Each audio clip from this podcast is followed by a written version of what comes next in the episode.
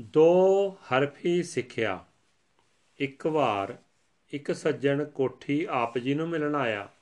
ਸ਼ਾਮ ਦਾ ਵੇਲਾ ਸੀ ਤੇ ਆਪ ਉਸ ਵੇਲੇ ਸੈਰ ਕਰਨ ਬਾਹਰ ਜਾ ਰਹੇ ਸਨ। ਫਾਟਕ ਕੋਲ ਮੇਲ ਹੋ ਗਿਆ। ਉਸਨੇ ਕਿਹਾ, ਸੇਵਾ ਵਿੱਚ ਹਾਜ਼ਰ ਹੋਇਆ, ਅੱਜ ਇੱਕ ਵਾਰ ਹੀ ਤੰਗ ਕਰਨਾ ਹੈ। ਦੋ ਤਿੰਨ ਮਿੰਟ ਲੈਣੇ ਹਨ ਤੇ ਫਿਰ ਆਪ ਨੂੰ ਆਣ ਕੇ ਤੰਗ ਨਹੀਂ ਕਰਨਾ। ਆਪਨੇ ਪੁੱਛਿਆ ਦੱਸੋ ਕੀ ਆਗਿਆ ਹੈ? ਉਸ ਸਿੰਘ ਨੇ ਕਿਹਾ, ਆਗਿਆ ਤਾਂ ਨਹੀਂ ਮੰਗ ਹੈ। ਮੈਂ ਸੁਣਿਆ ਪਰਮਾਰਥ ਦੇ ਖੋਜੀਆਂ ਨੂੰ ਇੱਥੋਂ ਸਿੱਧੀ ਸੜਕ ਮਿਲ ਜਾਂਦੀ ਹੈ।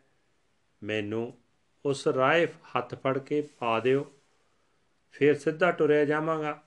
ਆਪਨੇ ਕਿਹਾ ਲੋ ਸੁਣੋ, ਤੁਸੀਂ ਜਾਣਦੇ ਹੋ ਕਿ ਕਾਲ ਬੀਤ ਰਿਹਾ ਹੈ? ਹਾਂ। ਕਿਵੇਂ ਬੀਤ ਰਿਹਾ ਹੈ? ਪਤਾ ਨਹੀਂ, ਤੁਸੀਂ ਆਪ ਦੱਸੋ। ਛਿੰਨ ਛਿੰਨ ਕਰਕੇ ਨਿੱਕੀਆਂ ਨਿੱਕੀਆਂ ਵਿਥਾਂ ਹੋ ਹੋ ਕੇ, ਹਾਂ ਨਿੱਕੀਆਂ ਨਿੱਕੀਆਂ ਵਿਥਾਂ ਦੀ ਜਾਂ ਛਿੰਨ ਛਿੰਨ ਦੀ ਲੜੀ ਦਾ ਰੂਪ ਕਾਲ ਭਾਸਦਾ ਹੈ। ਠੀਕ ਹੈ, ਸਮਝ ਵਿੱਚ ਆ ਗਿਆ। ਇਨਸਾਨ ਦੀ ਉਮਰ ਵੀ ਕਾਲ ਦੇ ਨਾਲ ਛਿੰਨ ਛਿੰਨ ਕਰਕੇ ਬੀਤ ਰਹੀ ਹੈ। ਠੀਕ ਹੈ, ਇਹ ਵਿਅਰਥ ਜਾ ਰਹੀ ਹੈ, ਪਰ ਅਸੀਂ ਜੀਵਨ ਜਿੱਤਣਾ ਹੈ, ਜਨਮ ਸਫਲ ਕਰਨਾ ਹੈ। ਠੀਕ। ਤਾਂ ਫਿਰ ਛਿੰਨ ਛਿੰਨ ਨੂੰ ਸੰਭਾਲੋ। ਕਿਵੇਂ? ਯਤਨ ਕਰੋ ਕਿ ਛਿੰਨ ਛਿੰਨ ਕਰਕੇ ਬੀਤ ਰਹੇ ਕਾਲ ਦੀ ਕੋਈ ਛੋਟੀ ਤੋਂ ਛੋਟੀ ਵਿਥ ਜਾਂ ਛਿੰਨ ਵਾਹਿਗੁਰੂ ਪ੍ਰੇਮ ਤੋਂ ਖਾਲੀ ਨਾ ਬੀਤੇ। ਬਸ ਜੇ ਇਹ ਛਿੰਨ ਛਿੰਨ ਸੰਭਾਲੀ ਗਈ, ਵਾਹਿਗੁਰੂ ਹਰ ਛਿੰਨ ਸਿਮਰਨ ਵਿੱਚ ਰਿਹਾ, ਤਾਂ ਸਮਝ ਲਓ ਕਾਲ ਜਿੱਤਿਆ ਗਿਆ। ਗੁਰਮਤ ਵਿੱਚ ਕਾਲ ਜਿੱਤਣਾ ਇਹ ਹੈ। ਬਸ ਜੀਵਨ ਸਫਲ ਹੋ ਗਿਆ। ਬਸ ਜੀ, ਹੋਰ ਹੁਣ ਨਾ ਆਗਿਆ ਕਰੋ। ਸਮਝ ਲਿਆ ਹੈ ਤੇ ਬੜਾ ਕੁਝ ਸਮਝ ਲਿਆ। ਇੱਕ ਵਾਰ ਮੈਥੋਂ ਸੁਣ ਲਓ ਕਿ ਮੈਂ ਠੀਕ ਸਮਝਿਆ ਤੇ ਫਿਰ ਛੁੱਟੀ ਮੰਗਾਂਗਾ। ਛਿੰਨ ਛਿੰਨ ਕਰਕੇ ਕਾਲ ਬੀਤਦਾ ਛਿੰਨ ਛਿੰਨ ਕਰਕੇ ਉਮਰਾ ਬੀਤ, ਵੀ ਬੀਤ ਰਹੀ ਹੈ। ਇਸ ਛਿੰਨ ਛਿੰਨ ਨੂੰ ਸੰਭਾਲੀਏ ਵਾਹਿਗੁਰੂ ਦੀ ਯਾਦ ਵਿੱਚ, ਜੇ ਇਹ ਵਾਹਿਗੁਰੂ ਸਿਮਰਨ ਵਿੱਚ ਗੁਜਰੇ, ਤਾਂ ਵਾਹਿਗੁਰੂ ਦੀ ਯਾਦ ਨਾਲ ਪੂਰਤ ਮਾਨਵ ਜੀਵਨ ਸਫਲ ਜੀਵਨ ਹੈ। ਕਿਉਂ ਜੀ? ਇਹ ਠੀਕ ਸਮਝਿਆ ਹੈ? ਹਾਂ, ਠੀਕ ਹੈ। ਬਸ ਆ ਗਿਆ ਹੁਣ ਮੈਂ ਫਿਰ ਕਦੀ ਆਪ ਜੀ ਨੂੰ ਆ ਕੇ ਖੇਚਲ ਨਹੀਂ ਦਿਆਂਗਾ, ਉਸ ਤੋਂ ਬਾਅਦ ਉਸ ਸੱਜਣ ਦੇ ਦਰਸ਼ਨ ਨਹੀਂ ਹੋਏ। ਦਿਨ ਚਰਿਆ ਸਖਤ ਰੁਝੇਮਾ ਤੇ ਉੱਚ ਨਿਸ਼ਾਨਾ। ਸਤਕਾਰਯੋਗ ਭਾਈ ਸਾਹਿਬ ਜੀ ਦਾ ਜੀਵਨ 1926 ਤੋਂ 1957 ਤੱਕ ਪੂਰੇ 31 ਬਰਸ ਉਹਨਾਂ ਦੇ ਨੇੜੇ ਹੋ ਕੇ ਵੇਖਣ ਦਾ ਅਵਸਰ ਮਿਲਿਆ। ਆਪ ਦਾ ਜੀਵਨ ਅਤ ਦਰਜੇ ਦਾ ਸਾਹਿਤਿਕ ਤੇ ਕੌਮੀ ਕੰਮਾਂ ਵਿੱਚ ਬਹੁਪੱਖੀ ਰੁੱਝਾ ਹੋਇਆ। ਸਮੇਂ ਦੀ ਕੋਈ ਛਿਨ ਵੀ ਜ਼ਾਇਆ ਨਾ ਜਾਣ ਦੇਣ ਵਾਲਾ ਆਦਰਸ਼ਕ ਤੇ ਪਵਿੱਤਰ ਜੀਵਨ ਤੱਕਿਆ, ਜੋ ਆਪਣੀ ਸੰਗਤ ਵਿੱਚ ਨਿਰਮਲਤਾ, ਸਵੱਛਤਾ, ਖੇੜਾ ਤੇ ਉੱਚਤਾ ਦਾ ਪ੍ਰਦਾਤਾ ਸੀ। ਸਰੀਰਕ ਰਥ ਨੂੰ ਆਪਣੀ ਆਰੋਗ ਚਾਲ ਵਿੱਚ ਚੱਲਣ ਵਿੱਚ ਜਾਰੀ ਰੱਖਣ ਵਾਲੇ ਆਪ ਪਰਮ ਲਾਇਕ ਰਥ ਵਾਹੀ ਸਨ। ਖਾਣ ਪੀਣ ਬੜਾ ਸਾਦਾ ਤੇ ਸੰਯਮ ਦਾ ਅਤੇ ਕਸਰਤ ਦਾ ਧਿਆਨ ਰੱਖ ਕੇ ਸਰੀਰ ਨੂੰ ਸਵਸਥ ਤੇ ਸੇਵਾ ਲਈ ਸਦਾ ਤਤਪਰ ਰੱਖਦੇ ਸਨ। ਕਿਸੇ ਚੰਗੇ ਤੋਂ ਚੰਗੇ ਭੋਜਨ ਦੀ ਲਾਲਸਾ ਇਸ ਨਿਸ਼ਾਨੇ ਵਿੱਚ ਕਦੇ ਰੋਕ ਨਹੀਂ ਸੀ ਬਣਦੀ। ਇਹੀ ਕਾਰਨ ਸੀ ਕਿ ਆਪ ਆਪਣੀ ਬਿਰਧ ਅਵਸਥਾ ਤੱਕ ਆਰੋਗ ਰਹਿ ਕੇ ਸੋਹਣੀ ਸੇਵਾ ਨਿਭਾ ਸਕੇ ਸਨ। ਕੰਮਕਾਜ ਜੋ ਆਪਨੇ ਕੀਤਾ, ਉਹ ਅਣਥੱਕ ਹੋ ਕੇ ਕੀਤਾ। ਇਨ੍ਹਾਂ ਅੱਖਰਾਂ ਦਾ ਲੇਖਕ ਜਦ ਆਪ ਜੀ ਦੀ ਸੇਵਾ ਵਿੱਚ ਆਇਆ, ਤਾਂ 18 19 ਵਰਸ ਦਾ ਸਕੂਲੋਂ ਨਿਕਲਿਆ ਇੱਕ ਅਲੜ ਮੁੰਡਾ ਸੀ। ਉਸ ਨਵ ਉਮਰਾ ਵਿੱਚ ਉਹਨਾਂ ਨੂੰ ਅਣਥੱਕ ਹੋ ਕੇ ਕੰਮ ਕਰਦਿਆਂ ਦੇਖ ਦੇਖ ਇਹ ਥੱਕ ਜਾਂਦਾ ਸੀ, ਪਰ ਉਹ ਆਪ ਕੰਮ ਕਰਦੇ ਬਿਲਕੁਲ ਨਹੀਂ ਸਨ ਥੱਕਦੇ। ਉਹਨਾਂ ਦਾ ਦਿਨ ਚਰਿਆ 1930 ਵਿੱਚ ਕੁਝ ਇਸ ਤਰ੍ਹਾਂ ਦਾ ਹੁੰਦਾ ਸੀ ਕਿ ਸਵੇਰੇ ਹੀ ਆਪਣੇ ਨਿਵਾਸ ਸਥਾਨ ਤੋਂ ਪੈਦਲ ਸੈਰ ਕਰਦੇ ਦਫ਼ਤਰ ਖੁੱਲਣ ਤੋਂ 2 ਘੰਟੇ ਪਹਿਲਾਂ ਹੀ ਆਪਣੇ ਦਫ਼ਤਰ ਵਿੱਚ ਪੁੱਜ ਜਾਂਦੇ। ਦਫ਼ਤਰ ਹਾਲ ਬਾਜ਼ਾਰ ਵਿੱਚ ਸੀ ਤੇ ਰਹਾਇਸ਼ 60 ਲਾਰੈਂਸ ਰੋਡ ਵਿਖੇ। ਆਪ ਦਾ ਦਫ਼ਤਰ ਬਾਕੀ ਦਫ਼ਤਰ ਤੋਂ ਨਿਵੇਕਲਾ ਸੀ। ਉਹ ਖੋਲ ਲਿਆ ਜਾਂਦਾ ਤੇ ਆਪ ਆਪਣੇ ਸਾਹਿਤਿਕ ਕੰਮਾਂ ਵਿੱਚ ਰੁੱਝ ਜਾਂਦੇ। 10 ਵਜੇ ਦੇ ਅਨਮਾਨ ਸੇਵਾਦਾਰ ਦੁੱਧ ਚਾਹ ਲੈ ਕੇ ਆ ਜਾਂਦਾ, ਕੁਛ ਸਕਦੇ ਤੇ ਫਿਰ 5-10 ਮਿੰਟ ਕੁਰਸੀ ਪਰ ਹੀ ਆਰਾਮ ਕਰਕੇ ਫਿਰ ਸਾਵਧਾਨ ਹੋ ਕੇ ਕੰਮ ਪਰ ਜੁਟ ਜਾਂਦੇ। ਲਗਭਗ 1 ਵਜੇ ਤੱਕ ਰੁੱਝੇ ਰਹਿੰਦੇ ਤੇ ਫਿਰ ਆਪਣੇ ਨਿਵਾਸ ਸਥਾਨ ਤੇ ਜਾ ਕੇ ਪ੍ਰਸ਼ਾਦ ਛਕਦੇ ਪ੍ਰਸ਼ਾਦ ਛਕ ਕੇ ਕੁਝ ਚਿਰ ਆਰਾਮ ਕਰਦੇ। 3 ਵਜੇ ਦੇ ਕਰੀਬ ਫਿਰ ਉੱਥੇ ਕੋਠੀ ਵਿੱਚ ਹੀ ਆਪਣੇ ਦਫ਼ਤਰ ਦੀ ਮੇਜ਼ ਪਰ ਕਿਸੇ ਹੋਰ ਛੋਹੇ ਹੋਏ ਕੰਮ ਪਰ ਤਤਪਰ ਹੋ ਜਾਂਦੇ ਤੇ ਇਉਂ 2-3 ਘੰਟੇ ਲਗਾਤਾਰ ਕੰਮ ਕਰਦੇ।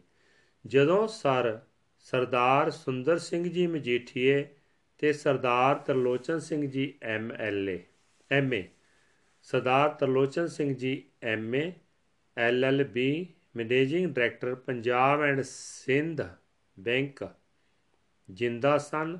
ਤਾਂ ਸ਼ਾਮਾਂ ਨੂੰ 6 ਵਜੇ ਦੇ ਆਨ ਮਾਨ ਆਪ ਮਜੀਠਾ ਹਾਊਸ ਚਲੇ ਜਾਂਦੇ ਤੇ ਉੱਥੇ ਉਹਨਾਂ ਨਾਲ ਕੁਝ ਸਮਾਂ ਬੈਡਮਿੰਟਨ ਖੇਲਦੇ, ਪੰਥ ਸੇਵਾ ਦੇ ਕਾਰਜਾਂ ਦੀਆਂ ਸਲਾਹਾਂ ਮਸ਼ਵਰੇ ਕਰਦੇ ਤੇ ਰਾਤ ਪਈ ਵਾਪਸ ਘਰ ਆਉਂਦੇ। ਘਰ ਆ ਕੇ ਫਿਰ ਆਪਣੇ ਦਫ਼ਤਰ ਵਿੱਚ ਆਪਣੇ ਕੰਮ ਤੇ ਡਟ ਜਾਂਦੇ ਤੇ 8-9 ਵਜੇ ਪ੍ਰਸ਼ਾਦ ਛਕਣ ਵੇਲੇ ਉੱਠਦੇ। ਪ੍ਰਸ਼ਾਦ ਛਕਣ ਉਪਰੰਤ ਕੁਝ ਸਮਾਂ ਡਰਾਇੰਗ ਰੂਪ ਵਿੱਚ ਬੈਠ ਕੇ ਬਚਨ ਵਿਲਾਸ ਕਰਦੇ ਤੇ ਫਿਰ ਵਿਰਾਜ ਜਾਂਦੇ। ਇਸ ਤਰ੍ਹਾਂ ਦੇ ਪ੍ਰੋਗਰਾਮ ਵਿੱਚ ਜਦ ਕੋਈ ਮਿਲਣ ਵਾਲਾ ਆ ਜਾਂਦਾ ਤਾਂ ਇਹ ਨਿਤ ਕਰਮ ਵਿਚਲ ਜਾਂਦਾ। ਕੰਮ ਕਰਨ ਜਾਂ ਆਰਾਮ ਦਾ ਸਮਾਂ ਉਹਨਾਂ ਦੀ ਭੇਟ ਹੋ ਜਾਂਦਾ ਤੇ ਹੋ ਰਹੇ ਪੰਥਕ ਜਾਂ ਮਾਤ ਭਾਸ਼ਾ ਦੇ ਸਾਹਿਤਿਕ ਕਾਰਜਾਂ ਨੂੰ ਹਾਨੀ ਪਹੁੰਚਦੀ।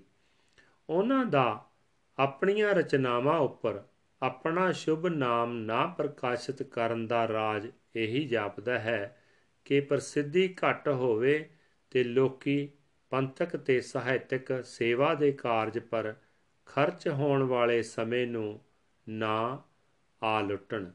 ਸ਼ੁਰੂ ਸ਼ੁਰੂ ਵਿੱਚ ਇਹ ਯਤਨ ਸਫਲ ਰਿਹਾ ਤੇ ਉਹਨਾਂ ਦਿਨਾਂ ਵਿੱਚ ਉਹਨਾਂ ਨੇ ਜੋ ਸਾਹਿਤਿਕ ਸਾਹਿਤਿਆ ਪੈਦਾ ਕੀਤਾ ਉਸ ਦੀ ਮਾਤਰਾ ਸਭ ਤੋਂ ਵਧੇਕ ਹੈ। ਪਰ ਇਤਨਾ ਮਨਮੋਹਨ ਸਾਹਿਤਿਆ ਪੈਦਾ ਕਰਕੇ ਸਦਾ ਛੁਪੇ ਨਾ ਰਹਿ ਸਕੇ। ਪੁਸਤਕਾਂ ਪਰ ਨਾਮ ਭਾਵੇਂ ਉਜਾਗਰ ਰੂਪ ਵਿੱਚ ਆਪ ਦੇ ਅੰਤਮ ਸਵਾਸਾਂ ਦੇ ਸਮੇਂ ਤੱਕ ਵੀ ਨਹੀਂ ਛਪਿਆ, ਪਰ ਆਪ ਦੀ ਸੁਗੰਧੀ ਦੂਰ ਦੂਰ ਤੱਕ ਫੈਲ ਗਈ ਤੇ ਫਿਰ ਮਿਲਣ ਵਾਲਿਆਂ ਦੀ ਗਿਣਤੀ ਇਤਨੀ ਵੱਧ ਗਈ ਕਿ ਬੜੀ ਮੁਸ਼ਕਲ ਨਾਲ ਹੀ ਲਿਖਣ ਪੜਨ ਲਈ ਸਮਾਂ ਮਿਲਦਾ ਤੇ ਬਹੁਤਾ ਆਪ ਦਾ ਸਮਾਂ ਇਹੋ ਸੱਜਣ ਖਰਚ ਕਰ ਜਾਂਦੇ। ਮਿਲਣ ਵਾਲਿਆਂ ਵਿੱਚ ਕਈ ਪ੍ਰਕਾਰ ਦੇ ਸੱਜਣ ਹੁੰਦੇ ਸਨ। ਬਹੁਤੇ ਸਪਾਰਸ਼ੀ ਚਿੱਠੀਆਂ ਦੀ ਮੰਗ ਵਾਲੇ ਗਰਜੀ ਹੁੰਦੇ ਸਨ। ਕਈ ਜਾਤੀ ਗੁੰਝਲਾਂ ਆਪ ਰੋਲਦੇ। ਗੱਲ ਕੀ, ਹਰ ਪ੍ਰਕਾਰ ਦੇ ਮਿਲਣ ਵਾਲਿਆਂ ਦੀ ਚੋਖੀ ਮਾਤਰਾ ਆਪ ਦੇ ਸਹਾਇਤਿਆ ਤੇ ਪੰਥ ਸੇਵਾ ਦੇ ਸਮੇਂ ਨੂੰ ਦਬੋਚਦੀ ਰਹਿੰਦੀ।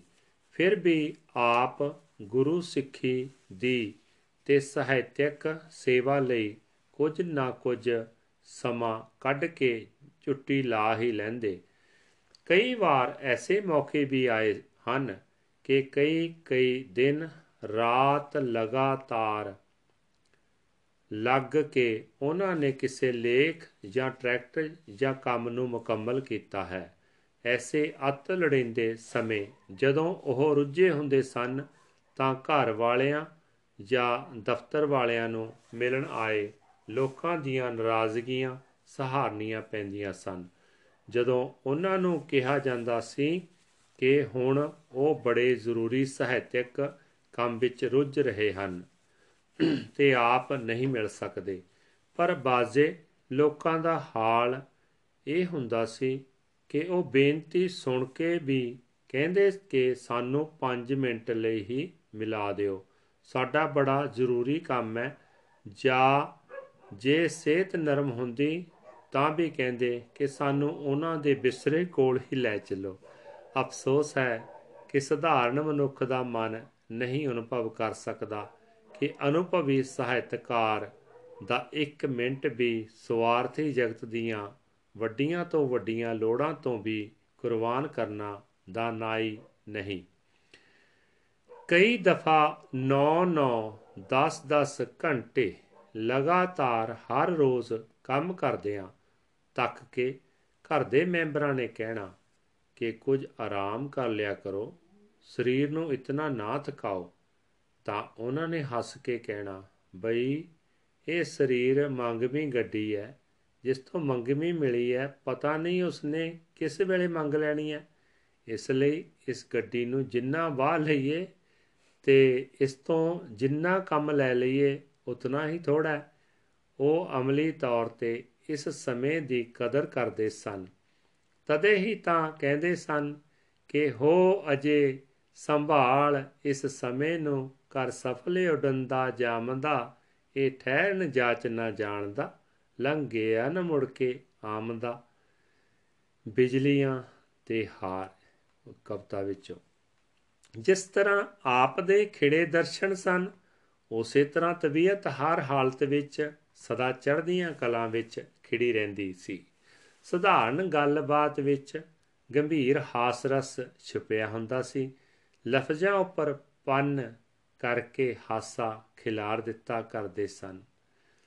ਅੱਤ ਰੁਝੇਵੇਂ ਦੀ ਥਕਾਨ ਪਿੱਛੋਂ ਜਦ ਪਰਿਵਾਰ ਤੇ ਆਏ ਗਏ ਸੱਜਣਾ ਵਿੱਚ ਦੁੱਧ ਚਾਹ ਵੇਲੇ ਰਲ ਬੈਠਦੇ ਤਾਂ ਇਸ ਪ੍ਰਕਾਰ ਦੇ ਹਾਸ ਬਿਲਾਸ ਵਿੱਚ ਇੱਕ ਤਫਰੀਹ ਦਾ ਸੁਹਾਣਾ ਮਾਇਓ ਮੰਡਲ ਹਰ ਇੱਕ ਦੀ ਸੁਰਤ ਨੂੰ ਖਿਡਾਉਣ ਲਈ ਪੈਦਾ ਕਰ ਦਿੰਦੇ।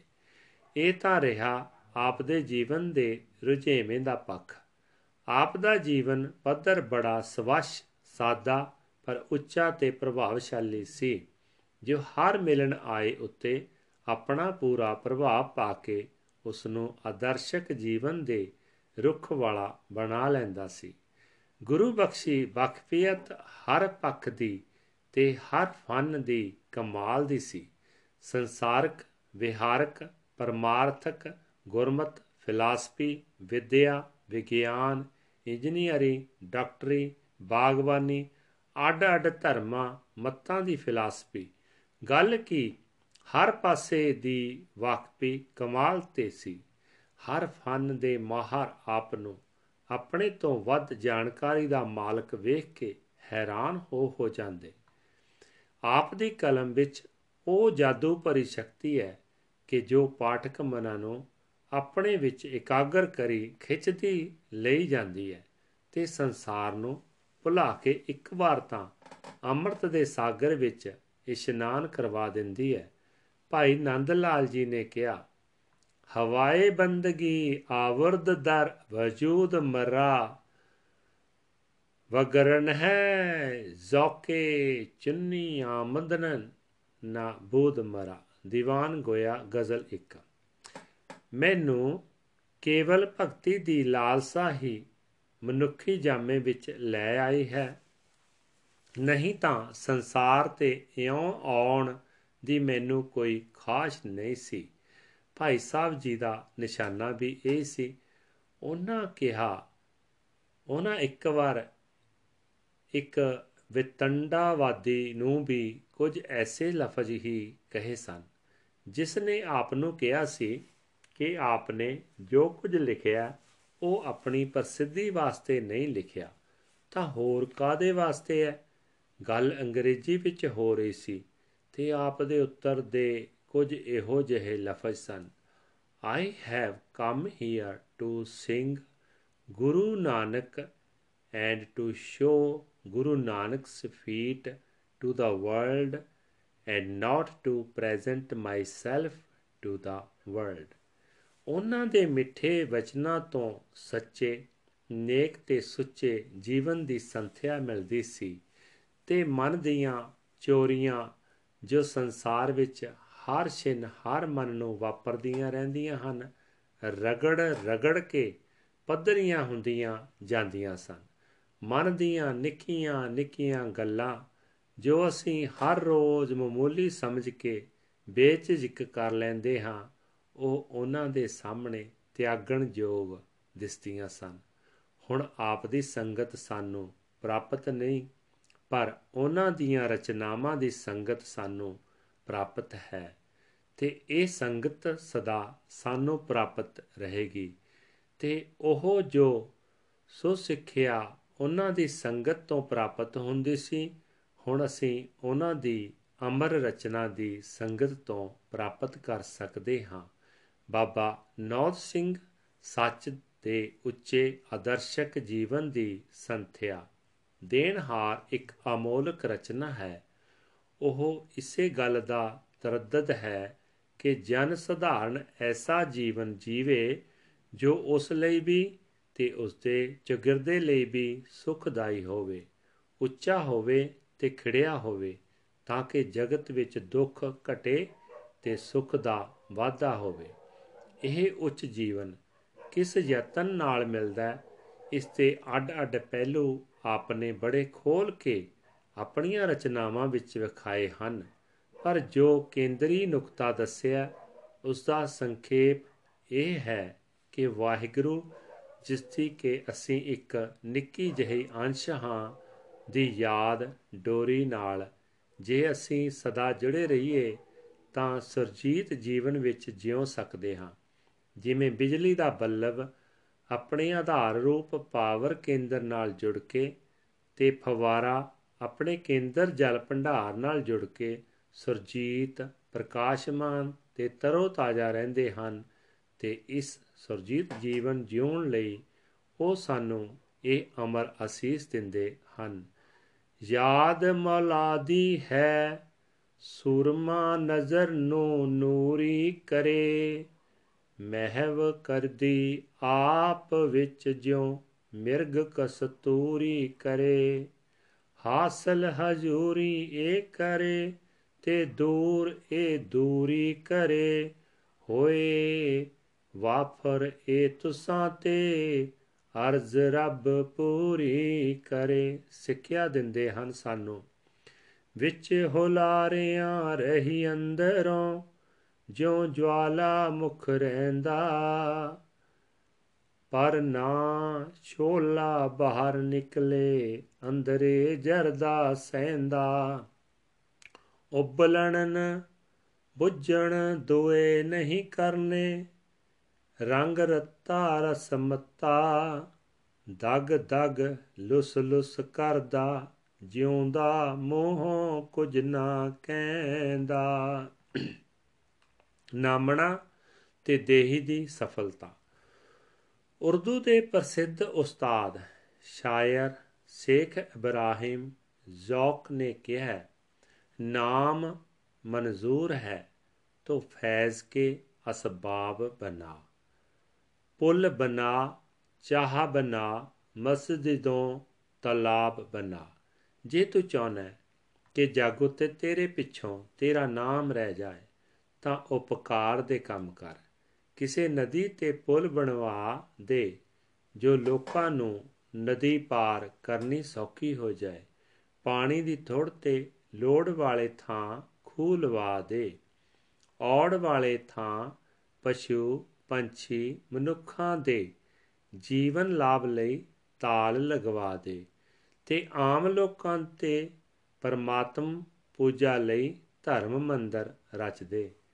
ਇਹ ਇੱਕ ਆਦਰਨੀय ਨੇਕ ਖਿਆਲ ਹੈ, ਪਰ ਸਤਿਕਾਰਯੋਗ ਭਾਈ ਸਾਹਿਬ ਭਾਈ ਵੀਰ ਸਿੰਘ ਜੀ ਕਹਿੰਦੇ ਹਨ, ਉਪਕਾਰ ਲਈ ਮਿਹਨਤ ਤੇ ਘਾਲ ਕਰਨੀ ਤਾਂ ਸ਼ੁਭ ਹੈ, ਪਰ ਨਾਮਣੇ ਦੀ ਇੱਛਾ ਕਰਕੇ ਕਰਨੀ ਸ਼ੋਭਾ ਯੋਗ ਨਹੀਂ। ਉਹ ਕਿਹਾ ਕਰਦੇ ਸਨ। ਕਈ ਪਾਰਿਉਪਕਾਰੀ ਬਣਦੇ ਹਨ ਕਿ ਸਾਡਾ ਨਾਮ ਅਟਲ ਰਹੇ, ਪਰ ਸ਼ੋਕ ਜੋ ਨਾਮਣੇ ਪਿੱਛੇ ਮਿਹਨਤ ਕਰਦਾ ਹੈ, ਕਦੇ ਅਟਲ ਨਹੀਂ ਹੈ। ਜੋ ਸ਼ੋਭਾ ਪਿੱਛੇ ਕਰਦਾ ਹੈ, ਉਹ ਜਿਉਂਦਾ ਹੀ ਮਰਦਾ ਹੈ। ਜੋ ਮਾਨ ਪਿੱਛੇ ਕਰਦਾ ਹੈ ਉਹ ਸਦੀਵ ਮੁਰਦਾ ਹੈ। ਉਸ ਵਿੱਚ ਜੀਵਨ ਹੈ ਹੀ ਨਹੀਂ ਤੇ ਜੋ ਧਨ ਪਿੱਛੇ ਕਰਦਾ ਹੈ, ਉਹ ਪਸ਼ੂ ਤੋਂ ਵੀ ਭੈੜਾ ਹੈ, ਕਿਉਂਕਿ ਪਸ਼ੂ ਛਲ ਨਹੀਂ ਕਰਦੇ। ਘਾਹ ਖਾਂਦੇ ਤੇ ਦੁੱਧ ਦਿੰਦੇ ਹਨ। ਐਸੇ ਪੁਰਖਾਂ ਨੂੰ ਚਾਹੀਦਾ ਹੈ ਕਿ ਮੌਤ ਨੂੰ ਚੇਤੇ ਰੱਖ ਕੇ ਸਿੱਧੇ ਰਸਤੇ ਪੈਣ। ਜੇ ਨਾਮਣੇ ਸ਼ੋਭਾ, ਮਾਨ, ਧਨ ਆਦਿ ਦਾ ਲਾਭ ਮੁੱਖ ਰੱਖ ਕੇ ਪਰਉਪਕਾਰ ਠੀਕ ਨਹੀਂ, ਤਾਂ ਫਿਰ ਪਰਉਪਕਾਰ ਕਰਨ ਲਈ ਸਿੱਧੇ ਰਸਤੇ ਵਾਲਾ ਨਿਸ਼ਾਨਾ ਕੀ ਹੈ? ਇਸ ਦਾ ਜਵਾਬ ਆਪ ਇਹ ਦਿੱਤਾ ਕਰਦੇ ਸਨ।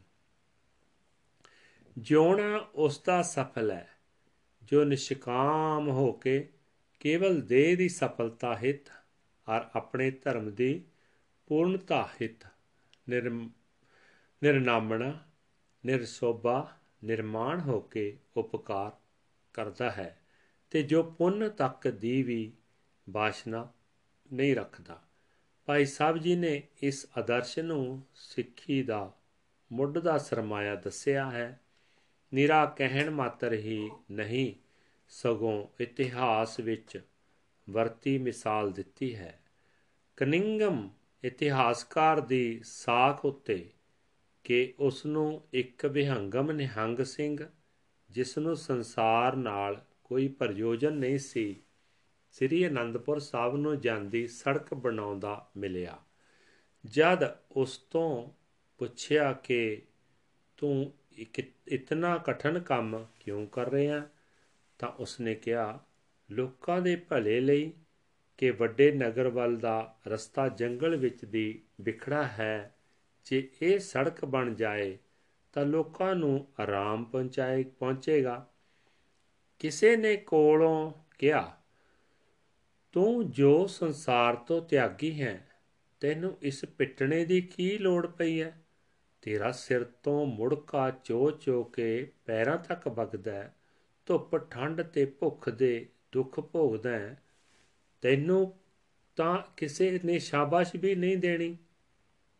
ਉਸਨੇ ਅੱਗੋਂ ਉੱਤਰ ਦਿੱਤਾ, ਮੈਨੂੰ ਨਾ ਸ਼ਾਬਾਸ਼ ਦੀ ਲੋੜ ਹੈ, ਨਾ ਮੈਂ ਇਸ ਕੰਮ ਨੂੰ ਕਿਸੇ ਪੁੰਨ ਦੇ ਖਿਆਲ ਨਾਲ ਤੇ ਨਾ ਨਾਮਣੇ ਦੀ ਚਾਹ ਨਾਲ ਕਰ ਰਿਹਾ।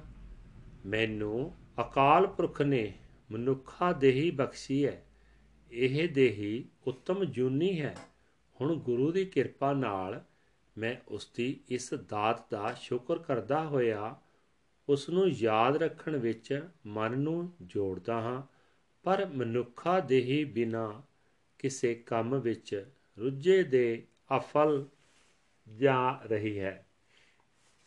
ਜੇ ਮੈਂ ਕੁਝ ਨਾ ਕਰਾਂ ਤਾਂ ਮੈਂ ਪਸ਼ੂ ਪੰਛੀ ਕੀੜੇ ਮਕੌੜੇ ਵਰਗਾ ਹਾਂ ਮਹਾਰਾਜ ਦੀ ਬਖਸ਼ੀ ਹੋਈ, ਦੇਹ ਦੀ ਸਫਲਤਾ ਨਾ ਹੋਈ, ਸੋ ਮੈਂ ਇਸ ਦੇਹ ਨੂੰ ਸਫਲ ਕਰ ਰਿਹਾ ਹਾਂ ਕਿ ਮੇਰੇ ਪਿੱਛੇ ਕੋਈ ਐਸੀ ਚੀਜ਼ ਰਹਿ ਜਾਏ ਜੋ ਲੋਕਾਂ ਲਈ ਸੁਖਦਾਈ ਹੋਵੇ। ਹੋਰ ਮੈਨੂੰ ਆਪਣੇ ਆਪ ਨੂੰ ਕਿਸੇ ਨਾਮਣੇ ਦੀ ਜਾਂ ਪੁੰਨ ਦੀ ਕੋਈ ਇੱਛਾ ਨਹੀਂ। ਸਿੱਖੀ ਆਦਰਸ਼ ਦਾ ਇਹ ਨਿਸ਼ਾਨਾ ਵਿਰਸਾ ਹੈ। ਭਾਈ ਸਾਹਿਬ ਜੀ ਨੇ ਆਪਣੀ ਸਾਰੀ ਆਯੂ ਇਸੇ ਨਿਸ਼ਾਨੇ ਨੂੰ ਸਾਹਮਣੇ ਰੱਖ ਕੇ ਉਪਕਾਰ ਕੀਤੇ।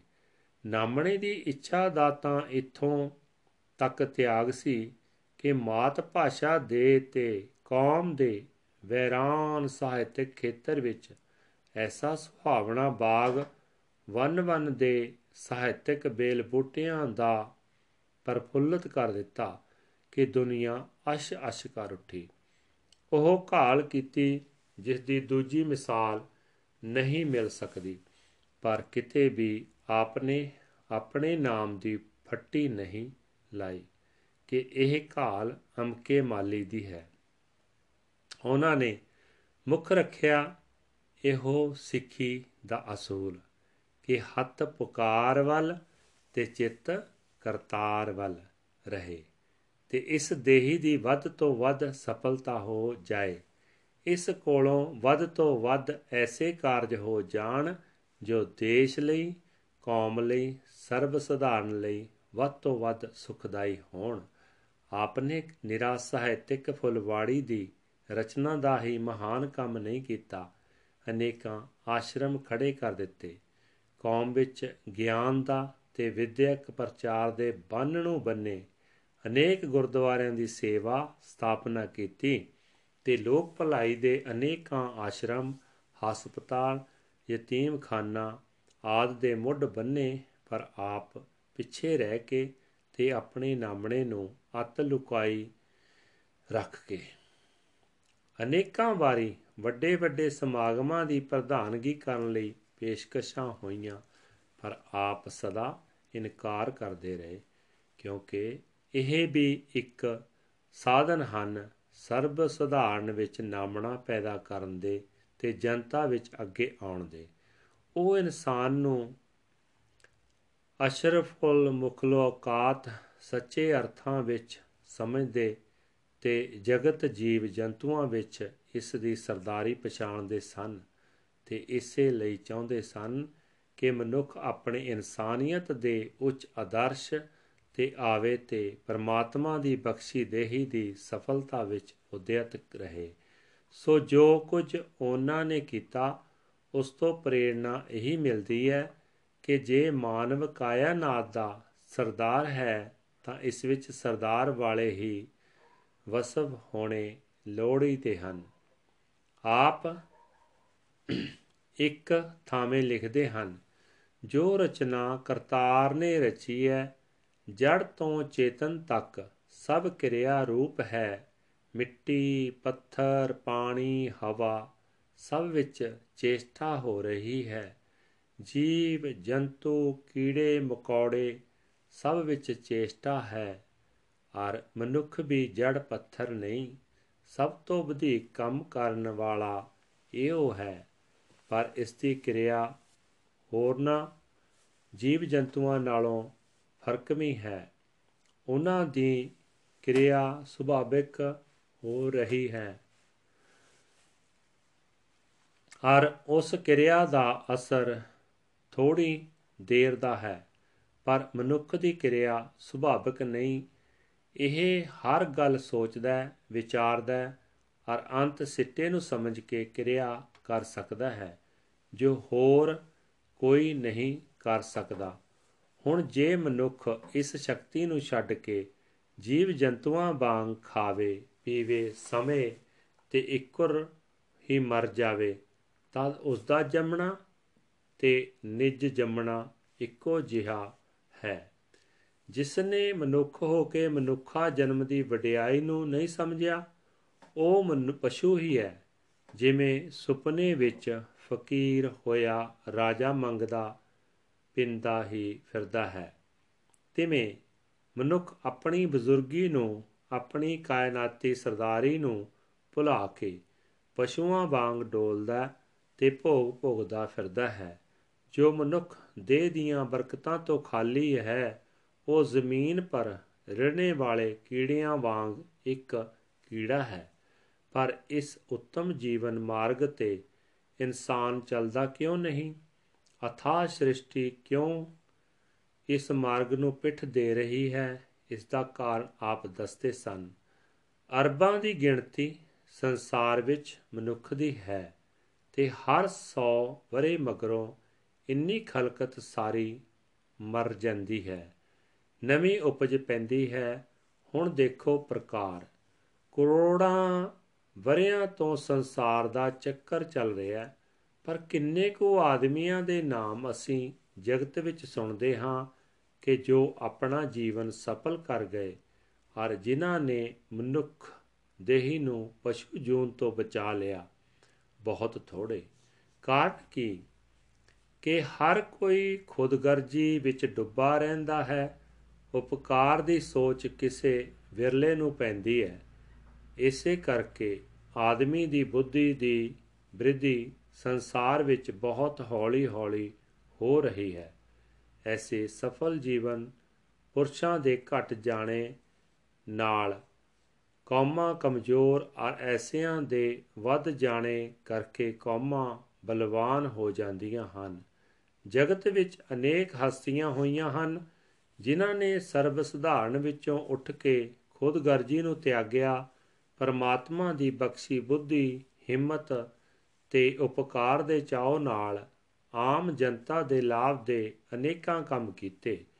ਨਵੀਆਂ ਕਾਢਾਂ ਕੱਢੀਆਂ, ਜਿਨ੍ਹਾਂ ਦਾ ਸਦਕਾ ਅੱਜ ਜਗਤ ਨੂੰ ਆਰਥਿਕ ਲਾਭ ਤੇ ਅਮਿੱਤੇ ਸੁਖ ਪੁੱਜ ਰਹੇ ਹਨ। ਨਿਰਸੰਸੇ ਇਹ ਉਹਨਾਂ ਹਸਤੀਆਂ ਦੇ ਜਗਤ ਪਰਉਪਕਾਰ ਹਨ। ਦੂਜੇ ਪਾਸੇ ਉਹ ਹਸਤੀਆਂ ਹੋਈਆਂ ਜਿਨ੍ਹਾਂ ਨੇ ਮਾਨਵ ਮਨਾਂ ਨੂੰ ਸਦਾਚਾਰ ਦੀ ਰੰਗਣ ਵਿੱਚ ਰੰਗ, ਸਰਬੱਤ ਲਈ ਸੁਖ ਦਾਤੇ ਬਣਾਇਆ। ਆਤਮਿਕ ਔਹਰਾਂ ਕੱਟ ਕੇ ਮਨੁੱਖੀ ਜੀਵਨ ਉਚਿਆਏ ਤੇ ਸਫਲ ਜੀਵਨ ਦੇ ਉੱਤਮ ਪਾਂਦੀ ਬਣਾਇਆ। ਉਹਨਾਂ ਦੇ ਉਪਕਾਰ ਅਮਰ ਹਨ। ਉਹਨਾਂ ਦੇ ਉਪਕਾਰਾਂ ਨਾਲ ਉਹਨਾਂ ਦੇ ਨਾਮ ਵੀ ਅਮਰ ਹਨ। ਭਾਈ ਸਾਹਿਬ ਜੀ ਦੱਸਦੇ ਸਨ, ਜ਼ਿੰਦਗੀ ਤਾਂ ਕੇਵਲ ਪਾਣੀ ਪਰ ਪਤਾਸੇ ਦੀ ਨਿਆਈ ਹੈ। ਇਸ ਦਾ ਕੁਝ ਭਰੋਸਾ ਨਹੀਂ, ਪਰ ਇਸ ਦੇ ਬੇਭਰੋਸੇ ਜ਼ਿੰਦਗੀ ਵਿੱਚ ਸ਼ਕਤੀ ਐਨੀ ਹੈ ਕਿ ਇਹ ਬੜੇ ਬੜੇ ਭਾਰੇ ਕੰਮ ਕਰ ਸਕਦੀ ਹੈ। ਦੇਖੋ, ਇਸੇ ਢਲਦੇ ਪਰਛਾਵੇਂ ਨਾਲੋਂ ਵੀ ਛੇਤੀ ਗੁੰਮ ਹੋ ਜਾਣ ਵਾਲੀ ਜ਼ਿੰਦਗੀ ਨੇ ਇੰਜਣ ਬਣਾਇਆ ਜਿਸ ਨੇ ਹਜ਼ਾਰਾਂ ਕੋਹਾਂ ਦੀ ਵਿੱਥ ਨੂੰ ਮਖੌਲ ਕਰ ਵਿਖਾਇਆ। ਇਸੇ ਨੇ ਜਹਾਜ਼ ਤੌਰ ਤੇ ਅਸਗਾਹ ਸਮੁੰਦਰਾਂ ਨੂੰ ਨੱਥ ਲਿਆ। ਇਸੇ ਜ਼ਿੰਦਗੀ ਨੇ ਤਾਰ ਚਲਾਈ, ਲੱਖਾਂ ਕੋਹਾਂ ਤੇ ਬੈਠਿਆਂ ਦੀਆਂ ਗੱਲਾਂ ਕਰਵਾ ਦਿੱਤੀਆਂ। ਇਸੇ ਤਰ੍ਹਾਂ ਗੌਰ ਨਾਲ ਦੇਖੋ, ਛਾਪੇ ਫੋਟੋ, ਕਲਾ, ਕਾਰਖਾਨੇ ਤੇ ਲੱਖਾਂ ਹੋਰ ਕਾਰੀਗਰੀਆਂ ਜੋ ਕਰੋੜਾਂ ਜੀਵਾਂ ਦਾ ਪੇਟ ਪਾਲ ਰਹੀਆਂ ਹਨ, ਕਿਸੇ ਨਾ ਕਿਸੇ ਮਨੁੱਖ ਦੇ ਪਰਉਪਕਾਰ ਦਾ ਫਲ ਹਨ ਜਿਸ ਨੇ ਆਪਣੇ ਮਨੁੱਖਾ ਜਨਮ ਨੂੰ ਸਫਲ ਕੀਤਾ। ਬੁੱਧ ਰਿਖੀ ਵੱਲ ਦੇਖੋ, ਈਸਾ, ਮੁਹੰਮਦ ਰਾਮ ਕ੍ਰਿਸ਼ਨ ਜੀਨਾ ਜੁਰ ਤੁਸਤ ਵੱਲ ਧਿਆਨ ਕਰੋ। ਜਿਨ੍ਹਾਂ ਨੇ ਧਰਮ ਅਰ ਸਦਾਚਾਰ ਦੇ ਸੰਗਲ ਬਣਾ ਕੇ ਹਰਿਆਰ ਪਸ਼ੂ ਨਾਲੋਂ ਵਧੇਕ ਬੇਮੁਹਾਰੇ ਮਨੁੱਖਾਂ ਦੇ ਆਮੋੜ ਮਨਾਂ ਨੂੰ ਪਾ ਕੇ ਉਹਨਾਂ ਨੂੰ ਬਦੀ ਵੱਲੋਂ ਰੋਕਿਆ। ਗੁਰੂ ਨਾਨਕ ਦੇਵ ਜੀ ਤੇ ਦਸਾਂ ਪਾਤਸ਼ਾਹੀਆਂ ਦੇ ਜੀਵਨ ਵੱਲ ਧਿਆਨ ਦਿਓ, ਜਿਨ੍ਹਾਂ ਵਿੱਚ ਸਭ ਤੋਂ ਵੱਡੀ ਅਵਸਥਾ 100 ਤੋਂ ਉੱਪਰ ਵਰੇ ਦੀ ਗੁਰੂ ਅਮਰਦਾਸ ਜੀ ਦੀ ਹੋਈ। ਔਰ ਸਭ ਤੋਂ ਛੋਟੀ 8 ਵਰਸ ਦੀ ਸ੍ਰੀ ਗੁਰੂ ਹਰਕ੍ਰਿਸ਼ਨ ਜੀ ਦੀ ਹੋਈ। ਇਹਨਾਂ ਪੂਜਨੀਕ ਗੁਰੂ ਵਿਅਕਤੀਆਂ ਨੇ ਕਿਸ ਤਰ੍ਹਾਂ ਦੇ ਪਤਿਤ ਲੋਕਾਂ ਨੂੰ ਪਾਪਾਂ ਦੇ ਗੰਧ ਵਿੱਚੋਂ ਚੁੱਕ ਕੇ ਪਵਿੱਤਰ ਅਕਾਲ ਪੁਰਖ ਦੀ ਗੋਦੀ ਵਿੱਚ ਲਿਜਾ ਬਿਠਾਇਆ। ਇਕੱਲੇ ਗੁਰੂ ਗੋਬਿੰਦ ਸਿੰਘ ਜੀ ਦੀ 40 42 ਬਰੇ ਦੀ ਵਿਖੇੜਾ ਨਾਲ ਭਰੀ ਹੋਈ ਪਵਿੱਤਰ ਜ਼ਿੰਦਗੀ ਵੱਲ ਤੱਕੋ ਕਿ 900 ਬਰੇ ਤੋਂ ਗੁਲਾਮ ਬਣੀ ਹੋਈ ਡਰਪੋਕ ਤੇ ਬੁਝਦਿਲ ਪਰਜਾ ਨੂੰ ਪਾਤਸ਼ਾਹੀ ਤੱਕ ਪਹੁੰਚਾ ਕੇ ਦੁਨੀਆ ਦੇ ਇੱਕ ਸਿਰੇ ਤੋਂ ਦੂਸਰੇ ਸਿਰੇ ਤੱਕ ਉਸ ਦੀ ਬਹਾਦਰੀ ਦਾ ਡੰਕਾ ਵਜਾ ਦਿੱਤਾ ਤੇ ਸਦੀਆਂ ਤੋਂ ਦ੍ਰਿੜ ਹੋਈ ਮੁਗਲੀਆ ਪਾਤਸ਼ਾਹੀ ਦਾ ਖੁਰਾ ਕੋਜ ਮਿਟਾ ਕੇ ਹਿੰਦੁਸਤਾਨ ਨੂੰ ਜ਼ੁਲਮਾਂ ਤੋਂ ਛਡਾ ਦਿੱਤਾ। ਇਸੇ ਪ੍ਰਕਾਰ ਇਨ੍ਹਾਂ ਸਤਿਗੁਰਾਂ ਦੇ ਸੱਚੇ ਸਿੱਖ ਭਾਈ ਬੁੱਢਾ ਜੀ, ਭਾਈ ਗੁਰਦਾਸ ਜੀ, ਭਾਈ ਮਨੀ ਸਿੰਘ ਜੀ ਆਦਿਕਾਂ ਵੱਲ ਤੱਕੋ, ਜਿਨ੍ਹਾਂ ਨੇ ਆਪਣੇ ਜਨਮ ਦੀ ਕੈਸੀ ਸਫਲਤਾ ਕੀਤੀ, ਇਹ ਪੁਰਖ ਸੰਸਾਰ ਤੋਂ ਟੁਰ ਗਏ ਵੀ ਜਿਉਂਦੇ ਹਨ। ਇਹ ਕਦੇ ਨਹੀਂ ਮਰਨਗੇ। ਇਹਨਾਂ ਦੇ ਉਪਕਾਰ ਮਨੁੱਖ ਦੇ ਨਹੀਂ ਸਕਦਾ। ਦੇਹ ਤਾਂ ਮਿੱਟੀ ਵਿੱਚ ਮਿਲ ਜਾਵੇਗੀ, ਪਰ ਆਤਮਾ ਅਮਰ ਹੈ ਉਸ ਦੇ ਕੀਤੇ ਹੋਏ ਉਪਕਾਰ ਵੀ ਅਮਰ ਹਨ। ਹਾਂਜੀ ਇਹ ਹੈ ਮਾਨਵ ਜੀਵਨ ਦਾ ਆਦਰਸ਼ ਕਿ ਜਗਤ ਤੇ ਆ ਕੇ ਇਹ ਇਨਸਾਨ ਨਾਮਣੇ ਲਈ ਜਾਂ ਕਿਸੇ ਹੋਰ ਖੁਦਗਰਜੀ ਲਈ ਨਹੀਂ, ਪਰ ਦੇਹ ਦੀ ਸਫਲਤਾ ਲਈ ਐਸੇ ਕਾਰਜ ਕਰੇ ਜਿਨ੍ਹਾਂ ਤੋਂ ਜੀਵ ਜੰਤੂ ਸਭ ਨੂੰ ਸੁਖ ਪਹੁੰਚੇ, ਜਿਵੇਂ ਕਿ ਗੁਰਵਾਕ ਹੈ, ਜੀ ਜੰਤ ਸਭ ਸੁਖ ਬਸੇ। ਸਭ ਕੈ ਮਨ ਲੋਚ, ਪਰ ਉਪਕਾਰ ਨਿਤ ਚਿਤਵਤੇ ਨਾਹੀ ਕਛ ਪੋਚ। ਬਿਲਾਵਲ ਮਹੱਲਾ ਚੌਥਾ 59 ਅੰਗ ਤੇ। ਸੋ ਪਿਆਰੇ ਵੀਰੋ ਆਪਣੀ ਜ਼ਿੰਦਗੀ ਦੀ ਪਾਣੀ ਵਿੱਚ ਪਤਾਸੇ ਵਾਲੀ ਬੁਨਿਆਦ ਨੂੰ ਵਿਚਾਰ ਕੇ ਖਾਣ ਪੀਣ ਸੌਣ ਭੋਗਣ ਤੇ ਜੀਵਨ ਦੇ ਹੋਰ ਸੁੱਖਾਂ ਤੋਂ ਸਿਵਾ ਹੋਰ ਐਸੇ ਕੰਮ ਜ਼ਰੂਰ ਕਰੋ, ਜੋ ਤਦੋਂ ਵੀ ਜਗਤ ਉੱਤੇ ਦੇਸ਼, ਕੌਮ ਤੇ ਜਨਤਾ ਨੂੰ ਸੁੱਖ ਪਹੁੰਚਾਉਂਦੇ ਰਹਿਣ, ਜਦੋਂ ਤੁਸੀਂ ਇਸ ਸੰਸਾਰ ਤੇ ਨਹੀਂ ਹੋਵੋਗੇ। ਨਾਮਣੇ ਦੀ ਨਾ ਇੱਛਿਆ ਕਰਦਿਆਂ ਵੀ ਫੇਰ ਤੁਹਾਡਾ ਉਪਕਾਰ ਤੁਹਾਡੇ ਨਾਮਣੇ ਨੂੰ ਜਗਤ ਤੇ ਅਮਰ ਰੱਖੇਗਾ। ਆਰੋਗ ਪਰਮਾਰਥਕ ਜੀਵਨ। ਇਸ ਸਮੇਂ ਇੱਕ ਵਿਆਹ ਤੇ ਸ੍ਰੀ ਅੰਮ੍ਰਿਤਸਰ ਆਏ ਡਾਕਟਰ ਸੱਜਣ ਸਿੰਘ ਜੀ ਕਰਾਚੀ ਵਾਲੇ। ਆਰੋਗ ਪਰਮਾਰਥਕ ਜੀਵਨ।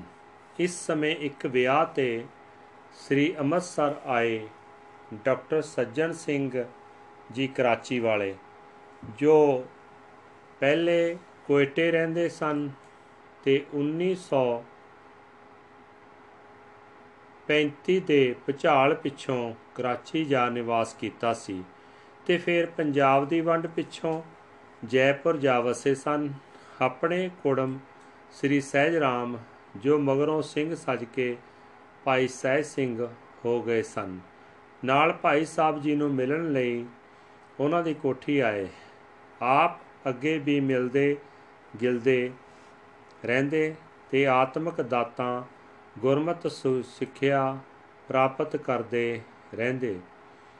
ਭਾਈ ਸਹਿਜ ਰਾਮ ਜੀ ਪਰਿਵਾਰ ਸਮੇਤ ਬੜਾ ਰਸੀਲਾ ਕੀਰਤਨ ਕਰਦੇ ਹੁੰਦੇ ਸਨ।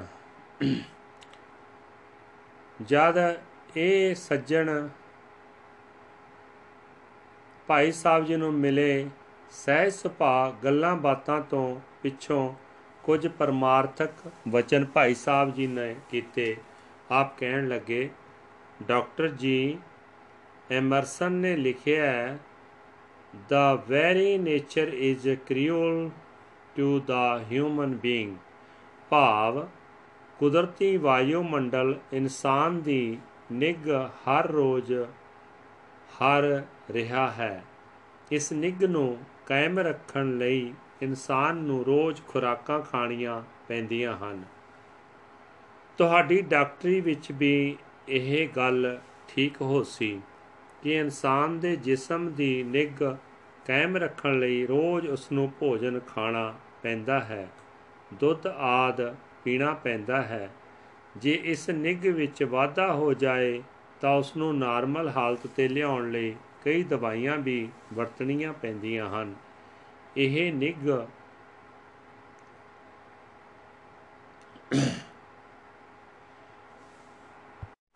ਇਹ ਨਿਗ ਜੀਵਨ ਸਮਝੀ ਜਾਂਦੀ ਹੈ।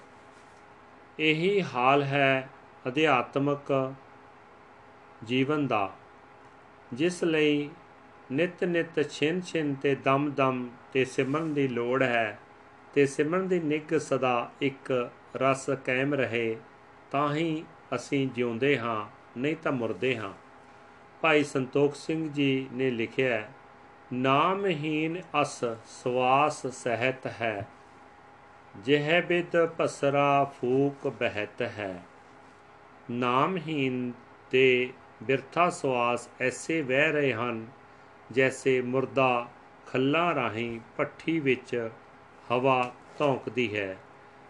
ਇਹ ਖੇਲ ਜਨਮ ਜਨਮਾਂਤਰਾਂ ਦੀ ਹੈ, ਸਾਈਂ ਲੋਕ ਕਹਿੰਦੇ ਹਨ, ਲਗਾ ਰਹੇ ਤੋ ਲਾਖ ਕਾ, ਨਹੀਂ ਤੋ ਕੌਡੀ ਮੋਲ। ਲੱਗੀ ਰਹੇ ਭੁੱਖ ਸੋਹਣੇ ਨਾਮ ਦੀ। ਇੱਕ ਵਾਰ ਵਾਹਿਗੁਰੂ ਆਖੀਏ ਤਾਂ ਬਾਰ-ਬਾਰ ਕਹਿਣ ਨੂੰ ਜੀ ਕਰੇ ਇਹ ਨਾਮ ਵਿੱਚ ਟੁਰ ਰਹੇ ਪਰਮਾਰਥ ਵਿੱਚ ਜੀਵਨ ਲੀਡ ਕਰ ਰਹੇ ਜਗਿਆਸੂ ਦੀ ਅਰੋਗ ਦਸ਼ਾ ਹੈ ਤੇ ਇਹ ਪਛਾਣ ਹੈ ਕਿ ਉਹ ਤੰਦਰੁਸਤ ਹੈ।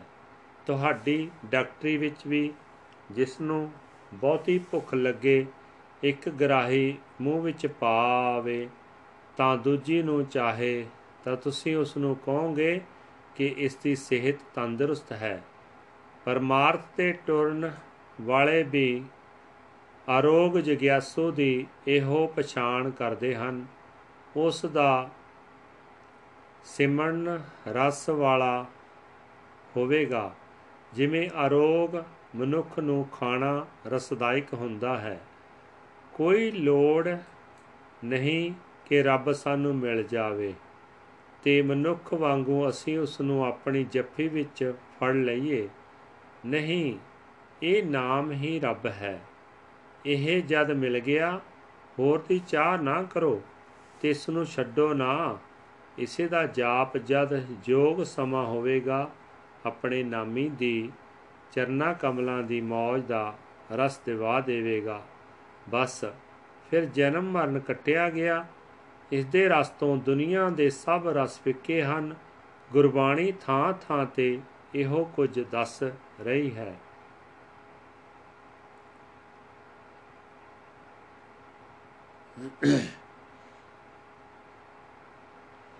ਹਾਲੇ ਇਹ ਕਹਿਣ ਦੀ ਗੱਲ ਹੀ ਤੁਸਾਂ ਨੂੰ ਪ੍ਰਤੀਤ ਹੋਵੇਗੀ। ਪਰ ਕੁਝ ਚਿਰ ਜਦ ਜਪੋਗੇ, ਰਸ ਪਵੇਗਾ, ਫਿਰ ਪਤਾ ਲੱਗੇਗਾ ਕਿ ਸਰਵੋਤਮ ਰਸ ਇਹ ਹੈ। ਇਹ ਰਸ ਆਵਾ, ਉਹ ਰਸ ਨਹੀਂ ਭਾਵਾ।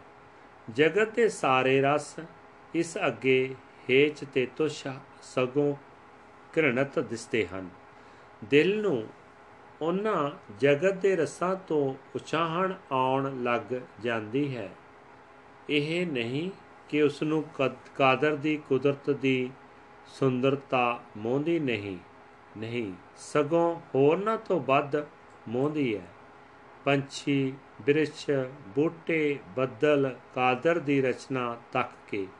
ਉਹ ਸਵਾਦ, ਉਹ ਰਸ ਤੇ ਬਿਸਮਾਦ ਛਾਉਂਦਾ ਹੈ ਜੋ ਅਸੀਂ ਪਚਕਤਤ ਨਹੀਂ ਕਰ ਸਕਦੇ।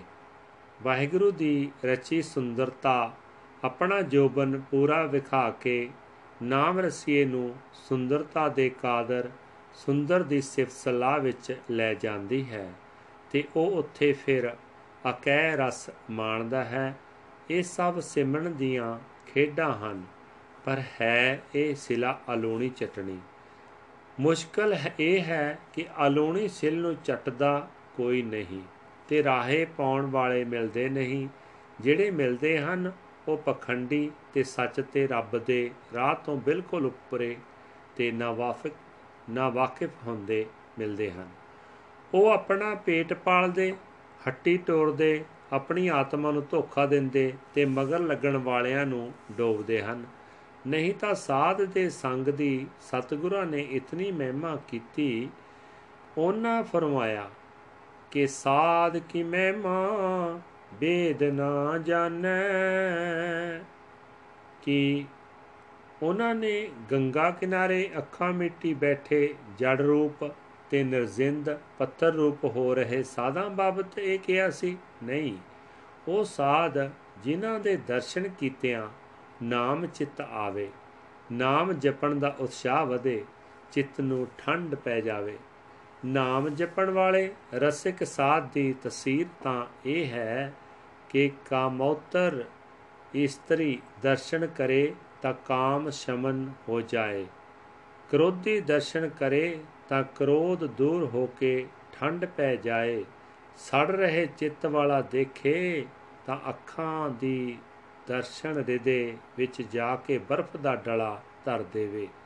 ਹਾਂ, ਉਹ ਹੈ ਸੰਤ, ਉਹ ਹੈ ਸਾਧ ਉਸ ਦਾ ਸਤ ਸੰਗ ਫਾਇਦਾ ਦਿੰਦਾ ਪਰਮਾਰਥ ਦੇ ਖੋਜੀ ਜਿਗਿਆਸੂ ਨੂੰ ਘਰਾਂ ਦੇ ਕੰਮਾਂ ਧੰਦਿਆਂ ਵਿੱਚ ਨਿਤ ਮੈਲ ਪੈਂਦੀ ਹੈ। ਨਿਤ ਨਿਤ ਨਾਮ ਜਪਣ ਨਾਲ ਉਹ ਕਟਿੰਦੀ ਹੈ। ਪਰ ਕੁਝ ਦਿਨ ਪਾ ਕੇ ਤਬੀਅਤ ਮੈਲ ਦੀਆਂ ਸੱਟਾਂ ਖਾ ਕੇ ਢਿੱਲੀ ਹੋ ਜਾਂਦੀ ਹੈ। ਫਿਰ ਸਤ ਸੰਗ ਦੀ ਲੋੜ ਪੈਂਦੀ ਹੈ, ਜੋ ਸੁਰਤ ਦੀਆਂ ਤਣਾਵਾਂ ਖਿੱਚੀਆਂ ਜਾਣ ਤੇ ਨਾਮ ਜਪਣ ਦਾ ਉਤਸ਼ਾਹ ਫਿਰ ਭਰ ਜਾਵੇ। ਨਾਮ ਫਿਰ ਰੋਜ਼ ਦੀਆਂ ਪੈ ਰਹੀਆਂ ਮੈਲਾਂ ਨੂੰ ਵੀ ਕੱਟੇ ਤੇ ਜਨਮਾਂਤਰਾਂ ਦੇ ਮੈਲਾਂ ਦੇ ਵੱਜੇ ਖੰਨਾ ਨੂੰ ਵੀ ਕਟਦਾ ਜਾਏ। ਭਰੀ ਐ ਮਤ ਪਾਪਾ ਕੈ ਸੰਗ ਉਹ ਤੋ ਪੈ ਨਾ ਮੈਂ ਕਹਿ ਰੰਗ। ਮੈਲ ਕੱਟੇ, ਇਸ ਦੇ ਕੱਟਣ ਵਿੱਚ ਪਤਾ ਨਹੀਂ ਕਿੰਨਾ ਚਿਰ ਲੱਗੇ। ਅੱਕੋ ਨਾ, ਥੱਕੋ ਨਾ, ਇਹ ਇਹੋ ਕੁਝ ਸਤਸੰਗ ਸਿਖਾਉਂਦਾ ਹੈ ਕਿ ਨਾ ਅੱਕੋ, ਨਾ ਥੱਕੋ, ਉਤਸ਼ਾਹ ਵਿੱਚ ਹੋ ਕੇ ਜਪੋ, ਲੱਕ ਬੰਨ ਕੇ ਜਪੋ। ਗੁਰੂ ਸਾਹਿਬਾਂ ਨੇ ਇਸੇ ਲਈ ਆਸਾ ਦੀ ਵਾਰ ਤੇ ਰਹਿਰਾਸ ਦੇ ਦੀਵਾਨ ਸਾਂਝੇ ਰਚੇ ਹਨ ਕਿ ਹਰ ਇੱਕ ਸਿੱਖ ਨੂੰ ਸਵੇਰ ਤੇ ਸ਼ਾਮ ਸਤਸੰਗ ਦਾ ਅਵਸਰ ਰੋਜ਼ ਦੋ ਵਾਰ ਮਿਲ ਜ਼ਰੂਰ ਜਾਵੇ। ਉਹ ਨਾਮ ਵਿੱਚ ਸਦਾ ਉਦਿਤ ਰਹਿੰਦਾ ਹੋਇਆ, ਆਪਣੇ ਗ੍ਰਹਿ ਦੇ ਕਾਰ ਵਿਹਾਰ ਕਰੇ, ਆਪ ਸੁਖੀ ਹੋਵੇ ਤੇ ਹੋਰਨਾਂ ਨੂੰ ਸੁਖ ਦੇਵੇ। ਗੁਰੂ ਸੇਵਾ ਦਾ ਉਤਸ਼ਾਹ, ਪਰ ਫਿਰ ਤਿਆਗ ਤੇ ਅਪਕੜਤਾ। ਸੱਚਖੰਡ ਵਾਸੀ ਸਤਕਾਰਯੋਗ ਸ੍ਰੀਮਾਨ ਸੰਤ ਅਤਰ ਸਿੰਘ ਜੀ ਜਦ ਮਸਤੂਆਣੇ ਸੰਗਤਾਂ ਦੀ ਪ੍ਰੇਰਣਾ ਨਾਲ ਗੁਰਦੁਆਰਾ ਸਾਹਿਬ ਬਣਾ ਰਹੇ ਸਨ, ਤਾਂ ਉਹਨਾਂ ਦਿਨਾਂ ਵਿੱਚ ਉਹਨਾਂ ਨੂੰ ਭਾਈ ਸਾਹਿਬ ਜੀ ਨੂੰ ਮਿਲਣ ਦਾ ਅਵਸਰ ਮਿਲਿਆ। ਇਸ ਸਮੇਂ ਸ਼ਹਿਰ ਦੇ ਇੱਕ ਪ੍ਰਤੀਸ਼ਤ ਸੱਜਣ ਦੇ ਨਾਲ ਆਪ ਸ਼ਹਿਰੋਂ ਬਾਹਰ ਰਾਮ ਤਲਾਈ ਵਾਲੇ ਪਾਸੇ ਆਪ ਭਾਈ ਸਾਹਿਬ ਜੀ ਨੂੰ ਮਿਲੇ।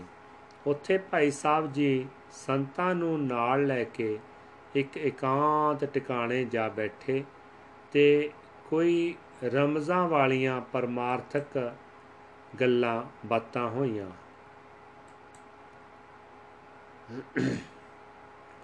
ਤੇ ਫਿਰ ਮਸਤੂਆਣੇ ਦੇ ਗੁਰਦੁਆਰੇ ਬਾਬਤ ਗੱਲ ਛਿੜ ਪਈ। ਤਾਂ ਭਾਈ ਸਾਹਿਬ ਜੀ ਨੇ ਕਿਹਾ, ਸ੍ਰੀ ਸੰਤ ਜੀਓ, ਗੁਰਦੁਆਰੇ ਬਣਾਉਣੇ, ਗੁਰਦੁਆਰੇ ਦੀ ਸੇਵਾ ਮਹਾਪੁੰਨ ਹੈ ਤੇ ਕਰਨੀ ਹਰ ਇੱਕ ਸਿੱਖ ਦਾ ਫਰਜ਼ ਹੈ। ਪਰ ਸੰਸਾਰ ਦੀ ਰਵਸ਼ ਤੋਂ ਖਬਰਦਾਰ ਰਹਿਣਾ ਚਾਹੀਦਾ ਹੈ। ਇਹ ਸੰਸਾਰ ਕੁਝ ਨਹੀਂ ਦੇਖਦਾ ਨਾਮ ਰਸੀਏ ਸੰਤਾਂ ਸਾਧਾਂ ਨਾਲ ਉਨਾ ਚਿਰ ਚੰਬੜਿਆ ਰਹਿੰਦਾ ਜਿੰਨਾ ਚਿਰ ਰਸ ਚੂਸਦਾ ਰਹਿੰਦਾ ਆਪਣਾ ਮਤਲਬ ਸਾਧ ਕੇ ਇਤਨਾ ਟੋਇਆ ਦਿੰਦਾ ਕਿ ਸਾਧੂ ਦਾ ਸੰਭਲਣਾ ਔਖਾ ਹੋ ਜਾਂਦਾ ਦੂਸਰੇ ਐਸੇ ਕਾਰਜ ਮਾਇਆ ਤੋਂ ਬਿਨਾ ਸਿਰੇ ਚੜ ਨਹੀਂ ਸਕਦੇ ਤੇ ਨਾਮੀ ਪੁਰਖ ਆਪਣੀ ਕਿਸੇ ਬੇਪਰਵਾਹ ਤੇ ਅਚਾਹਤਾ ਦੀ ਉਚਤਾ ਤੇ ਉਡਾਰੀ ਵਿੱਚ ਹੁੰਦਾ ਜਦ ਉਸ ਨੂੰ ਕਿਸੇ ਕੋਲੋਂ ਭਾਵੇਂ ਗੁਰਦੁਆਰੇ ਲਈ ਹੀ ਮੰਗਣਾ ਪੈਂਦਾ ਤਾਂ ਆਪਣੀ ਅਟਾਰੀਆਂ ਉਤਰ ਕੇ ਮੰਗਣਾ ਪੈਂਦਾ ਤੇ ਇਉਂ ਸੁਰਤ ਦੇਣ ਵਾਲਿਆਂ ਦੇ ਐਸਾਨ ਹੇਠ ਹੋ ਜਾਂਦੀ ਹੈ। ਸੰਤ ਜੀ ਇਹ ਸੁਣ ਕੇ ਸੋਹਣੇ ਨੈਣਾ ਵਿੱਚ ਜਲ ਭਰ ਲਿਆਏ ਤੇ ਕਹਿਣ ਲੱਗੇ, ਮੈਂ ਸਮਝਿਆ ਹੈ ਸਤਿਗੁਰੂ ਆਪ। ਆਪ ਦੇ ਘਟ ਵਿੱਚ ਬੈਠ ਕੇ ਬੋਲ ਰਿਹਾ ਇਹ ਵਾਕ ਆਪ ਦੇ ਨਹੀਂ, ਪਰ ਇਹ ਆਗਿਆ ਹੈ ਮੇਰੇ ਸਤਿਗੁਰੂ ਦੀ ਜਿਸ ਨੇ ਆਪ ਦੀ ਜ਼ੁਬਾਨ ਰਾਹੀਂ ਇਹ ਲਫ਼ਜ਼ ਕਹਿ ਲਵਾਏ ਹਨ। ਹੁਣ ਕਿਰਪਾ ਕਰਕੇ ਇਸ ਦਾ ਕੋਈ ਇਲਾਜ ਵੀ ਦੱਸੋ। ਜੋ ਛਾਲ ਵੱਜ ਚੁੱਕੀ ਹੈ, ਉਹ ਹੁਣ ਪਿੱਛੇ ਹਟਾਉਣੀ ਔਖੀ ਹੈ। ਆਪ ਜੀ ਨੇ ਕਿਹਾ, ਕਿ ਹਾਂ, ਹੋ ਸਕਦਾ ਹੈ, ਪਰ ਜੇ ਆਪ ਤਿਆਗ ਬਿਰਤੀ ਦੇ ਇੱਥੇ ਵੀ ਜੋਰ ਦਿਖਾਓ, ਗੁਰਦੁਆਰਾ ਬਣਵਾਓ, ਖੂਬ ਉਤਸ਼ਾਹ ਨਾਲ ਬਣਵਾਓ, ਪਰ ਇਮਾਰਤ ਆਦ ਦਾ ਕੰਮ ਖਤਮ ਹੁੰਦਿਆਂ ਹੀ ਉੱਥੋਂ ਟੁਰਾਓ। ਤੇ ਚਿੱਤ ਵਿੱਚ ਕੋਈ ਪਕੜ ਨਾ ਰੱਖੋ ਕਿ ਅਸਾਂ ਨੇ ਬਣਵਾਇਆ ਤੇ ਇਸ ਦਾ ਪ੍ਰਬੰਧ ਵੀ ਅਸਾਂ ਕਰਨਾ ਹੈ, ਜਾਂ ਕੋਈ ਹੋਰ ਬਿਹਤਰੀ ਸੋਚਣੀ ਹੈ। ਆਪਨੇ ਬੀਜ ਬੀਜ ਦਿੱਤਾ, ਆਪੇ ਸੰਗਤਾਂ ਜਿਵੇਂ ਚਾਉਣ ਪਈਆਂ, ਪ੍ਰਬੰਧ ਕਰਨ ਤੇ ਗੁਰਦੁਆਰੇ ਦੀ ਰੱਖਿਆ ਕਰਨ। ਤੁਸੀਂ ਫਿਰ ਖੁੱਲੇ ਵਿਚਰੋ ਤੇ ਉੱਥੇ ਜਾਓ ਹੀ ਨਾ। ਜੇ ਜਾਓ ਤਾਂ ਇੱਕ ਯਾਤਰੂ ਵਾਂਗ ਇੱਕ ਅੱਧ ਦਿਨ ਰਹਿ ਕੇ ਆ ਪਕੜ ਟੁਰ ਜਾਓ। ਸੰਤਾਂ ਨੇ ਸਤ ਬਚਨ ਕਹਿ ਕੇ ਕਿਹਾ, ਮੈਂ ਆਪਣੇ ਵੱਲੋਂ ਇਹ ਕੁਝ ਕਰਨ ਦੀ ਕੋਸ਼ਿਸ਼ ਜ਼ਰੂਰ ਕਰਾਂਗਾ। ਸ੍ਰੀ ਸੰਤ ਜੀ 31 ਜਨਵਰੀ 1927 ਨੂੰ ਚੜ੍ਹਾਈਆਂ ਕਰੇ ਗਏ। ਭਾਈ ਸਾਹਿਬ ਨੂੰ ਆਪ ਜੀ ਦੀ ਦੁਰਲਭ ਹਸਤੀ ਦੇ ਟੁਰ ਜਾਣ ਤੇ ਬੜਾ ਹੀ ਸਦਮਾ ਹੋਇਆ। ਚਲਾਣੇ ਤੋਂ ਬਾਅਦ ਉਹ ਲੋਕ ਜਿਹੜੇ ਸੰਤਾਂ ਦੇ ਜਿਉਂਦਿਆਂ ਵਿਰੋਧੀ ਸਨ, ਉਹਨਾਂ ਨੇ ਸੰਤਾਂ ਦੀ ਯਾਦ ਵਿੱਚ ਦਿਨ ਮਨਾਉਣ ਤੇ ਆਪਣੇ ਰਸਾਲਿਆਂ ਦੇ ਨੰਬਰ ਕੱਢਣ ਦਾ ਐਲਾਨ ਕੀਤਾ। ਆਪ ਜੀ ਨੇ ਜਗਤ ਦੀ ਇਸ ਆਪੁੱਠੀ ਰਵਸ਼ ਤੇ ਠੰਡਾ ਸਾਹ ਲੈਂਦਿਆਂ ਦੋ ਕਬਿਤ ਲਿਖੇ, ਜੋ ਅਕਾਲੀ ਦੇ ਸੰਤ ਅਤਰ ਸਿੰਘ ਜੀ ਨੰਬਰ ਵਿੱਚ ਛਪੇ ਸਨ। ਇਹ ਖਿਆਲ ਉਹਨਾਂ ਵਿੱਚ ਸਾਰਾ ਮੂਰਤੀਮਾਨ ਹੈ। ਮੁੱਦਤਾਂ ਦੀ ਘਾਲ ਘਾਲ, ਬੂਟੇ ਤਾਈ ਫੁੱਲ ਪਿਆ, ਰੂਪ ਆ ਰੂਪ ਮਹਿਕ, ਤਦੋਂ ਆਪਾ ਆ ਦਿਖਾ ਲਿਆ। ਪਾਣੀ ਅੱਗ ਤਾਪ ਤਪੇ, ਜਫਰ ਜਾਲੇ ਫੁੱਲਾਂ ਫੇਰ ਅਤਰ ਵਾਲਾ ਰੂਪ ਤਦੋਂ ਮੈਂ ਕਿ ਉਸ ਪਾ ਲਿਆ ਆਪੇ ਨੂੰ ਲਟਾਵਣੇ ਦੀ ਬਾਣ ਤਾਂ ਵੀ ਛੱਡੀ ਨਹੀਂ। ਫੋਹੇ ਫੋਏ ਚੜ ਸਾਰਾ ਆਪਾ ਉਸ ਵੰਡਾ ਲਿਆ ਤਿਮੇ ਸੰਤ ਅਤਰ ਸਿੰਘ ਆਪਾ ਸਾਰਾ ਸੰਜ ਸੰਜ ਇਸ ਪੰਥ ਖਾਲਸੇ ਦੀ ਸੇਵਾ ਚ ਲੁਟਾ ਲਿਆ ਮਿਰਗ ਅੰਤ ਬਾਦ ਜਿਵੇਂ, ਮਿਰਗ ਮਦ ਮੁੱਲ ਪਾਂਦੀ। ਅਤਰ ਮਿਰਗ ਇੰਦ ਤਿਮੇ ਮੁੱਲ ਜੇ ਪਵਾ ਲਿਆ ਜਦੋਂ ਮਦ ਮਿਰਗ ਨਾਲ, ਤਦੋਂ ਨਾ ਸੁਗੰਧ ਲਿਤੀ। ਜਦੋਂ ਮਿਰਗ ਜਾਨ ਦਿੱਤੀ, ਤਦੋਂ ਆ ਸੰਭਾਲਿਆ। ਹੋਮ ਜਗ ਵਾਲੇ ਪਏ ਮਿਰਗ ਮਦ ਮੰਗਦੇ ਨੇ, ਗਾਂਧੀਆਂ ਤੇ ਰਸੀਆਂ ਅਤੇ ਵੈਦਾ ਮੁੱਲ ਪਾ ਲਿਆ। ਖੁੱਲੀ ਕਸਤੂਰੀ ਤਿਮੇ, ਅਤਰ ਮਿਰਦੀ ਗਿੰਦ ਤੇਰੀ, ਤੈਨੂੰ ਅੱਜ ਸਾਰਿਆਂ ਨੇ ਸੀਸੀ ਉੱਤੇ ਚਾਲਿਆ ਖੁੱਲੀ ਕਸਤੂਰੀ ਤਿਮੇ, ਅਤਰ ਮਿਰ ਗਿੰਦ ਤੇਰੀ ਤੈਨੂੰ ਅੱਜ ਸਾਰਿਆਂ ਨੇ ਸੀਸੀ ਉੱਤੇ ਚਾਲਿਆ। ਸ੍ਰੀ ਭਾਈ ਸਾਹਿਬ ਜੀ ਦੀ ਧਾਰਮਿਕ ਤੇ ਪੰਥਕ ਕੰਮਾਂ ਵਿੱਚ ਕਿਸ ਹੱਦ ਤੱਕ ਅਪਕੜਤਾ ਸੀ, ਉਹ ਹੇਠ ਲਿਖੇ ਕੁਝ ਵਾਕਿਆ ਤੋਂ ਭਲੀ ਪ੍ਰਕਾਰ ਪ੍ਰਗਟ ਹੋ ਜਾਂਦੀ ਹੈ। ਕਸ਼ਮੀਰ ਦੀ ਰਿਆਸਤ ਵਿੱਚ 12 ਮੁੱਲੇ ਦੇ ਕੋਲ ਵਾਰ ਇੱਕ ਗ੍ਰਾਮ ਹੈ। ਸਿੰਘਪੁਰਾ ਕਿਸੇ ਵੇਲੇ ਆਪ ਗਰਮੀਆਂ ਦੀ ਰੁੱਤੇ ਕਸ਼ਮੀਰ ਗਏ 12 ਮੁੱਲੇ ਮਹੋਰੇ ਸ੍ਰੀਨਗਰ ਦੀਆਂ ਸੈਰਾਂ ਕਰਦਿਆਂ ਕਰਾਂਦਿਆਂ ਉਪਰੋਕਤ ਗ੍ਰਾਮ ਦੇ ਨੇੜੇ ਜਿਹੇ ਇੱਕ ਗੁਰਧਾਮ ਦੀ ਸੂਹੂ ਪਈ ਤੇ ਇਹ ਵੀ ਪਤਾ ਲੱਗਾ ਕਿ ਜਦ ਛੇਵੇਂ ਪਾਤਸ਼ਾਹ ਸਾਹਿਬ ਸ੍ਰੀ ਗੁਰੂ ਹਰਗੋਬਿੰਦ ਜੀ ਮਾਈ ਭਾਗ ਭਰੀ ਨੂੰ ਨਿਸਤਾਰਨ ਇੱਧਰ ਆਏ, ਸਨ ਤਾਂ ਇੱਥੇ ਪਵਿੱਤਰ ਚਰਨ ਪਾਏ ਸਨ। ਤਦ ਸੈਰ ਸ਼ਿਕਾਰ ਵਿੱਚ ਸਿੰਘਪੁਰੇ ਤੋਂ ਮੀਰਪੂ ਦੀ ਵਿੱਤ ਤੇ ਪਹਾੜ ਦੀ ਚੋਟੀ ਤੇ ਪੱਧਰ ਵਿੱਚ ਇੱਕ ਮੁਸਲਮਾਨ ਫਕੀਰ ਸ਼ਾਹ ਬਹਿਲੋਲ ਰਿਹਾ ਕਰਦਾ ਸੀ। ਉਸ ਨਾਲ ਸੋਹਣੇ ਸਤਿਗੁਰੂ ਜੀ ਨੇ ਉਸ ਦੇ ਘਰ ਬੈਠ ਕੇ ਬਚਨ ਬਿਲਾਸ ਕੀਤੇ ਸਨ। ਉਸ ਯਾਦ ਵਿੱਚ ਛੋਟਾ ਜਿਹਾ ਥੜਾ ਤਦ ਤੱਕ ਉੱਥੇ ਕਾਇਮ ਹੈ ਸੀ। ਆਪ ਜੀ ਦਾ ਗੁਰੂ ਚਰਨਾਂ ਦਾ ਭੌਰਾ ਮਨ ਹੰਬਲਾ ਮਾਰ ਉੱਠਿਆ ਤੇ ਉਸ ਪਾਵਨ ਥੜੇ ਦੀ ਯਾਤਰਾ ਨੂੰ ਟੁਰ ਪਿਆ। ਸ੍ਰੀਮਾਨ ਸੰਤ ਸੰਗਤ ਸਿੰਘ ਜੀ ਵੀ ਨਾਲ ਸਨ। ਕੜਾ ਪ੍ਰਸ਼ਾਦ ਤਿਆਰ ਕਰਕੇ ਨਾਲ ਲੈ ਲਿਆ। ਘਰ ਦੇ ਬੰਦੇ ਵੀ ਕੁਝ ਨਾਲ ਹੋ ਗਏ। ਉਸ ਸਥਾਨ ਤੇ ਪਹੁੰਚੇ, ਦਰਸ਼ਨ ਕੀਤੇ। ਅਸਥਾਨ ਦੇਵੀ ਪ੍ਰਭਾਵ ਪੂਰਤ ਤੱਕਿਆ। ਪਿੰਡ ਦੇ ਲੋਕੀ ਵੀ ਆ ਗਏ।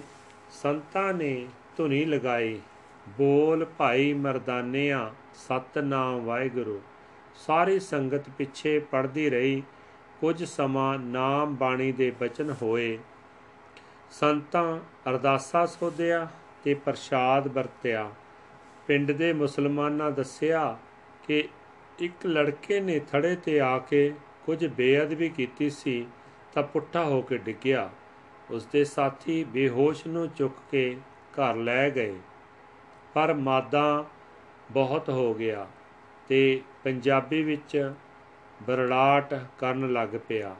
ਹਾਲਾਂਕਿ ਉਹ ਕਸ਼ਮੀਰੀ ਬੱਚਾ ਉੱਕਾ ਨਹੀਂ ਸੀ ਜਾਣਦਾ। ਉਸ ਦੇ ਮਾਪੇ ਵੀ ਉਸ ਦੀ ਗੱਲ ਨਹੀਂ ਸਮਝ ਸਕਦੇ ਸੀ। ਸੋ ਉਹਨਾਂ ਨੇ ਸਿੰਘਪੁਰੇ ਤੋਂ ਪੰਜਾਬੀ ਸਿੰਘ ਸੱਦੇ, ਤਾਂ ਜੋ ਆ ਕੇ ਸਮਝ ਕੇ ਦੱਸਣ ਕਿ ਇਹ ਕਾਕਾ ਕੀ ਕਹਿੰਦਾ ਹੈ। ਉਹਨਾਂ ਆ ਕੇ ਜਦ ਪੁੱਛਰ ਕੀਤੀ, ਤਾਂ ਉਸ ਲੜਕੇ ਦੀ ਜ਼ਬਾਨੀ ਸ਼ਹੀਦ ਸਿੰਘ ਬੋਲੇ ਕਿ ਅਸੀਂ ਸ਼ਹੀਦ ਸਿੰਘ ਹਾਂ ਤੇ ਜਦ ਤੱਕ ਤੋਂ ਸਾਹਿਬ ਸ੍ਰੀ ਗੁਰੂ ਹਰਗੋਬਿੰਦ ਜੀ ਇੱਥੇ ਆਪਣੇ ਪਵਿੱਤਰ ਚਰਨ ਪਾ ਗਏ ਹਨ ਤਦ ਤੋਂ ਇਹ ਅਸਥਾਨ ਅਸਾਂ ਸ਼ਹੀਦਾਂ ਸਿੰਘਾਂ ਦੀ ਰਾਖੀ ਵਿੱਚ ਹੈ ਤੇ ਅਸੀਂ ਸਦਾ ਹੀ ਇੱਥੇ ਪਹਿਰਾ ਦਿੰਦੇ ਹਾਂ। ਸਿੰਘਾਂ ਨੇ ਕਿਹਾ ਕਿ ਸ਼ਹੀਦ ਸਿੰਘ ਜੀ, ਕਿਸੇ ਤਰ੍ਹਾਂ ਇਸ ਬੱਚੇ ਦੀ ਜਾਨ ਬਖਸ਼ੀ ਕਰੋ। ਤਾਂ ਉਹਨਾਂ ਉੱਤਰ ਦਿੱਤਾ ਕਿ ਇਹ ਕਸ਼ਮੀਰੀ ਕੜਾ ਪ੍ਰਸ਼ਾਦ ਲੈ ਕੇ ਗੁਰੂ ਦੇ ਥੜੇ ਤੇ ਹਾਜ਼ਰ ਹੋਣ ਤੇ ਅਰਦਾਸ ਹੋਵੇ ਤੇ ਅੱਗੇ ਤੋਂ ਕੰਨਾਂ ਨੂੰ ਹੱਥ ਲਾਉਣ ਕਿ ਅਸੀਂ ਪਾਵਨ ਸਥਾਨ ਦੀ ਬੇਅਦਬੀ ਨਹੀਂ ਕਰਾਂਗੇ, ਤਾਂ ਲੜਕਾ ਇਹ ਬਚ ਰਹੇਗਾ। ਚੁਨਾਚੇ ਇਵੇਂ ਹੀ ਕੀਤਾ ਗਿਆ, ਤਾਂ ਇਹ ਬੱਚਾ 9 ਬਰ 9 ਹੋ ਗਿਆ। ਇਸ ਲਈ ਹੁਣ ਉਹ ਸਾਰੇ ਮੁਸਲਮਾਨ ਭੈ ਵਿੱਚ ਰਹਿੰਦੇ ਹਨ ਤੇ ਸਤਕਾਰ ਕਰਦੇ ਹਨ।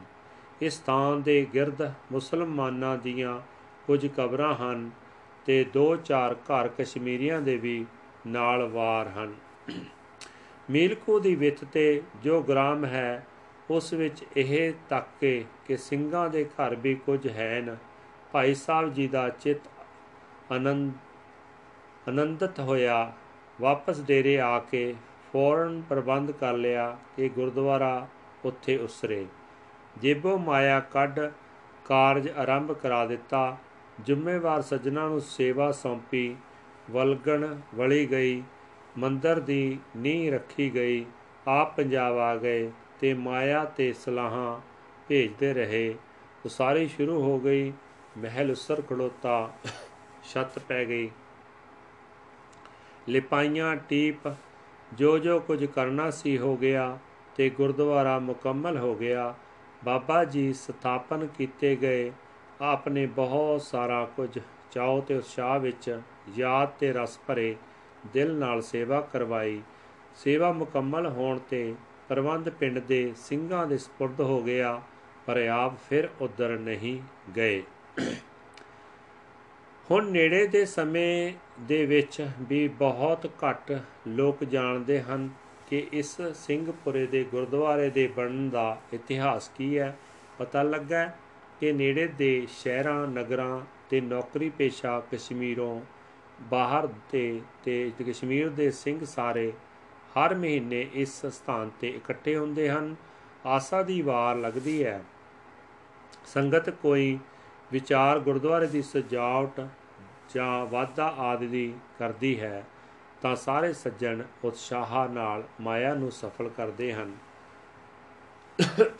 ਨੇੜੇ ਵਾਲੇ, ਗ੍ਰਾਮ ਵਾਲੇ ਸਿੰਘਾਂ ਦੀ ਵੀ ਕਿਸਮਤ ਤੱਕੋ ਉਹਨਾਂ ਦਾ ਆਨੰਦ ਸੰਭਾਲਿਆ ਨਹੀਂ ਜਾਂਦਾ ਕਿ ਇੱਕ ਵਿਰਾਨੇ ਜਿਹੇ ਗ੍ਰਾਮ ਵਿੱਚ ਧੰਨ ਸਤਿਗੁਰੂ ਹਰਗੋਬਿੰਦ ਜੀ ਨੇ ਆਪਣੀ ਮਿਹਰ ਨਾਲ ਸਾਧ ਸੰਗਤ ਦੀ ਹਰ ਮਹੀਨੇ ਮौज ਬਖਸ਼ੀ ਤੇ ਮਗਰੋਂ ਪਤਾ ਲੱਗਾ ਕਿ 25 ਕਨਾਲ ਜ਼ਮੀਨ ਵੀ ਉਸ ਗੁਰਦੁਆਰੇ ਨਾਲ ਲੱਗ ਗਈ ਹੈ।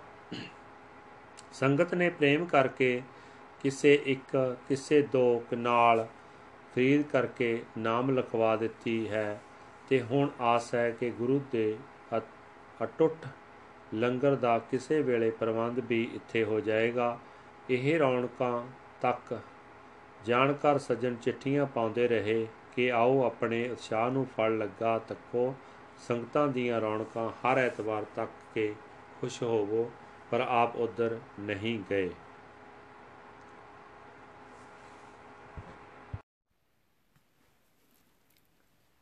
ਇਸੇ ਤਰ੍ਹਾਂ ਦਾ ਇੱਕ ਹੋਰ ਵਾਕਿਆ ਵਰਤਿਆ ਹੈ, ਜਿਸ ਤੋਂ ਵੀ ਇਹੋ ਨਤੀਜਾ ਨਿਕਲਦਾ ਹੈ ਕਿ ਆਪ ਦੇ ਹਿਰਦੇ ਵਿੱਚ ਸੇਵਾ ਦਾ ਚਾਅ ਤਾਂ ਅੱਤ ਦਾ ਸੀ, ਪਰ ਅਪਰਕੜਤਾ ਵੀ ਲਾਸਾਨੀ ਸੀ। 1935 ਈਸਵੀ ਦੇ ਅੰਤ ਟੈਰੀ ਦੇ ਗੁਰਦੁਆਰੇ ਦੇ ਗ੍ਰੰਥੀ ਸੰਤ ਸੋਹਣ ਸਿੰਘ ਜੀ ਆਏ, ਜੋ ਸ੍ਰੀ ਹੇਮਕੁੰਡ ਤਪੋਂ ਧਾਮ ਦੀ ਯਾਤਰਾ ਕਰ ਆਏ ਸਨ। ਤੇ ਚਾਹੁੰਦੇ ਸਨ ਕਿ ਉਹ ਉੱਥੇ ਗੁਰਦੁਆਰਾ ਕਾਇਮ ਹੋ ਜਾਵੇ। ਉਹ ਪਹਿਲੇ ਬੜੇ ਸੱਜਣਾ ਸੰਤਾਂ ਦੇ ਦਾਨੀਆਂ ਨੂੰ ਮਿਲ ਚੁੱਕੇ ਸਨ ਤੇ ਆਪਣੀ ਉਤਕੰਠਾ ਦੱਸ ਚੁੱਕੇ ਸਨ। ਪਰ ਕਿਤੋਂ ਸਫਲਤਾ ਨਾ ਪ੍ਰਾਪਤ ਹੋਈ। ਜਦ ਸੰਤ ਜੀ ਆਪ ਪਾਸ ਆਏ ਤੇ ਉਹਨਾਂ ਦੱਸਿਆ ਕਿ ਪੰਡੂਕੇਸ਼ਵਰ ਤੋਂ ਉੱਪਰ ਲੋਕ ਪਾਲ ਤੀਰਥ ਪਰ, ਜਿੱਥੇ ਪੰਡਤ ਤਾਰਾ ਸਿੰਘ ਜੀ, ਨਰੋਤਮ ਜੀ ਦੀ ਖੋਜ ਵੀ ਦੱਸਦੀ ਹੈ ਕਿ ਸਾਹਿਬ ਕਲਗੀਧਰ ਪਿਤਾ ਜੀ ਦਾ ਪਹਿਲੇ ਜਨਮ ਦਾ ਤਪ ਸਥਾਨ ਹੈ। ਅਸਾਂ ਦਰਸ਼ਨ ਕੀਤੇ ਹਨ। ਥੜਾ ਉੱਥੇ ਕਾਇਮ ਹੈ। ਗੁਰੂ ਮਹਾਰਾਜ ਦਾ ਦੇਵੀ ਪ੍ਰਭਾਵ ਵਿਦਵਾਨ ਹੈ ਤੇ ਚਿੱਤ ਬੜਾ ਹੀ ਚਾਹੁੰਦਾ ਹੈ ਕਿ ਉੱਥੇ ਨਿਸ਼ਾਨ ਕਾਇਮ ਹੋ ਜਾਵੇ। ਪ੍ਰਬੰਧ ਭਾਵੇਂ ਕੋਈ ਸੁਸਾਇਟੀ ਕਰੇ।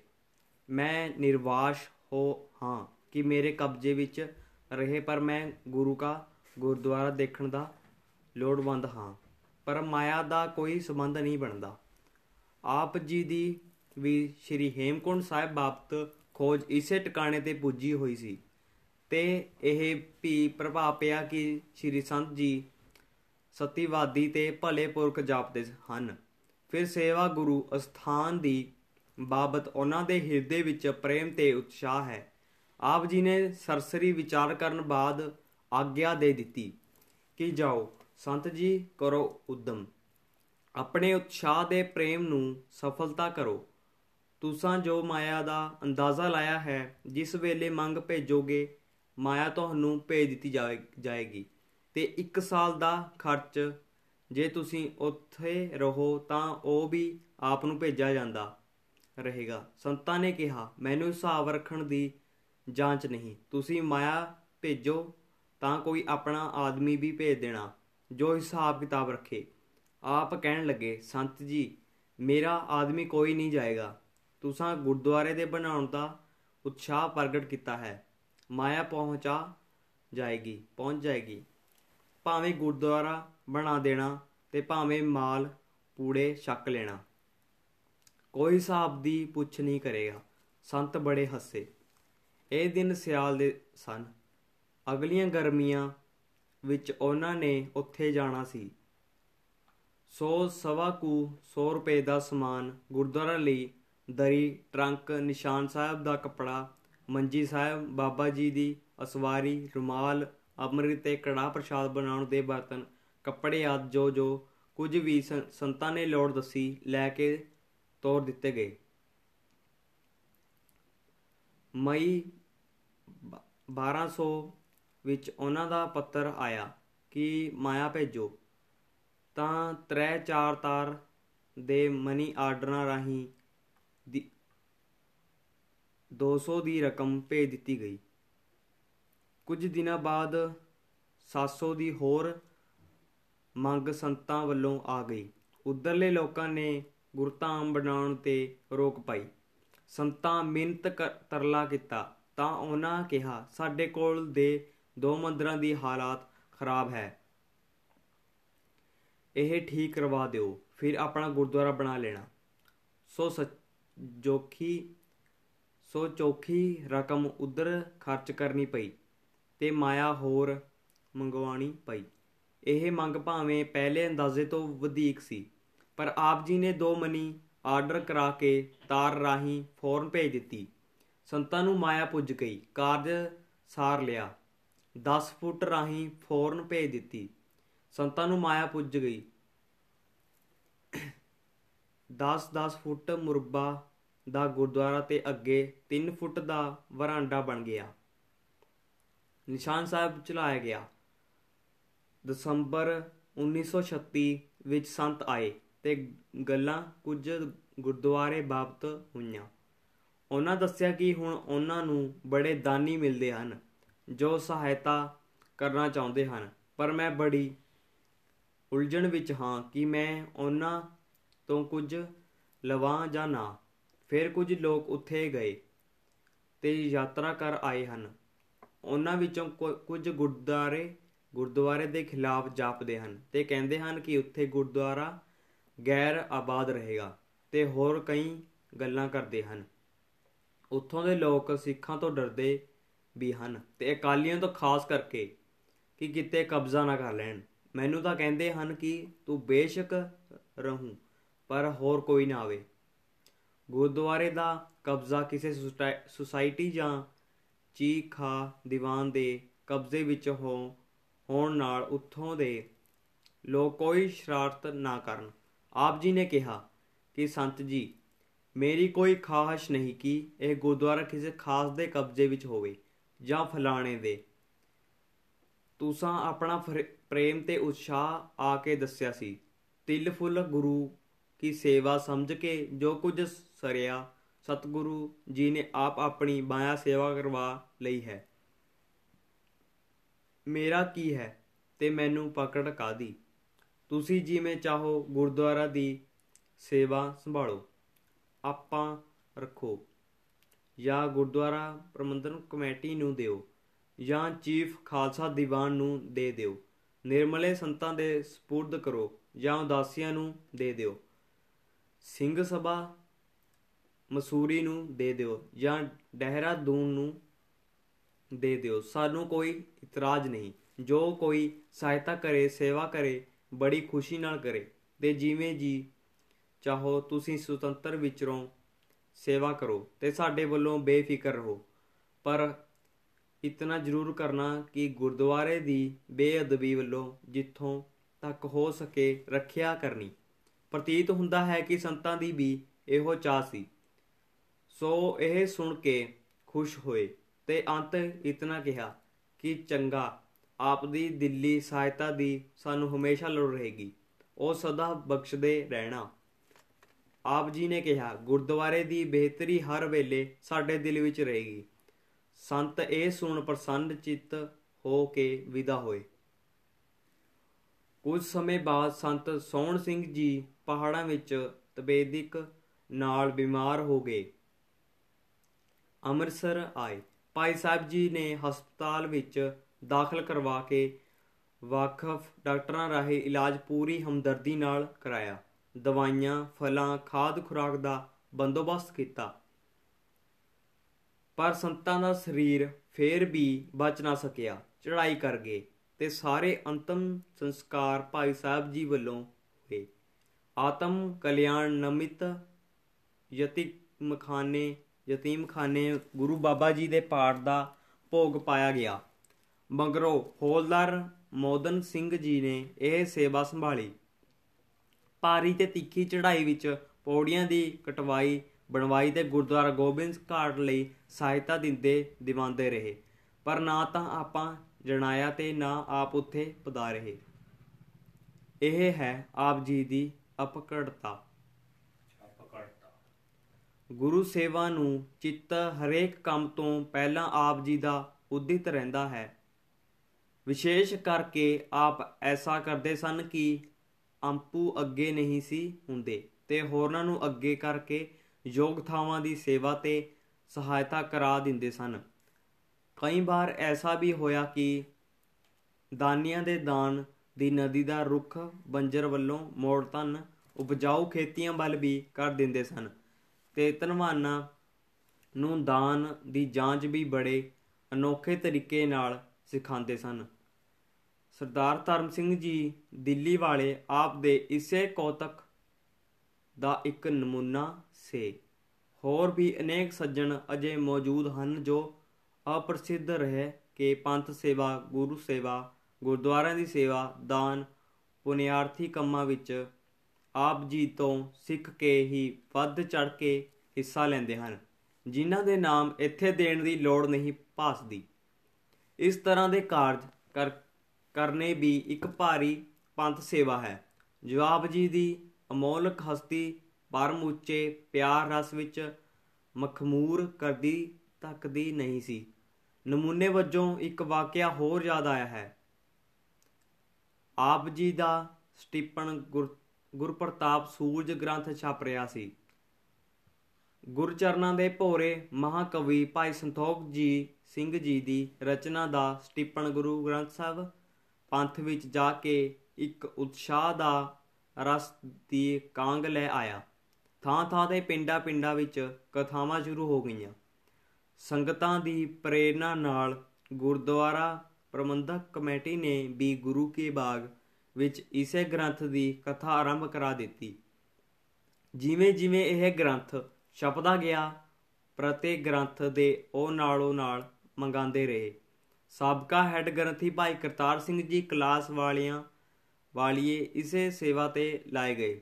ਉਦਾਹਰਾਂ ਅਰਥਾਂ ਤੇ ਆਪ ਜੀ ਦੇ ਲਿਖਤ ਭਾਵਾਂ ਭਾਵਾਂ ਅਨੁਭਵਾਂ ਤੇ ਗਿਰਾਂ ਕੁਸ਼ਾਈਆਂ ਨੇ ਕਥਾ ਦਾ ਉਹ ਠੱਪ, ਠੱਟ ਬੱਦਾ ਕੀ ਸੰਗਤਾਂ ਅਥਾਹ ਜੋੜਨ ਲੱਗ ਪਈਆਂ। ਲਾਊਡ ਸਪੀਕਰ ਦੀ ਲੋੜ ਪੈ ਗਈ, ਪਰ ਗੁਰੂ ਜਸ ਨੂੰ ਸੁਣ ਰਹੀ ਰਸ ਵਿੱਚ ਮਖਮੂਰ ਹੋਈ ਸੰਗਤ ਨੇ ਇਹ ਬੋਝ ਕਮੇਟੀ ਦੇ ਸਿਰ ਨਾ ਪੈਣ ਦਿੱਤਾ ਤੇ ਲਾਊਡ ਸਪੀਕਰ ਆਪ ਖਰੀਦ ਕੇ ਲਗਾ ਲਿਆ।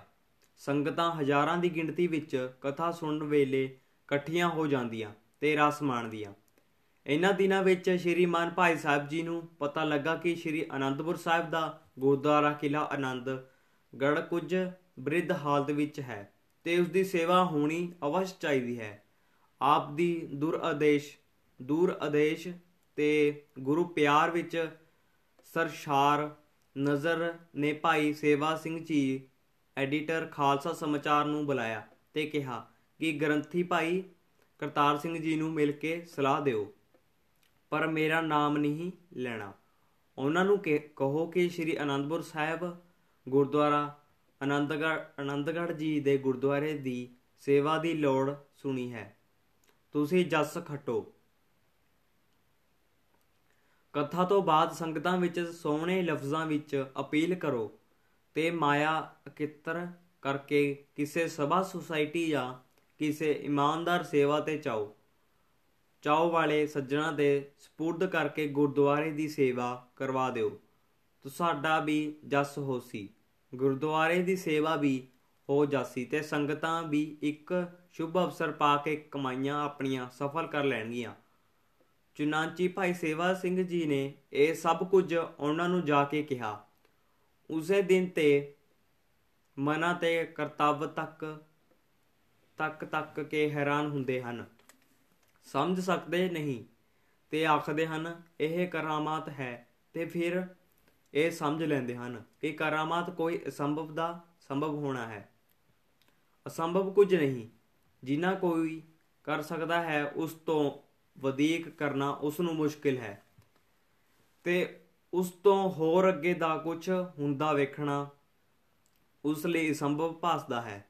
ਉਸ ਮੁਸ਼ਕਲ ਗੱਲ ਨੂੰ ਵੀ ਜੇ ਕੋਈ ਕਰ ਲੈਵੇ ਤਾਂ ਉਸ ਨੂੰ ਕਮਾਲ ਜਾਂ ਪ੍ਰਬੀਨਤਾ ਆਖਦੇ ਹਨ ਤੇ ਜਿਸ ਨੂੰ ਉਹ ਸੰਭਵ ਸਮਝਦੇ ਸਨ, ਜਦ ਕੋਈ ਉਹ ਕਰ ਲਵੇ ਤਾਂ ਉਸ ਨੂੰ ਕਰਾਮਾਤ ਆਖਦੇ ਹਨ। ਸ਼੍ਰੀ ਕਲਗੀਧਰ ਚਮਤਕਾਰ ਉਤਰਾਰਧਰ ਪੰਨਾ 250 ਫਿਰ ਅੱਗੇ ਚੱਲ ਕੇ ਆਪ ਦੱਸਦੇ ਹਨ ਕਿ ਬਲਵਾਨ ਮਨ ਦੋ ਪ੍ਰਕਾਰ ਦੇ ਹਨ। ਇੱਕ ਜਨਮ ਤੋਂ, ਦੂਜੇ ਸਾਧਨ ਤੋਂ, ਜੋ ਰੱਬ ਦੇ ਕੱਲੇ ਆਉਂਦੇ ਹਨ। ਉਹਨਾਂ ਦਾ ਮਨ ਰੱਬ ਨਾਲ ਲੱਗਾ ਰਹਿੰਦਾ ਹੈ। ਜਿਵੇਂ ਤਾਰ ਤੇ ਇੱਕ ਸਿਰੇ ਤੇ ਤਣੂਕਾ ਦਿਓ ਤਾਂ ਤਾਰ ਦੇ ਦੂਜੇ ਸਿਰੇ ਤੇ ਧੁਨੀ ਉਪਜਦੀ ਹੈ। ਦੀਵੇਂ ਜੋ ਸਾਈਂ ਵੱਲੋਂ ਆਉਂਦਾ ਹੈ, ਉਹਦਾ ਮਨ ਰੱਬੀ ਇੱਛਾ ਸ਼ਕਤੀ ਨਾਲ ਜੁੜਿਆ। ਹੋਣ ਕਰਕੇ ਰੱਬ ਦੀ ਰਜ਼ਾ ਵਿੱਚ ਇੱਕ ਸੁਰ ਹੁੰਦਾ ਹੈ ਤੇ ਉਹ ਚੁਣਕਾਰ ਦਿੰਦਾ ਹੈ।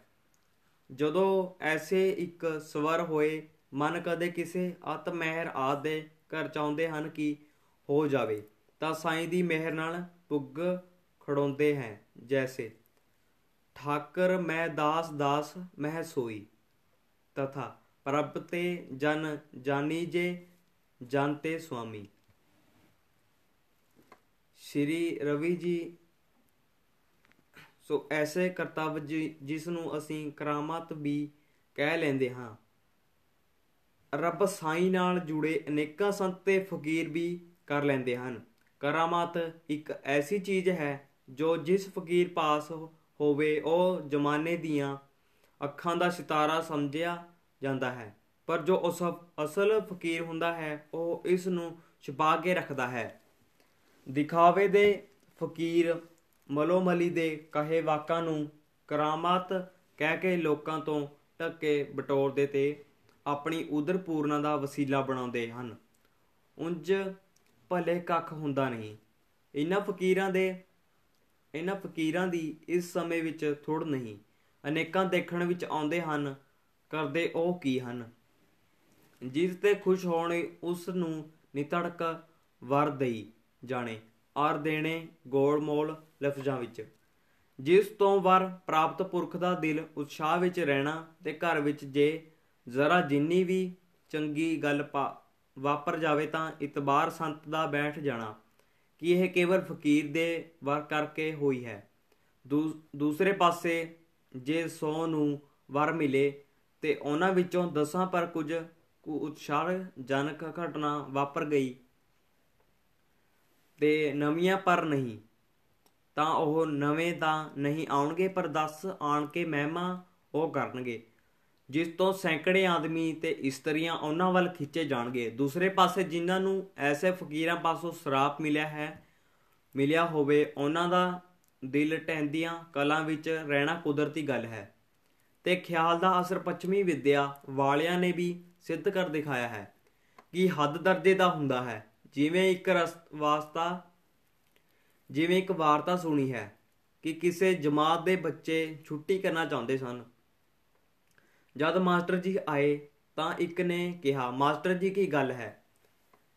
ਮਾਸਟਰ ਜੀ, ਅੱਜ ਤੁਹਾਡਾ ਚਿਹਰਾ ਉਤਰਿਆ ਹੋਇਆ ਹੈ, ਸੁੱਖ ਤਾਂ ਹੈ, ਇੱਕ ਹੋਰ ਨੇ ਇਸੇ ਤਰ੍ਹਾਂ ਪੁੱਛਿਆ, ਤੇ ਫਿਰ ਹੋਰ ਨੇ, ਆਖਰ ਮਾਸਟਰ ਜੀ ਆਪਣੇ ਆਪ ਆਪਣੇ ਆਪ ਨੂੰ ਬਿਮਾਰ ਸਮਝ ਕੇ ਘਰ ਚਲੇ ਗਏ ਤੇ ਬੱਚਿਆਂ ਨੇ ਛੁੱਟੀ ਕਰ ਲਈ। ਇਸੇ ਤਰ੍ਹਾਂ ਖਿਆਲ ਦਾ ਅਸਰ ਜਿਸ ਮਨ ਤੇ ਹੁੰਦਾ ਹੈ, ਉਸ ਨੂੰ ਢੈਂਦਿਆਂ ਕਲਾਂ ਵਿੱਚ ਤਰੀਕੀ ਜਾਂਦਾ ਹੈ। ਘਰ ਵਿੱਚ ਕੰਮ ਸੋੜਦੇ ਵੀ ਹਨ ਤੇ ਵਿਗੜਦੇ ਵੀ ਹਨ। ਸੋੜਦੇ ਕੰਮ ਸਹਿ ਸੁਭਾਅ ਲੱਗ ਜਾਂਦੇ ਹਨ ਤੇ ਵਿਗੜਦੇ ਕੰਮ ਉਸ ਨੂੰ ਫਕੀਰ ਦਾ ਸਰਾਪ ਪ੍ਰਤੱਖ ਭਾਸਦੇ ਹਨ। ਲੋਕੀ ਦੇਖਣ ਵਾਲੇ ਵੀ ਇਹੀ ਪ੍ਰਤੀਤ ਕਰਦੇ ਹਨ ਤੇ ਲੋਕਾਂ ਵਿੱਚ ਫਕੀਰ ਦੀ ਮਹਿਮਾ ਵਾਦੀ ਹੈ ਤੇ ਉਸ ਦੇ ਪੋ 12 ਹੁੰਦੇ ਹਨ ਤੇ ਫਿਰ ਜੋ ਕੋਈ ਸਰਾਪਿਤ ਪੁਰਸ਼ ਅਤ ਭੇਪੀਤ ਹੋਇਆ ਪੇਖੀ ਪਖੀ ਫਕੀਰ ਜੇ ਫਕੀਰ ਜੀ ਦੇ ਪਾਸ ਭੁੱਲ ਬਖਸ਼ਾਉਣ ਆ ਜਾਵੇ ਤਾਂ ਫਿਰ ਪੰਜੇ ਹੀ ਕਿਉ ਵਿੱਚ ਹਨ। ਸੋ ਇਹ ਦਸ਼ਾ ਤਾਂ ਹੈ ਪੇਖੀ ਫਕੀਰਾਂ ਦੇ ਦਿਖਾਵੇ, ਮਾਤਰ ਕਰਾਮਾਤਾ ਦੀ, ਜੋ ਅੱਜਕੱਲ ਆਮ ਪਰਵਰਤਿਤ ਹਨ। ਗੁਰੂ ਸਿੱਖੀ ਵਿੱਚ ਕਰਾਮਾਤ ਨੂੰ ਕਹਿਰ ਦੱਸਿਆ ਹੈ ਤੇ ਇਸ ਦੇ ਦ੍ਰਿਸ਼ਟਾਂਤ ਅਨੇਕਾਂ ਇਤਿਹਾਸ ਵਿੱਚੋਂ ਪ੍ਰਦੀਪਤ ਹਨ, ਪਰ ਕਰਾਮਾਤ ਹੈ ਨਹੀਂ। ਇਹ ਅਸੂਲ ਸਿੱਖੀ ਦਾ ਨਹੀਂ। ਕਰਾਮਾਤ ਹੈ ਤੇ ਮਹਾਪੁਰਖ ਸਭ ਕੁਝ ਕਰ ਸਕਦੇ ਹਨ, ਪਰ ਕਰਦੇ ਨਹੀਂ। ਸੋ ਕਰਨ ਨੂੰ ਕਹਿਰ ਕਹਿੰਦੇ ਹਨ। ਭਾਈ ਸਾਹਿਬ ਜੀ ਦੀ ਕਰਾਮਾਤ ਬਾਬਤ ਖਿਆਲ ਉਹਨਾਂ ਦੀ ਰਚਨਾ ਵਿੱਚੋਂ ਅਸੀਂ ਪਿੱਛੇ ਦੱਸ ਆਏ ਹਾਂ। ਆਪ ਦੇ ਨਾਲ ਵੀ ਕਈ ਵਾਕਿਆਤ ਹੋਏ ਹਨ, ਜੋ ਕਰਾਮਾਤ ਦਾ ਦਰਜਾ ਕਹੇ ਜਾ ਸਕਦੇ ਹਨ। ਇਸ ਲਈ ਆਪ ਜੀ ਤੋਂ ਵੀ ਪੁੱਛਿਆ ਗਿਆ ਕਿ ਇਹ ਕਰਾਮਾਤ ਨਹੀਂ। ਤੇ ਆਪਨੇ ਕਿਹਾ ਕਿ ਮੈਂ ਇਸ ਨੂੰ ਕਰਾਮਾਤ ਨਹੀਂ ਕਹਿੰਦਾ, ਕਿਉਂਕਿ ਮੈਨੂੰ ਜਾਰਾ ਕੁਝ ਨਹੀਂ ਦਿਸਦਾ। ਇਹ ਨਹੀਂ ਹੁੰਦਾ ਕਿ ਮੈਂ ਅੱਖਾਂ ਮਿੱਟਾਂ ਨੂੰ ਤੇ ਮੈਨੂੰ ਵਰਤਣ ਵਾਲਾ ਮਾਜਰਾ ਅੱਖਾਂ ਅੱਗੇ ਦਿਸੇ ਤੇ ਮੈਂ ਝਟ ਕਹਿ ਦਿਆਂ ਕਿ ਆ ਕੁਝ ਹੋਵੇਗਾ। ਕੋਈ ਲਫ਼ਜ਼ ਕਿਸੇ ਵੇਲੇ ਕਿਸੇ ਜ਼ੋਰ ਵਿੱਚ ਮੇਰੀ ਜ਼ੁਬਾਨ ਆਂਪੂ ਕਹਿ ਦਿੰਦੀ ਹੈ ਤੇ ਲਫ਼ਜ਼ ਕਹਿਣ ਪਿੱਛੋਂ ਮੈਨੂੰ ਹੋਸ਼ ਆਉਂਦਿਆਂ ਹੀ ਮੇਰੇ ਚਿੱਤ ਵਿੱਚ ਆਉਂਦੀ ਹੈ ਕਿ ਇਹ ਮੈਂ ਕੀ ਕੀ ਕਹਿ ਦਿੱਤਾ ਹੈ। ਮੈਨੂੰ ਤਾਂ ਇਹ ਪਤਾ ਹੀ ਨਹੀਂ ਸੀ ਪਰ ਫਿਰ ਦੇਖਦਾ ਹਾਂ ਤਾਂ ਉਹ ਸਮਰਥਕ ਹੋ ਜਾਂਦਾ ਹੈ। ਮਾਨੋ, ਉਹ ਮੈਂ ਨਹੀਂ ਸੀ ਕਿਹਾ। ਕਿਸੇ ਗੈਬੀ ਤਾਕਤ ਨੇ ਕਹਿਵਾਇਆ ਹੈ ਸੀ। ਉਸ ਵੇਲੇ ਵੇਲਾ ਹੈ। ਉਸ ਵੇਲੇ ਵੇਲਾ ਹੈ। ਫਕੀਰ ਨੂੰ ਆਪਣੀ ਸੰਭਲਣ ਦਾ ਨਹੀਂ ਤਾਂ ਜੇ ਇਸ ਵੇਲੇ ਗਿਰ ਜਾਵੇ ਤਾਂ ਕੋਈ ਥਾਂ ਨਹੀਂ। ਹਾਂ, ਮੈਨੂੰ ਸਮਝ ਆਉਂਦੀ ਹੈ। ਮੈਂ ਤਾਂ ਕੁਝ ਨਹੀਂ ਕੀਤਾ। ਪਰ ਵਸ ਵਿੱਚ ਕੁਝ ਨਹੀਂ। ਜੇ ਹੈ ਤਾਂ ਮੈਂ ਹੁਣ ਕਹਿੰਦਾ ਹਾਂ ਅਮਕਾ ਕਰਜ ਹੋ ਜਾਏ। ਉਹ ਹੋ ਜਾਏ ਪਰ ਨਹੀਂ ਹੁੰਦਾ। ਇਸ ਲਈ ਮੇਰੇ ਵੱਸ ਕੁਝ ਨਹੀਂ। ਜੋ ਮੈਂ ਦਮ ਮਾਰਾਂ ਕਿ ਇਹ ਮੈਂ ਕੀਤਾ ਹੈ, ਉਹ ਆਪ ਕਰਨ ਵਾਲਾ ਹੈ। ਉਹ ਜਿਵੇਂ ਚਾਹੁੰਦਾ ਹੈ, ਕਰਦਾ ਹੈ। ਪਰ ਵਿੱਚ ਵਿਚਾਲੇ ਹਥਿਆਰ ਸਾਨੂੰ ਬਣਾ ਲੈਂਦਾ ਹੈ। ਅਸਾਂ ਲਈ ਤਾਂ ਸਦਾ ਉਸ ਦੇ ਹਜ਼ੂਰ ਅਰਦਾਸ ਵਿੱਚ ਰਹਿਣਾ ਚਾਹੁੰਦੇ ਹਾਂ। ਆਪ ਕਿਹਾ ਕਰਦੇ ਸਨ, ਅਰਦਾਸ ਵੀ ਸਦਾ ਭਲੇ ਮੰਗਣ ਦੀ ਹੋਵੇ, ਅਰਦਾਸ ਦਿਲ ਦੇ ਸੁਖ ਮੰਗਲ ਲਈ ਹੋਵੇ। ਸੰਸਾਰ ਕਾਮਨਾ ਲਈ ਅਰਦਾਸ ਘੱਟ ਕੀਤੀ, ਸੁਖਦਾਈ ਰਹਿੰਦੀ ਹੈ। ਇਸ ਤਰ੍ਹਾਂ ਦੇ ਸਨ ਆਪ ਦੇ ਖਿਆਲ, ਕਰਾਮਾਤ ਬਾਬਤ। ਪਰ ਕਈ ਵਾਕਿਆਤ ਐਸੇ ਵਰਤੇ ਹਨ ਜਿਨ੍ਹਾਂ ਨੂੰ ਤੱਕ ਕੇ ਅਚੰਭਾ ਹੁੰਦਾ ਹੈ। ਉਹਨਾਂ ਨੂੰ ਰਜ਼ਾ ਵਿੱਚ ਮਿਲੀ ਸੂਰਤੇ ਕਰਿਸ਼ਮੇ ਕਹਿ ਲਓ ਜਾਂ ਕਰਾਮਾਤ ਦਾ ਨਾਮ ਦੇ ਲਿਓ। ਐਸੀਆਂ ਵਿੱਚੋਂ ਕੁਝ ਇੱਕ ਕੁਝ ਸਾਹਮਣੇ ਵਰਤੇ ਤੇ ਕੁਝ ਹੋਰਾਂ ਤੋਂ ਸੁਣੇ ਇਸ ਪ੍ਰਕਾਰ ਹਨ। ਮੇਰੇ ਆਪ ਜੀ ਦੀ ਸੇਵਾ ਵਿੱਚ ਆਉਣ ਤੋਂ ਪਹਿਲੋਂ ਦੀ ਗੱਲ ਹੈ। ਭਾਈ ਤਖਤ ਸਿੰਘ ਜੀ ਫਿਰੋਜ਼ਪੁਰ ਦੇ ਸਰਦਾਰ ਬਿਸ਼ਨ ਸਿੰਘ ਨਾਮ ਦੇ ਹੋ ਚੁੱਕੇ ਵਕੀਲ ਫਿਰੋਜ਼ਪੁਰੋਂ ਆਪ ਦੇ ਦਰਸ਼ਨਾਂ ਨੂੰ ਆਏ। ਆਪ ਦੀ ਰਿਹਾਇਸ਼ ਵਜ਼ੀਰ ਹਿੰਦ ਪ੍ਰੈਸ ਦੇ ਉੱਪਰ ਹੀ ਸੀ। ਸਵਾਗਤ ਦੇ ਬਾਅਦ ਉਹਨਾਂ ਦਾ ਨਿਵਾਸ ਕਰਾਇਆ ਗਿਆ। ਇਹ ਦੋਨੋਂ ਸੱਜਣ ਰੇਲ ਵਿੱਚ ਬੈਠਿਆਂ ਕੁਝ ਪ੍ਰਸ਼ਨ ਇੱਕ ਕਾਗਜ਼ ਤੇ ਲਿਖ ਕੇ ਲਿਆਏ ਸਨ। ਜੋ ਉਹਨਾਂ ਦਾ ਖਿਆਲ ਸੀ ਕਿ ਜਾ ਕੇ ਪੁੱਛਾਂਗੇ ਤੇ ਉਹਨਾਂ ਦੇ ਉੱਤਰ ਸੁਣਾਂਗੇ। ਪ੍ਰਸ਼ਾਦ ਦਾ ਵੇਲਾ ਆਇਆ। ਨੌਕਰ ਤੋਂ ਪ੍ਰਸ਼ਾਦ ਘਰੋਂ ਚੁਕਵਾ ਕੇ ਉਹਨਾਂ ਦੇ ਕਮਰੇ ਗਏ। ਪ੍ਰਸ਼ਾਦ ਨੌਕਰ ਨੇ ਪਰੋਸ ਦਿੱਤਾ। ਆਪ ਕੋਲ ਬੈਠ ਗਏ। ਸਸਰੀ ਗੱਲ ਛਿੜ ਪਈ। ਉਹਨਾਂ ਦੇ ਪ੍ਰਸ਼ਾਦ ਛਕਦਿਆਂ ਆਪ ਦਾ ਸੰਭਾਸ਼ਣ ਹੁੰਦਾ ਰਿਹਾ। ਜਾਂ ਪ੍ਰਸ਼ਾਦ ਛਕ ਕੇ ਜਾਂ ਪ੍ਰਸ਼ਾਦ ਛਕ ਚੁੱਕੇ, ਤਾਂ ਭਾਈ ਤਖਤ ਸਿੰਘ ਜੀ ਨੇ ਕਿਹਾ, ਸੁਣਾਓ, ਭਾਈ ਬਿਸ਼ਨ ਸਿੰਘ ਜੀ ਜਿਹੜੇ ਸਵਾਲ ਲਿਖ ਕੇ ਲਿਆਂਦੇ ਸਨ, ਕੋਈ ਬਾਕੀ ਹੈ ਜਾਂ ਜਿਸ ਦਾ ਉੱਤਰ ਬਿਨਾਂ ਪੁੱਛੇ ਨਹੀਂ ਮਿਲਿਆ? ਉਹਨਾਂ ਹੱਥ ਧੋ ਕੇ ਕਾਗਜ਼ ਵੇਖਿਆ, ਤਾਂ ਦੇਖਿਆ ਕਿ ਸਾਰੇ ਪ੍ਰਸ਼ਨਾਂ ਦੇ ਉੱਤਰ ਮਿਲ ਗਏ ਹਨ ਅਤੇ ਉਸੇ ਤਰਤੀਬ ਵਿੱਚ ਮਿਲੇ ਹਨ, ਜਿਸ ਵਿੱਚ ਕਿ ਲਿਖੇ ਹੋਏ ਸਨ। ਦੋਨੋਂ ਸੱਜਣ ਅਚੰਭਿਤ ਰਹਿ ਗਏ। ਇੱਕ ਵਾਕਿਆ ਭਾਈ ਸੇਵਾ ਸਿੰਘ ਜੀ ਨੇ ਸੁਣਾਇਆ ਸੀ ਕਿ ਇੱਕ ਭਾਈ ਕਾਨ ਸਿੰਘ ਨਾਮ ਦੇ ਉਪਦੇਸ਼ਕ ਐਬਟਾਬਾਦ ਵਿੱਚ ਹੁੰਦੇ ਸਨ। ਸਾਰਾ ਐਬਟਾਬਾਦ ਤਾਂ ਭਾਈ ਸਾਹਿਬ ਜੀ ਦੀ ਰਚਨਾ ਤੋਂ ਪ੍ਰਭਾਵਿਤ ਮਹਿਮਾ ਤੇ ਪ੍ਰਸ਼ੰਸਾ ਕਰਨ ਵਾਲਾ ਸੀ। ਪਰ ਉਹ ਇੱਕ ਸੱਜਣ ਐਸਾ ਸੀ ਜੋ ਕਹਿੰਦਾ ਹੁੰਦਾ ਸੀ ਕਿ ਇਹਨਾਂ ਲੋਕਾਂ ਨੂੰ ਗਊ ਹੈ। ਭਾਈ ਸਾਹਿਬ ਦਾ ਘਰ ਰਾਇਲ ਹੋਟਲ ਹੈ। ਇਹ ਅੰਮ੍ਰਿਤਸਰ ਜਾਂਦੇ ਹਨ ਤੇ ਰਹਾਇਸ਼ ਦੇ ਖਾਣਾ ਅਮੀਰਨਾ, ਅਮੀਰਾਨਾ ਮਿਲ ਜਾਂਦਾ ਹੈ। ਤਦੇ ਹੀ ਮਹਿਮਾ ਕਰਦੇ ਹਨ। ਚੁਨਾਂਚੀ ਕਈ ਫਰੇ ਉਸ ਦਾ ਇਹੋ ਹੀ ਖਿਆਲ ਦ੍ਰਿੜ ਰਿਹਾ। ਇੱਕ ਵਾਰ ਇਸ ਦੇ ਚਿੱਤ ਵਿੱਚ ਫੁਰੀ ਕੀ ਚਲੋ ਪ੍ਰੀਖਿਆ ਤਾਂ ਕਰੀਏ ਕਿ ਇਹ ਸਾਰੇ ਲੋਕ ਸੱਚੇ ਹਨ ਤੇ ਸੱਚਮੁੱਚ ਧਾਰਮਿਕ ਖਿਆਲਾਂ ਵਾਲੇ ਹਨ ਉਹ ਅਮਲ ਬਾ ਅਮਲ ਹਨ। ਜਾਂ ਮੇਰਾ ਖਿਆਲ ਹੀ ਸੱਚਾ ਹੈ। ਕੁਝ ਪ੍ਰਸ਼ਨ ਕਾਗਜ਼ ਤੇ ਲਿਖ ਕੇ ਲੈ ਆਇਆ। ਕਿ ਇਹ ਔਖੇ ਔਖੇ ਪ੍ਰਸ਼ਨ, ਕਰਸਾਂ ਤੇ ਦੇਖਸਾ ਕਿ ਕਿੰਨੀ ਕੁ ਵਿਤਤਾ ਤੇ ਪਰਮਾਰਥ ਦੀ ਸੋਚੀ ਰੱਖਦੀ ਹੈ। ਪ੍ਰੈਸ ਆਇਆ। ਆਪ ਉਸ ਵੇਲੇ ਦਫ਼ਤਰ ਵਿੱਚ ਬੈਠੇ ਸਨ। ਕਿਸੇ ਹੋਰ ਨਾਲ ਸਰਸਰੀ ਗੱਲਬਾਤ ਹੋ ਰਹੀ ਸੀ। ਇਹ ਵੀ ਬੈਠ ਗਿਆ। ਭਾਈ ਸੇਵਾ ਸਿੰਘ ਜੀ ਦੀ ਸੰਸਥਾਪਕ ਖਾਲਸਾ ਸਮਾਚਾਰ ਵੀ ਨਾਲ ਬੈਠੇ ਹੋਏ ਸਨ। ਉਸੇ ਸਰਸਰੀ ਗੱਲਬਾਤ ਤੋਂ ਘਾਟਾ ਬਦਲ ਗਿਆ। ਸੰਬੋਧਨ ਭਾਈ ਕਾਨ ਸਿੰਘ ਸਿੰਘ ਹੋ ਗਿਆ ਤੇ ਇੱਕ ਲੈਕਚਰ ਸ਼ੁਰੂ ਹੋ ਗਿਆ। ਡੇਢ ਘੰਟਾ ਉਹ ਸਮਾਂ ਵੱਜਾ ਰਿਹਾ ਕਿ ਕਾਨ ਸਿੰਘ ਅਛ ਅਛ ਕਰ ਉੱਠਿਆ। ਭਾਈ ਸਾਹਿਬ ਦਾ ਉੱਠ ਕੇ ਘਰ ਨੂੰ ਚਲੇ ਗਏ ਤੇ ਭਾਈ ਕਾਨ ਸਿੰਘ, ਭਾਈ ਸੇਵਾ ਸਿੰਘ ਨੂੰ ਆਪਣੀ ਜੇਬ ਵਿੱਚੋਂ ਕਾਗਜ਼ ਕੱਢ ਕੇ ਦਿਖਾ ਕੇ ਕਹਿਣ ਲੱਗਾ ਕਿ ਪੜ ਇਹ ਸਵਾਲ ਹਨ ਜੋ ਮੈਂ ਇੱਕ ਹਰਫ ਨਹੀਂ ਬੋਲਿਆ, ਪਰ ਮੇਰੇ ਸਵਾਲਾਂ ਦੇ ਉੱਤਰ ਉਸੇ ਤਰਤੀਬ ਵਿੱਚ, ਜਿਸ ਵਿੱਚ ਮੈਂ ਸਵਾਲ ਲਿਖੇ ਹਨ, ਕੈਸੀ ਰਸਮਈ ਵਕਰਤਤਾ ਵਿੱਚ ਆਪਨੇ ਸੁਖੇਨਤਾ ਨਾਲ ਖੋਲ ਸੁਣਾਏ ਹਨ।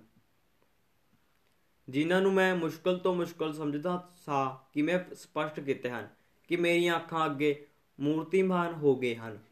ਮੇਰੇ ਲਈ ਇਹ ਮੌਜਜ਼ਾ ਹੈ ਕਿ ਮੇਰਾ ਘੰਟਾ ਅੱਜ ਇਹਨਾਂ ਨੇ ਬਦਲ ਦਿੱਤਾ ਹੈ।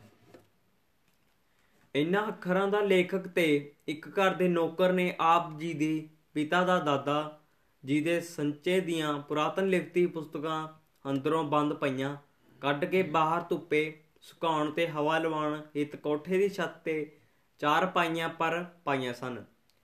ਜੋ ਤਰੇ ਚਾਰ ਦਿਨ ਤੋਂ ਕੋਠੇ ਤੇ ਮੰਜੀਆਂ ਤੇ ਖਿਲਾਰੀਆਂ ਰਾਤ ਦਿਨ ਬਾਹਰ ਪਈਆਂ ਰਹਿੰਦੀਆਂ ਸਨ।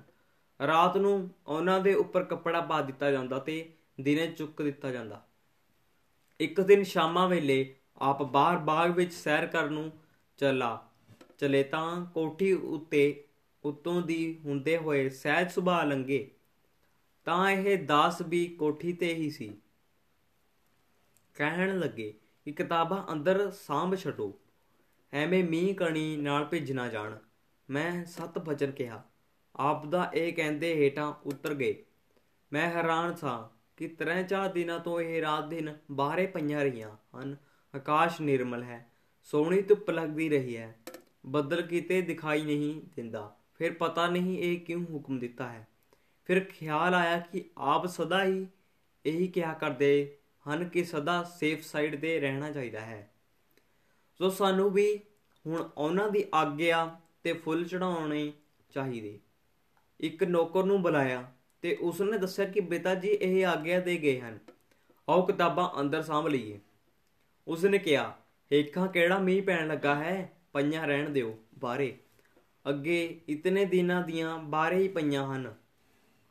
ਇਹ ਲਫ਼ਜ਼ ਨੌਕਰ ਦੇ ਸ਼੍ਰੀਮਾਨ ਸੰਤ ਸੰਗਤ ਸ਼੍ਰੀਮਾਨ ਸੰਤ ਸੰਗਤ ਜੀ ਕਮਾਲੀਆਂ ਵਾਲੇ ਨੇ ਸੁਣ ਲਏ। ਜੋ ਨੇੜੇ ਹੀ ਆ ਰਹੇ ਸਨ, ਤਾਂ ਉਹਨਾਂ ਨੇ ਕਿਹਾ, ਨਾ ਭਾਈ, ਉਹ ਨਾ ਆਖ, ਪੂਰੇ ਦਾ ਕੀਤਾ ਪੂਰਾ ਹੀ ਜਾਣਦਾ ਹੈ। ਤੁਸੀਂ ਹੁਕਮ ਮੰਨੋ, ਪਤਾ ਨਹੀਂ ਕੋਈ ਰਮਜ਼ ਹੀ ਹੋਵੇ। ਅਸਾਂ ਕਿਤਾਬਾਂ ਚੁੱਕ ਕੇ ਉੱਪਰਲੇ ਬਾਬਾ ਜੀ ਦੇ ਕਮਰੇ ਦੇ ਅੰਦਰ ਕੱਪੜਿਆਂ ਵਿੱਚੋਂ ਬਸਤੇ ਬੰਨ ਕੇ ਰੱਖ ਦਿੱਤੀਆਂ। ਢਾਈ 300 ਕਿਤਾਬ ਸੀ। ਕੁਝ ਤਾਂ 10 ਰਜਿਸਟਰ ਵਿੱਚ ਚੜਾ ਕੇ ਨੰਬਰਵਾਰ ਕੀਤੀਆਂ ਸਨ ਤੇ ਕੁਝ ਕੁ ਅਜੇ ਚੜਾਉਣੀਆਂ ਸਨ ਢੇਰਾਂ ਦੇ ਢੇਰ ਪਏ ਸਨ ਕਿਤਾਬਾਂ ਰੱਖ ਕੇ ਅਸੀਂ ਆਪੋ ਆਪਣੀ ਘਰੀ ਜਾ ਸੁੱਤੇ ਦਿਨ ਸੁਹਾਵੇ ਜੇ ਸਨ ਜਦ ਕਿ ਨਾ ਧੁੱਪ ਤਰੀਖੀ ਲੱਗਦੀ ਸੀ ਤੇ ਨਾ ਰਾਤੀ ਪਾਲਾ ਹੀ ਜੋਰਾਂ ਦਾ ਹੁੰਦਾ ਸੀ ਸ਼ਾਇਦ ਫਰਵਰੀ ਜਾਂ ਮਾਰਚ ਦਾ ਮਹੀਨਾ ਸੀ ਰਾਤੀ ਬੱਦਲ ਆਏ بارش ਹੋਈ ਤੇ بارش ਵੀ ਉਹ ਜਿਸ ਨੂੰ ਮੁਸਲਾਦਾਰ بارش ਕਹਿੰਦੇ ਹਨ ਸਾਡੀਆਂ ਅੰਦਰ ਥੋੜੀਆਂ ਕੁ ਰੱਖੀਆਂ ਕਿਤਾਬਾਂ ਛੱਤ ਤੋਂ, ਛੱਤ ਜੋ ਕਿ ਵੀ ਭਿੱਜ ਗਈਆਂ। ਇਹ ਘਟਨਾ ਤਾਂ ਸਾਡੇ ਸਾਹਮਣੇ ਵਰਤੀ। ਇੱਕ ਦਿਨ ਦੀ ਗੱਲ ਹੈ। ਆਪ ਦੱਸਦੇ ਸਨ ਕਿ ਆਪ ਜੀ ਦਾ ਇੱਕ ਸਹਿਜਧਾਰੀ ਮਿੱਤਰ ਕਿਸੇ ਐਤਵਾਰ ਆਪ ਜੀ ਨੂੰ ਮਿਲਣ ਆਇਆ। ਇਹ ਤਦੋਂ ਦੀ ਗੱਲ ਹੈ ਜਦੋਂ ਆਪ ਛਾਪੇਖਾਨੇ ਦੇ ਉੱਪਰ ਨਿਵਾਸ ਰੱਖਦੇ ਸਨ। ਗੱਲਾਂ ਬਾਤਾਂ ਹੋਈਆਂ। 11 ਵਜੇ ਦੇ ਕਰੀਬ ਹੋਏ ਸਨ। ਪ੍ਰਸ਼ਾਦ ਤਿਆਰ ਹੋਇਆ। ਆਪ ਦੇ ਪ੍ਰਾਹੁਣੇ ਮਿੱਤਰ ਵਾਸਤੇ ਜਿੱਥੇ ਬੈਠੇ ਸਨ, ਡਰਾਇੰਗ ਰੂਮ ਵਿੱਚ ਵੀ ਮੇਜ਼ ਲੱਗ ਗਈ। ਪ੍ਰਸ਼ਾਦ ਆ ਗਿਆ। ਉਸ ਪ੍ਰਾਹੁਣੇ ਨੇ ਕਿਹਾ ਕਿ ਆਓ, ਆਪ ਵੀ ਛਕੋ ਤੇ ਨੌਕਰ ਨੂੰ ਕਿਹਾ ਕਿ ਆਪ ਜੀ ਦਾ ਪ੍ਰਸ਼ਾਦ ਵੀ ਲੈ ਆਓ।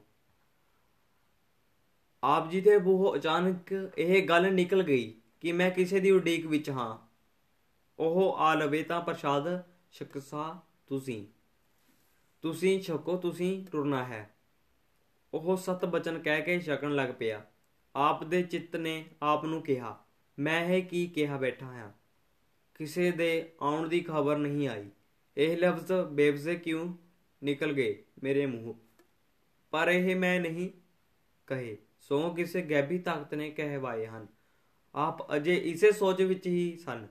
ਪਰੌਣੇ ਪ੍ਰਸ਼ਾਦ ਅਜੇ ਸ਼ੱਕ ਹੀ ਰਿਹਾ ਸੀ ਕਿ ਬਾਹਰੋਂ ਬੂਹਾ ਖੜਕਿਆ ਤਾਂ ਕਿ ਦੇਖਦੇ ਹਨ ਕਿ ਡਾਕਟਰ ਕਰਤਾਰ ਸਿੰਘ ਜੀ ਲਾਹੌਰ ਵਾਲੇ ਅੰਦਰ ਆ ਗਏ। ਨੌਕਰ ਨੇ ਅਸਬਾਬ ਉੱਪਰ ਰੱਖਿਆ। ਆਪ ਨੇ ਪੁੱਛਿਆ, ਸੁਣਾਓ, ਪ੍ਰਸ਼ਾਦ ਛਕ ਕੇ ਹੋ? ਆਪ ਨੇ ਪੁੱਛਿਆ, ਸੁਣਾਓ, ਪ੍ਰਸ਼ਾਦ ਛਕ ਕੇ ਆਏ ਹੋ? ਉਸਨੇ ਕਿਹਾ, ਲੋ, ਹੋਰ ਸੁਣੋ। ਆਉਣਾ ਐਤਵਾਰ ਨੂੰ ਛੁੱਟੀ, ਬਣਾਉਣ ਤੇ ਰੋਟੀ ਖਰੋ। ਖਾ ਕੇ ਆਉਣਾ, ਇਹ ਕਿੱਥੇ ਲਿਖਿਆ ਹੈ?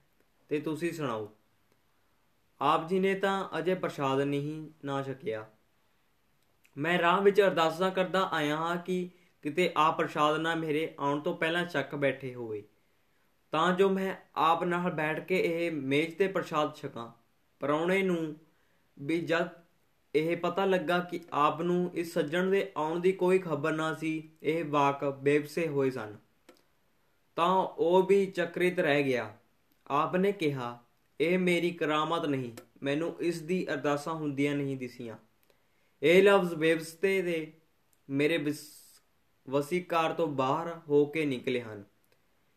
ਜਿਸ ਦਾ ਮੈਨੂੰ ਪਿੱਛੋਂ ਬੜਾ ਪਛਤਾਪ ਪਛਤਾਪ ਰਿਹਾ।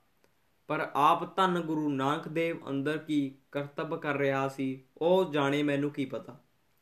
ਕਿ ਇਸ ਦੀਆਂ ਅਰਦਾਸਾਂ ਸੁਣ ਕੇ ਉਹ ਆਪ ਉਸ ਵੇਲੇ ਪ੍ਰਸ਼ਾਦ ਛਕਣ ਤੋਂ ਮੈਨੂੰ ਰੋਕ ਰਿਹਾ ਸੀ। ਇੱਕ ਵੇਰਾ ਦੀ ਗੱਲ ਹੈ। ਆਪ ਨੇ ਦੱਸੀ ਕਿ ਆਪ ਅੰਮ੍ਰਿਤ ਵੇਲੇ ਆਪਣੇ ਬੈੱਡਰੂਮ ਵਿੱਚ ਸਿਮਰਨ ਵਿੱਚ ਮਗਨ ਸਨ। ਕਿ ਯਕਾਯਕ ਆਪ ਦੀ ਯਾਦ ਵਿੱਚ ਲਾਲ ਸਿੰਘ ਲਾਲ ਸਿੰਘ ਆ ਗਿਆ। ਕਿਹੜਾ ਲਾਲ ਸਿੰਘ? ਸੋਚ ਰਹੇ ਸਨ, ਪਰ ਕੋਈ ਸੱਜਣ ਮਿੱਤਰ ਯਾਦ ਨਾ ਆਇਆ ਇਸ ਨਾਮ ਦਾ। ਜਿਸ ਬਾਬਤ ਇਹ ਖਿਆਲ ਆਵੇ ਕਿ ਸ਼ਾਇਦ ਇੱਕ ਚਿੱਤ ਕਿਸੇ ਨੇ ਯਾਦ ਕੀਤਾ ਹੋਵੇ ਤਾਂ ਉਸ ਦੀ ਇਕਾਗਰ ਬ੍ਰਿਤੀ ਨੇ ਮੇਰੇ ਚਿੱਤ ਤੇ ਅਸਰ ਕੀਤਾ ਹੋਵੇ। ਇਸ ਉਧੇੜ ਬੁੰਨ ਵਿੱਚ ਰਸ ਜੋ ਪੈ ਰਿਹਾ ਸੀ ਟੁੱਟ ਗਿਆ। ਕੁਝ ਚਿਰ ਬੈਠੇ ਤੇ ਫਿਰ ਉੱਠ ਕੇ ਬਾਹਰ ਟੈਲਣ ਨੂੰ ਨਿਕਲਣ ਲੱਗੇ, ਤਾਂ ਬਾਹਰ ਆਪਦੇ ਕਮਰੇ ਦੇ ਬੂਹੇ ਨਾਲ ਇੱਕ ਬੀਬੀ ਬੈਠੀ ਸੀ। ਉਸ ਨੇ ਸਤਿਕਾਰ ਕੀਤਾ। ਆਪਨੇ ਸਿਆਣਿਆਂ ਤੇ, ਸਿਆਣਿਆਂ ਦਾ ਪਤਾ ਲੱਗਾ ਕਿ ਭਾਈ ਉਤਮ ਸਿੰਘ ਜੀ ਰਾਗੀ ਗ੍ਰਾਮੋਫੋਨ ਵਾਲਿਆਂ ਦੀ ਸੁਪੁੱਤਰੀ ਜੀਓ ਹੈ, ਜਿਸ ਦਾ ਵਿਵਾਹ Sardar Lal Singh ji Dhingra import and export agent ਨਾਲ ਹੋਇਆ ਹੋਇਆ ਹੈ। ਆਪ ਨੇ ਪੁੱਛਿਆ, ਤੁਸੀਂ ਕਿੱਥੋਂ? ਉਸਦਾ ਨੇ, ਉਸਨੇ ਕਿਹਾ, ਜੀ ਅੰਮ੍ਰਿਤ ਵੇਲੇ ਹੀ ਸੈਰ ਕਰਨ ਆਏ ਸਾਂ, ਮੈਂ ਤੇ ਮੇਰੇ ਪਤੀ ਜੀ। ਜੋ ਬਾਹਰ ਡਿਊੜੀ ਵਿੱਚ ਬੈਠੇ ਹਨ, ਕਈ ਦਿਨਾਂ ਤੋਂ ਤਰਸਦੇ ਸਾਂ ਕਿ ਕਿਵੇਂ ਪਿਛਲੀਆਂ ਉਦਾਸੀਆਂ ਵਾਲੀਆਂ ਗੱਲਾਂ, ਜੋ ਕਦੇ ਭੁੱਲ ਵਿੱਚ ਹੀ ਆਪ ਨਾਲ ਵਿਟਰ ਬੈਠੇ ਸਨ, ਉਹ ਭੁਲਾ ਬਖਸ਼ਾਈਆਂ। ਅੰਮ੍ਰਿਤ ਵੇਲੇ ਆਪ ਦੇ ਦਰਵਾਜ਼ੇ ਕੋਲ ਰੋਜ਼ ਹੋ ਕੇ ਮੁੜ ਜਾਂਦੇ ਸਾਂ। ਹਿੱਜ਼ਾ ਨਹੀਂ ਸੀ ਪੈਂਦਾ। ਅੱਜ ਇਹ ਦਲੇਰੀ ਕਰ ਹੀ ਲਈ। ਇਹ ਡਰਦੇ ਡਰਦੇ ਕੋਠੀ ਅੰਦਰ ਆ ਹੀ ਗਏ ਹੁਣ ਭੁੱਲਾਂ ਬਖਸ਼ੋ। ਆਪ ਨੇ ਕਿਹਾ, ਮੈਨੂੰ ਤਾਂ ਯਾਦ ਨਹੀਂ। ਮੈਂ ਕਦੇ ਆਪ ਨਾਲ ਕਿਸੇ ਵੇਲੇ ਉਦਾਸੀ ਤੇ ਲਫ਼ਜ਼ ਕਹੇ ਹੋਣ। ਸਗੋਂ ਮੈਨੂੰ ਤਾਂ ਉਹ ਵੇਲਾ ਯਾਦ ਆ ਗਿਆ ਹੈ ਜਦ ਤੁਸੀਂ ਗਵਾਂਢੀ ਰਹਿੰਦੇ ਹੁੰਦੇ ਸਾਂ। ਫਿਰ ਤੁਹਾਨੂੰ ਨਹੀਂ ਵੇਖਿਆ। ਤੁਹਾਡੀਆਂ ਵਿਆਹ ਸ਼ਾਦੀਆਂ ਮੈਂ ਵੇਖੀਆਂ ਹਨ। ਅੱਜ ਅਚਾਨਕ ਤੁਸੀਂ ਆਏ ਹੋ। ਬੀਬੀ ਜੀਓ ਜੀ ਕਹਿਣ ਲੱਗੇ, ਤੁਸੀਂ ਤਾਂ ਕੁਝ ਨਹੀਂ ਸੀ ਕਿਹਾ। ਸਾਡੇ ਚਿੱਤ ਹੀ ਕਿਸੇ ਗਲਤੀ ਨੇ ਆਪ ਵੱਲੋਂ ਕੁਝ ਕਸ਼ੀਦਗਈ ਨਾਲ ਮੈਲੇ ਕਰ ਦਿੱਤੇ ਸਨ। ਹੁਣ ਸਾਨੂੰ ਸੋਝੀ ਆਈ ਹੈ ਕਿ ਗਲਤੀ ਸਾਡੀ ਸੀ। ਪਛਤਾਤਾਪ ਕੀਤਾ ਹੈ। ਸੋ ਖੀਮਾ ਕਰੋ। ਨਾਲੇ ਪਤੀ ਜੀ ਨੂੰ ਦਰਸ਼ਨ ਬਖਸ਼ੋ। ਆਪ ਨੇ ਕਿਹਾ, ਮੇਰਾ ਕਿਸੇ ਨਾਲ ਵਿਰੋਧ ਨਹੀਂ। ਤੁਸੀਂ ਸਾਂ ਸਰਦਾਰ ਲਾਲਾ ਸਿੰਘ ਜੀ ਨੂੰ ਲੈ ਆਓ ਤੇ ਉਹ ਉਹਨਾਂ ਨੂੰ ਅੰਦਰ ਬੁਲਾ ਕੇ ਮਿਲ। ਇਹ ਵਾਕਿਆ ਸੰਮਤ 1933 ਦੇ ਵਿਚਕਾਰ ਹੋਇਆ ਹੈ। ਇਸੇ ਤਰ੍ਹਾਂ ਸੰਮਤ 1931 32 ਵਿੱਚ ਇੱਕ ਹੋਰ ਵਾਕਿਆ ਹੋਇਆ, ਜੋ ਉਪਰੋਕਤ ਸਾਰਿਆਂ ਨਾਲੋਂ ਹੀ ਜ਼ਿਆਦਾ ਦਿਲਚਸਪ ਹੈ।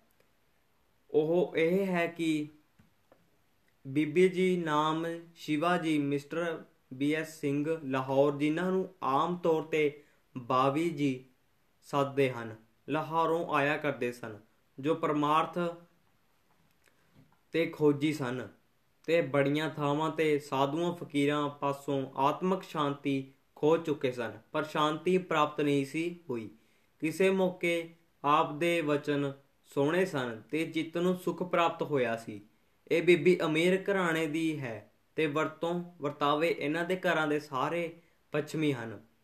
ਇਸ ਬੀਬੀ ਦੀ ਇਹ ਸ਼ਾਂਤ ਪ੍ਰਾਪਤ ਦਸ਼ਾ ਵੇਖ ਕੇ ਇੱਕ ਹੋਰ ਬੰਗਾਲਣ ਬੀਬੀ ਜਿਸ ਦਾ ਨਾਮ ਸ਼ਾਂਤੀ ਸੀ, ਜੋ ਦੇਵੀ ਉਪਾਸ਼ਕ ਸੀ, ਨੇ ਪੁੱਛਿਆ, ਕਿ ਕਿੱਥੋਂ ਇਹ ਸੁਖ ਪ੍ਰਾਪਤ ਕੀਤਾ ਹੈ? ਮੈਂ ਤੈਨੂੰ ਜਦ ਦੇਖਿਆ ਮੈਂ ਤੈਨੂੰ ਜਦ ਦੇਖਦੀ ਹਾਂ, ਹਰ ਵੇਲੇ ਖੁਸ਼ ਤੇ ਖੇੜੇ ਮੱਥੇ ਹੁੰਦੀ ਹਾਂ ਤੇ ਕਿਸੇ ਸੁੱਖ ਵਿੱਚ ਦਿਖਾਈ ਦਿੰਦੀ ਹੈ। ਮੇਰੀ ਭਟਕਣਾ ਵੀ ਦੂਰ ਕਰਾ। ਨੇਮ, ਧਰਮ, ਪਾਠ, ਪੂਜਾ ਬੜੀ ਕਰਦੀ ਹਾਂ। ਦੇਵੀ ਨੂੰ ਵੀ ਰੋਜ਼ ਪਰਣ ਧਾਰ ਕੇ ਭੋਗ ਲਗਾਉਂਦੀ ਹਾਂ। ਆਪ ਰੋਟੀ ਪੁੱਛੋ ਖਾਂਦੀ ਹਾਂ। ਪਰ ਫੇਰ ਵੀ ਠੰਡ ਦੇ ਤੇਰੇ ਵਰਗਾ ਖੇੜਾ ਮੈਨੂੰ ਪ੍ਰਾਪਤ ਨਹੀਂ। ਉਹ ਬੀਬੀ ਸ਼ਿਵਾ ਉਸ ਨੇ ਆਪਣੇ ਘਰ ਬਾਬਾ ਜੀ ਦੇ ਪ੍ਰਕਾਸ਼ ਵਾਲੇ ਕਮਰੇ ਵਿੱਚ ਲੈ ਗਈ। ਦੱਸਿਆ, ਮੈਨੂੰ ਸੁੱਖ ਇਸ ਬਾਣੀ ਦੀ ਤੋਂ ਪ੍ਰਾਪਤ ਹੋਇਆ ਹੈ। ਉਸ ਬੀਬੀ ਨੇ ਵੀ ਉਤੋਂ ਪ੍ਰਤੀਤ ਕੀਤਾ ਕਿ ਉਸ ਕਮਰੇ ਵਿੱਚ ਵਾਕਈ ਸੁੱਖ ਹੈ, ਠੰਡ ਹੈ, ਮਿੱਠਾ ਮਿੱਠਾ ਕੁਝ ਸੁਹਾਉ ਤੇ ਰਸ ਹੈ। ਉਸਨੇ ਫਿਰ ਕਿਹਾ, ਮੈਨੂੰ ਦਰ ਕਰ, ਉਹ ਮਹਾਪੁਰਸ਼ ਦੱਸ ਜਿੱਥੋਂ ਤੈਨੂੰ ਇਹ ਰਾਹ ਮਿਲਿਆ ਹੈ। ਉਸਨੇ ਉਸ ਨੂੰ ਦੱਸਿਆ ਕਿ ਮੈਂ ਖੁਦ ਉਹਨਾਂ ਪਾਸੋਂ ਬਿਨਾਂ ਆਗਿਆ ਪ੍ਰਾਪਤ ਕੀਤੇ ਕੁਝ ਨਹੀਂ ਦੱਸ ਸਕਦੀ। ਬੀਬੀ ਸ਼ਿਵਾ ਜੀ ਆਪ ਇਹ, ਇਸ ਵਾਕਿਆ ਬਾਰੇ ਸਾਖ ਭਰਦੇ ਹੋਏ ਇਉਂ ਲਿਖਦੇ ਹਨ। ਇਹ 1931 ਦੀ ਗੱਲ ਹੈ। ਜਦ ਮੈਂ ਬੱਚਿਆਂ ਨੂੰ ਲੈ ਕੇ ਕੌਮ ਕੋਮਰੀ ਪਹਾੜ ਤੇ ਗਰਮੀਆਂ ਦੀਆਂ ਛੁੱਟੀਆਂ ਗੁਜ਼ਾਰਨ ਜਾਣਾ ਸੀ ਇੱਕ ਦਿਨ ਟੁਰਨ ਤੋਂ ਪਹਿਲੇ ਬੀਬੀ ਜੀ, ਬੀਬੀ ਜੈ ਜੀ, ਮਿਸਟਰ ਸਰਦਾਰ ਅਜੀਤ ਸਿੰਘ ਆਈ ਮਿਲਣ ਵਾਸਤੇ। ਉਸ ਦੇ ਨਾਲ ਇੱਕ ਮੰਗਾਲੀ ਲੇਡੀ ਵੀ ਆਈ। ਗੱਲਾਂ ਬਾਤਾਂ ਕਰਦਿਆਂ ਜੈ ਜੀ ਨੂੰ ਪੁੱਛਿਆ, ਆਂਟੀ, ਸ੍ਰੀ ਦਰਬਾਰ ਸਾਹਿਬ ਮੱਥਾ ਟੇਕਣ ਕਦ ਜਾਣਾ ਹੈ? ਤੁਸੀਂ ਤਾਂ ਕੱਲ ਕੋਮਰੀ ਜਾ ਰਹੇ ਹੋ। ਮੈਂ ਕਿਹਾ, ਕਿ ਸਵੇਰੇ 3 ਵਜੇ ਮੋਟਰ ਵਿੱਚ ਜਾਣ ਦੀ ਸਲਾਹ ਹੈ। ਤਾਂ ਉਸਨੇ ਕਿਹਾ ਕਿ ਮੈਨੂੰ ਵੀ ਨਾਲ ਲੈ ਚੱਲੇ ਮੈਂ ਕਿਹਾ, ਸਵੇਰੇ 3 ਵਜੇ ਤਿਆਰ ਹੋ ਕੇ ਆ ਜਾਵੀਂ। ਬੰਗਾਲੀ ਲੇਡੀ ਜਿਸ ਦਾ ਨਾਮ ਸ਼ਾਂਤੀ ਹੈ, ਉਸਨੇ ਕਿਹਾ, ਮੈਂ ਵੀ ਨਾਲ ਚੱਲਾਂਗੀ। ਮੈਂ ਦੱਸਿਆ ਕਿ ਪਹਿਲੇ ਸ੍ਰੀ ਦਰਬਾਰ ਸਾਹਿਬ ਜਾਣਾ ਹੈ, ਉੱਥੇ ਮੱਥਾ ਟੇਕ ਕੇ ਫਿਰ ਅਸਾਂ ਕਿਸੇ ਦੇ ਘਰ ਜਾਣਾ ਹੈ। ਪਰ ਤੂੰ ਉਹਨਾਂ ਦੀ ਵਾਕਫ ਨਹੀਂ, ਤੂੰ ਕਿਸ ਤਰ੍ਹਾਂ ਉਹਨਾਂ ਦੇ ਘਰ ਜਾ ਸਕਦੀ ਹੈ? ਉਹ ਇਹ ਸੁਣ ਕੇ ਚੁੱਪ ਹੋ ਗਈ। ਪਰ ਅੰਮ੍ਰਿਤ ਵੇਲੇ 3 ਵਜੇ ਤੋਂ ਪਹਿਲਾਂ ਹੀ ਉਹ ਦੋਨੋਂ ਮੇਰੇ ਘਰ ਪਹੁੰਚ ਗਈਆਂ ਤੇ ਮੰਗਾਲਣ ਲੇਡੀ ਵੀ ਨਾਲ ਸਾਡੇ ਚੱਲ ਪਈ। ਅਸੀਂ ਸੋਚਾਂ ਵਿੱਚ ਪੈ ਗਈਆਂ ਕਿ ਹੁਣ ਕੀ ਕਰੀਏ। ਦਰਬਾਰ ਸਾਹਿਬ ਮੱਥਾ ਟੇਕ ਕੇ ਇਸ ਨੂੰ ਕਿੱਥੇ ਛੱਡੀਏ? ਬਿਨਾ ਆਗਿਆ ਲੀਤੇ ਮਹਾਪੁਰਸ਼ਾਂ ਪਾਸ ਜਾਣਾ ਚੰਗਾ ਨਹੀਂ। ਖੈਰ, ਸ਼੍ਰੀ ਦਰਬਾਰ ਸਾਹਿਬ, ਪਾਲਕੀ ਸਾਹਿਬ ਦੇ ਅਸਾਂ ਦਰਸ਼ਨ ਕੀਤੇ ਤੇ ਕੁਝ ਚਿਰ ਕੀਰਤਨ ਸੁਣ ਸਤਕਾਰਯੋਗ ਭਾਈ ਸਾਹਿਬ ਜੀ ਦੀ ਕੋਠੀ ਚਲੇ ਗਏ। ਬੰਗਾਲਨ ਬੀਬੀ ਨੂੰ ਵਰਾਂਡੇ ਵਿੱਚ ਬਿਠਾ ਕੇ ਅਸੀਂ ਅੰਦਰ ਗਈਆਂ। ਅੰਦਰ ਪਿਤਾ ਜੀ ਆਪਣੇ ਸਿਮਰਨ ਵਿੱਚ ਮਗਨ ਬੈਠੇ ਸਨ। ਥੋੜੀ ਦੇਰ ਬਾਅਦ ਉਹਨਾਂ ਨੇ ਨੈਣ ਖੋਲੇ ਤੇ ਸਾਡੇ ਵੱਲ ਤੱਕਿਆ ਫਤਿਹ ਬੁਲਾਈ, ਪੁੱਛਿਆ, ਤੁਸੀਂ ਆਈਆਂ ਤਿੰਨ ਸੀ? ਤੀਜੀ ਨੂੰ ਨਾਲ ਕਿਉਂ ਨਹੀਂ ਲਿਆਈਆਂ? ਅਸਾਂ ਕਿਹਾ, ਜੇ ਬਿਨਾਂ ਆਗਿਆ ਲੈ, ਲਿਆਉਣਾ ਠੀਕ ਨਹੀਂ ਜਾਂਦਾ ਤੇ ਅਸੀਂ ਵਰਾਂਡੇ ਵਿੱਚ ਉਸ ਨੂੰ ਬਿਠਾ ਆਇਆ ਹਾਂ। ਕਹਿਣ ਲੱਗੇ, ਤੁਸਾਂ ਨੂੰ ਅਸੀਂ ਅੱਗੇ ਵੀ ਮਿਲੇ ਹੋਏ ਹਾਂ। ਥੋੜੀ ਦੇਰ ਬਾਅਦ ਉਹਨਾਂ ਨੇ ਕਿਹਾ, ਤੁਸੀਂ ਬਾਬਾ ਜੀ ਸ੍ਰੀ ਗੁਰੂ ਗ੍ਰੰਥ ਸਾਹਿਬ ਜੀ ਦੇ ਕਮਰੇ ਚੱਲੋ ਅੱਜ ਸੰਕਾਰ, ਸੰਕਰਾਤ ਹੈ ਤੇ 12 ਮਾਹ ਦਾ ਪਾਠ ਕਰਨਾ ਹੈ। ਅਸੀਂ ਪਹੁੰਚੀਆਂ ਤਾਂ ਆਪ ਵੀ ਉੱਥੇ ਗੁਰਦੁਆਰੇ ਆ ਗਏ। ਕੜਾ ਪ੍ਰਸ਼ਾਦ ਤਿਆਰ ਸੀ। ਆਪਨੇ ਥਾਪਿਆ, ਬੈਠ ਕਰ ਹੁਕਮ ਲਿਆ ਤੇ ਇੱਕ ਤੁਕ ਤੇ ਅਰਥ ਸਮਝਾਏ। 12 ਮਾਹ ਦਾ ਪਾਠ ਹੋ ਕੇ ਅਰਦਾਸਾਂ ਹੋਈਆਂ ਤੇ ਕੜਾ ਪ੍ਰਸ਼ਾਦ ਵਰਤਾਇਆ ਗਿਆ। ਜਦ ਸ਼ਾਂਤੀ ਨੂੰ ਦੇਣ ਲੱਗੇ ਤਾਂ ਉਸਨੇ ਹੱਥ ਜੋੜ ਕੇ ਕਿਹਾ, ਮੈਂ ਅਜੇ ਦੇ ਦੇਵੀ ਦਾ ਨੈਵੇਦਨ ਨਹੀਂ ਕੀਤਾ। ਮੈਨੂੰ ਖਿਮਾ ਕਰੋ। ਅਜੇ ਮੂੰਹ ਝੂਠਾ ਨਹੀਂ ਕਰਨਾ, ਪਰ ਰੱਖ ਲੈਂਦੀ ਹਾਂ। ਲਾਹੌਰ ਜਾ ਕੇ ਦੇਵੀ ਪੂਜਨ ਕਰਕੇ ਫਿਰ ਖਾ ਲਵਾਂਗੀ। ਉਸ ਵੇਲੇ ਪਿਤਾ ਜੀ ਫਰਮਾਇਆ, ਦੇਵੀ ਦੀ ਪੂਜਾ ਹੋ ਗਈ ਹੈ। ਤੁਸੀਂ ਪ੍ਰਸਾਦ ਛਕ ਲਵੋ। ਪਰ ਸ਼ਾਂਤੀ ਨੇ ਕਿਹਾ ਕਿ ਮੇਰੇ ਘਰ ਵਿੱਚ ਪੂਜਾ ਕਰਨ ਵਾਲਾ ਕੋਈ ਨਹੀਂ ਹੈ। ਆਪ ਫਿਰ ਚੁੱਪ ਹੋ ਗਏ। ਫਿਰ ਅਸੀਂ ਬਾਹਰ ਆ ਕੇ ਖਾਣੇ ਵਾਲੇ ਕਮਰੇ ਵਿੱਚ ਨਾਸ਼ਤਾ ਕੀਤਾ ਤੇ ਰਾਤ ਨੂੰ ਲਾਹੌਰੋਂ ਗੱਡੀ ਫੜਨੀ ਸੀ। ਸੋ ਲਾਹੌਰ ਲਈ ਮੈਂ ਕਾਲੀ ਸਾਂ। ਪਿਤਾ ਜੀ ਨੇ ਹਮੇਸ਼ਾ ਦੀ ਤਰ੍ਹਾਂ ਆਪਣੇ ਬਾਗ ਦੀ ਸਬਜ਼ੀ ਤੇ ਫਲ ਟੋਕਰੀਆਂ ਵਿੱਚ ਸਾਨੂੰ ਪਾ ਕੇ ਦਿੱਤੇ ਤੇ ਨਾਲ ਹੀ ਹੱਸਦਿਆਂ ਹੋਇਆ ਕਿਹਾ, ਇਸ ਦੇ ਤਿੰਨ ਹਿੱਸੇ ਕਰਨ ਬਾਬੀ ਜ਼ਿਆਦਾ ਨਾ ਲੈ ਜਾਈ। ਸਾਰੇ ਹੱਸ ਪਏ। ਅਸੀਂ ਵਾਪਸ ਲਾਹੌਰ 9 ਵਜੇ ਪਹੁੰਚ ਗਈਆਂ। ਸ਼ਾਂਤੀ ਦਾ ਘਰ ਪਹਿਲੇ ਆਉਂਦਿਆ ਸੀ। ਸੋ ਫਲ, ਫਰੂਟ, ਤੀਜਾ ਹਿੱਸਾ ਵੰਡ ਕੇ ਉਸ ਨੂੰ ਉੱਤੇ ਉਤਾਰ ਦਿੱਤਾ। ਉਹ ਕਹਿਣ ਲੱਗੀ ਜ਼ਰਾ ਠਹਿਰੋ, ਮੈਂ ਟੋਕਰੀ ਖਾਲੀ ਕਰ ਦਿੰਦੀ। ਹਾਂ, ਉਹ ਅੰਦਰ ਗਈ, ਪਰ ਚੀਖਾਂ ਮਾਰਦੀ ਬਾਹਰ ਆ ਗਈ। ਆਂਟੀ ਆਂਟੀ, ਦੇਵੀ ਦੀ ਪੂਜਾ ਤਾਂ ਪਹਿਲੇ ਹੋਈ ਪਈ ਹੈ। ਹਾਏ ਹਾਏ, ਮੈਂ ਮੂਰਖ ਨਹੀਂ, ਮਹਾ ਮੂਰਖਾਂ ਦੀ ਆਗਿਆ ਨਾ ਮੰਨੀ। ਮੈਨੂੰ ਹੁਣ ਅੰਮ੍ਰਿਤਸਰ ਵਾਪਸ ਲੈ ਕੇ ਚੱਲੋ। ਮੈਂ ਉਹਨਾਂ ਮਹਾਂਪੁਰਖਾਂ ਤੋਂ ਆਪਣੀ ਗੁਸਤਾਖੀ ਦੀ ਭੁੱਲ ਬਖਸ਼ਾਵਾਂਗੀ। ਨਹੀਂ ਤਾਂ ਭਾਈ ਤੜਫਦੀ ਰਹਾਂਗੀ। ਮੈਂ ਉਸ ਨੂੰ ਕਿਹਾ, ਮੇਰਾ ਜਾਣਾ ਹੁਣ ਮੁਸ਼ਕਲ ਹੈ। ਬਾਬਾ ਬਾਬਾ ਜੀ ਨੇ ਹੁਣੇ ਆ ਜਾਣਾ ਹੈ ਤੇ ਅਸਾਂ ਸਾਰਾ ਸਮਾਨ ਪੈਕ ਕਰਨਾ ਹੈ। ਪਰ ਉਸਨੇ ਗੁਰੂ ਨਾਨਕ ਦਾ ਵਾਸਤਾ ਪਾਇਆ ਤੇ ਮੈਂ ਚੱਲ ਨਾ ਸਕੀ। ਉਸੇ ਕਾਰ ਤੇ ਵਾਪਸ ਅੰਮ੍ਰਿਤਸਰ ਨੂੰ ਪੁੜ, ਮੁੜ ਪਈਆਂ। ਕੋਠੀ ਪਹੁੰਚਦੇ ਆ ਤਾਂ ਦੁਪਹਿਰ ਦੇ ਖਾਣੇ ਦਾ ਵੇਲਾ ਸੀ ਤੇ ਖਾਣੇ ਦੀ ਮੇਜ਼ ਲੱਗੀ ਹੋਈ ਸੀ। ਤੇ ਸਭੇ ਬੈਠੇ ਛਕ ਰਹੇ ਸਨ। ਸ਼ਾਂਤੀ ਪਿਤਾ ਜੀ ਦੀ ਕੁਰਸੀ ਪਾਸ ਬੈਠ ਕੇ ਰੋ ਰਹੀ ਸੀ। ਪਿਤਾ ਜੀ, ਇਸ ਬੱਚੀ ਦੀ ਗੁਸਤਾਖੀ ਮਾਫ ਕਰ ਦਿਓ। ਮੈਂ ਤੁਸਾਂ ਦਾ ਹੁਕਮ ਨਹੀਂ ਮੰਨਿਆ। ਗੁਰੂ ਦਾ ਗੁਰੂ ਦਾ ਪ੍ਰਸ਼ਾਦ ਆਪ ਦੇ ਕਹੇ ਉਸ ਵੇਲੇ ਨਹੀਂ ਖਾਦਾ ਘਰ ਗਈ ਤਾਂ ਪਤਾ ਲੱਗਾ ਕਿ ਮਿਸਟਰ ਚੈਟਰਜੀ ਜਿਨ੍ਹਾਂ ਕੋਰਟ ਜਾਣਾ ਸੀ, ਉਹਨਾਂ ਮੇਰੀ ਵੱਡੀ ਲੜਕੀ ਨੂੰ ਕਿਹਾ ਕਿ ਤੁਸੀਂ ਦੇਵੀ ਪੂਜਨ ਕਰ ਦਿਓ ਤਾਂ ਜੋ ਮੈਂ ਰੋਟੀ ਖਾ ਕੇ ਕੋਰਟ ਜਾਵਾਂ, ਉਸਨੇ ਕਿਹਾ ਕਿ ਮੈਨੂੰ ਜਾਂਚ ਨਹੀਂ। ਚੈਟਰਜੀ ਨੇ ਕਿਹਾ, ਜਿਵੇਂ ਰੋਜ਼ ਆਪਣੀ ਮਾਤਾ ਨੂੰ ਕਰਦੇ ਆ ਦੇਖਦੀ ਹੈ, ਉਸੇ ਤਰ੍ਹਾਂ ਕਰ ਦੇ। ਉਹ ਪੂਜਾ ਕਰਕੇ ਕਾਲ ਚਲੀ ਗਈ ਤੇ ਚੈਟਰਜੀ ਖਾਣਾ ਖਾ ਕੇ ਕੋਰਟ ਚਲੇ ਗਏ। ਹੁਣ ਪਿਤਾ ਜੀਓ, ਤੁਸੀਂ ਆਪਣੇ ਥਾਲ ਵਿੱਚ ਆਪਣਾ ਸੀਤ ਪ੍ਰਸਾਦ ਮੈਨੂੰ ਦਿਓ, ਤਾਂ ਕਿ ਸੁਖੀ ਹੋਵਾਂ। ਪਿਤਾ ਜੀ ਨੇ ਫਰਮਾਇਆ ਐਸਾ ਅਸੀਂ ਕਦੇ ਨਹੀਂ ਕੀਤਾ। ਸੋ ਸੁੱਚੇ ਪਲੇਟ ਵਿੱਚ ਭੋਜਨ ਪਰੋਸਵਾ ਕੇ ਮੇਤੇ ਨਾਲ ਬਿਠਾ ਕੇ ਪ੍ਰਸ਼ਾਦ ਛਕਾਇਆ। ਪ੍ਰਸ਼ਾਦ ਛਕ ਕੇ ਅਸੀਂ ਵਾਪਸ ਲਾਹੌਰ ਆ ਗਈਆਂ। ਤੇ ਮੈਂ ਘਰ ਪਹੁੰਚ ਛੇਤੀ ਛੇਤੀ ਸਮਾਨ ਪੈਕ ਕਰਕੇ ਰਾਤ ਦੀ ਗੱਡੀ ਕੋਹਮਰੀ ਜਾਣ ਲਈ ਫੜੀ। ਇਹ ਵਾਕਿਆ ਬੀਬੀ ਸ਼ੀਮਾ ਜਿਸ ਨੂੰ ਬਹੁਤ ਕਰਕੇ ਅਸੀਂ ਬਾਵੀ ਜੀ ਸਾਦੇ ਹਾਂ। ਉਹਨਾਂ ਨਾਲ ਵਰਤਿਆ ਤੇ ਉਹਨਾਂ ਦਾ ਲਿਖ ਕੇ ਭੇਜਿਆ ਹੋਇਆ ਹੈ। ਇਸ ਵਾਕਿਆ ਪਰ ਕਿਸੇ ਪੁੱਛਣਹਾਰ ਨੇ ਭਾਈ ਸਾਹਿਬ ਜੀ ਨੂੰ ਪੁੱਛਿਆ ਕਿ ਆਪਨੇ ਦੇਵੀ ਪੂਜਨ ਹੁੰਦਾ ਅਨੁਭਵ ਵਿੱਚ ਵੇਖਿਆ ਸੀ ਤਾਂ ਆਪਨੇ ਉੱਤਰ ਇਹ ਦਿੱਤਾ ਕਿ ਨਹੀਂ, ਨਾ ਮੈਂ ਪੂਜਨ ਹੁੰਦਾ ਵੇਖਿਆ ਤੇ ਨਾ ਇਹਨਾਂ ਦੀ ਲੜਕੀ ਨੂੰ ਪੂਜਨ ਕਰਦੀ ਤੱਕਿਆ। ਬੇਵਸੇ ਇਹ ਲਫ਼ਜ਼ ਮੇਰੇ ਮੂੰਹੋਂ ਨਿਕਲੇ। ਮੈਂ ਜਾਣ ਬੁੱਝ ਕੇ ਕੁਝ ਨਹੀਂ ਕਿਹਾ। ਸ਼ਾਇਦ ਬੁੱਲੇ ਸ਼ਾਹ ਨੇ ਵੀ ਇਸੇ ਨਾਲ ਕਿਹਾ ਸੀ, ਬੁੱਲਿਆ, ਮੈਂ ਕੀ ਜਾਣਾ, ਮੈਂ ਕੌਣ? ਕਰਨਾ ਹਾਰ ਤਾਂ ਕੋਈ ਹੋਰ ਹੱਥ ਹੈ। ਇੱਕ ਵਾਕਿਆ ਹੋਰ ਹੈ, ਜੋ ਭਾਈ ਸੇਵਾ ਸਿੰਘ ਜੀ ਨੇ ਆਪਣੀ ਐਡੀਟਰੀ ਦੇ ਸਮੇਂ ਖਾਲਸਾ ਸਮਾਚਾਰ ਦੇ 25 ਨਵੰਬਰ 1937 ਈਸਵੀ ਦੇ ਪਰਚੇ ਵਿੱਚ ਕਿਸੇ ਆਪਣੇ ਕਥਨ ਦੀ ਪ੍ਰੋੜਤਾ ਵਿੱਚ ਛਾਪਿਆ ਸੀ। ਤੇ ਜਿਸ ਵਿੱਚ ਉਹਨਾਂ ਨੇ ਕਿਸੇ ਵਿਅਕਤੀ ਦਾ ਨਾਮ ਨਹੀਂ ਸੀ ਛਾਪਿਆ, ਪਰ ਉਹਨਾਂ ਤੋਂ ਖੀਮਾ ਮੰਗਦੇ ਹੋਏ ਉਹ ਅੱਖਰ ਅੱਗੇ ਦਿੱਤੇ ਜਾਂਦੇ ਹਨ। ਆਪਣੇ ਵੱਲੋਂ ਉਹਨਾਂ ਵਿਅਕਤੀਆਂ ਦੇ ਸ਼ੁਭ ਨਾਮ ਬ੍ਰੈਕਟੀ, ਬ੍ਰੈਕਟਾਂ ਵਿੱਚ ਉਸੇ ਇਬਾਰਤ ਵਿੱਚ ਦਾ ਦੇ ਰਿਹਾ ਹਾਂ। ਭਾਈ ਸੇਵਾ ਸਿੰਘ ਜੀ ਲਿਖਦੇ ਹਨ, ਕਈ ਵੇਰ ਰਾਤ ਨੂੰ ਐਸਾ ਸੁਪਨਾ ਵੇਖਦੀ, ਵੇਖਦਾ ਹਾਂ ਜੋ ਅੱਖਰ ਅੱਖਰ ਠੀਕ ਨਿਕਲਦਾ ਹੈ। ਇਹ ਸੁਪਨਾ ਕਿਸੇ ਹੋਣ ਵਾਲੇ ਕੰਮ ਦੀ ਪਹਿਲਾਂ ਖਬਰ ਦਿੰਦਾ ਹੈ ਜਾਂ ਕਿਤੇ ਹੋਰ, ਹੋ ਰਹੇ ਕੰਮ ਦੀ ਇਤਲਾਹ ਪਹੁੰਚਾਉਂਦਾ ਹੈ।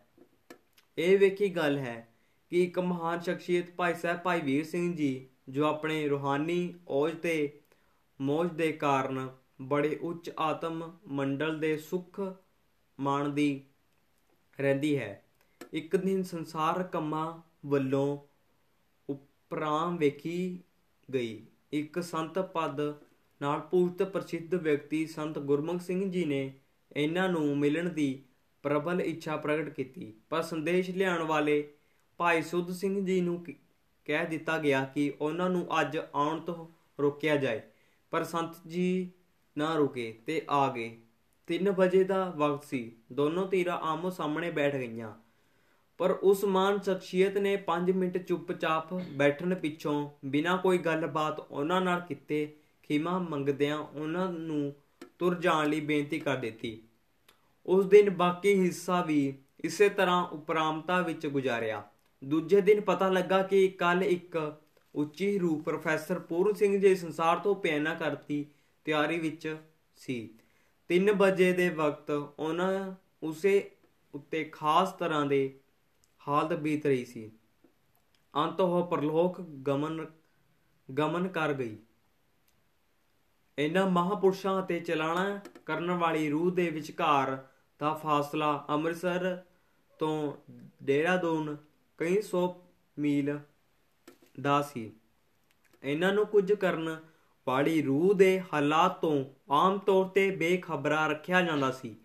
500 ਮੀਲ ਦੇ ਫਾਸਲੇ ਤੋਂ ਉਸ ਦੀ ਯਕਾਯਕੀ ਵਿਗੜੀ ਹਾਲਤ ਦਾ ਇਸ ਮਾਨ ਵਿਅਕਤੀ ਨੂੰ ਅਨੁਭਵ ਹੋ ਜਾਣਾ ਤੇ ਉਸ ਦੇ ਹਾਲਾਤ ਦੇ ਵਿਗੜਨ ਤੋਂ ਹਰ ਘੜੀ ਬਾਖਬਰ ਰਹਿਣ ਦਾ ਕੀ ਭਾਵ ਹੈ? ਇਹਦਾ ਕਾਰਨ ਕੀ ਹੈ? ਜੜਤਾ ਦਾ ਪੁਜਾਰੀ ਇਸ ਦਾ ਉੱਤਰ ਨਹੀਂ ਦੇ ਸਕਦਾ, ਪਰੰਤੂ ਆਤਮ ਉਸ ਦੀ ਅੰਸ਼ ਹੈ, ਜਿਨੀ ਇਹ ਸ਼ੁੱਧ ਹੋਵੇਗੀ, ਸਾਈ ਨਾਲ ਜੁੜੀ ਹੋਵੇਗੀ।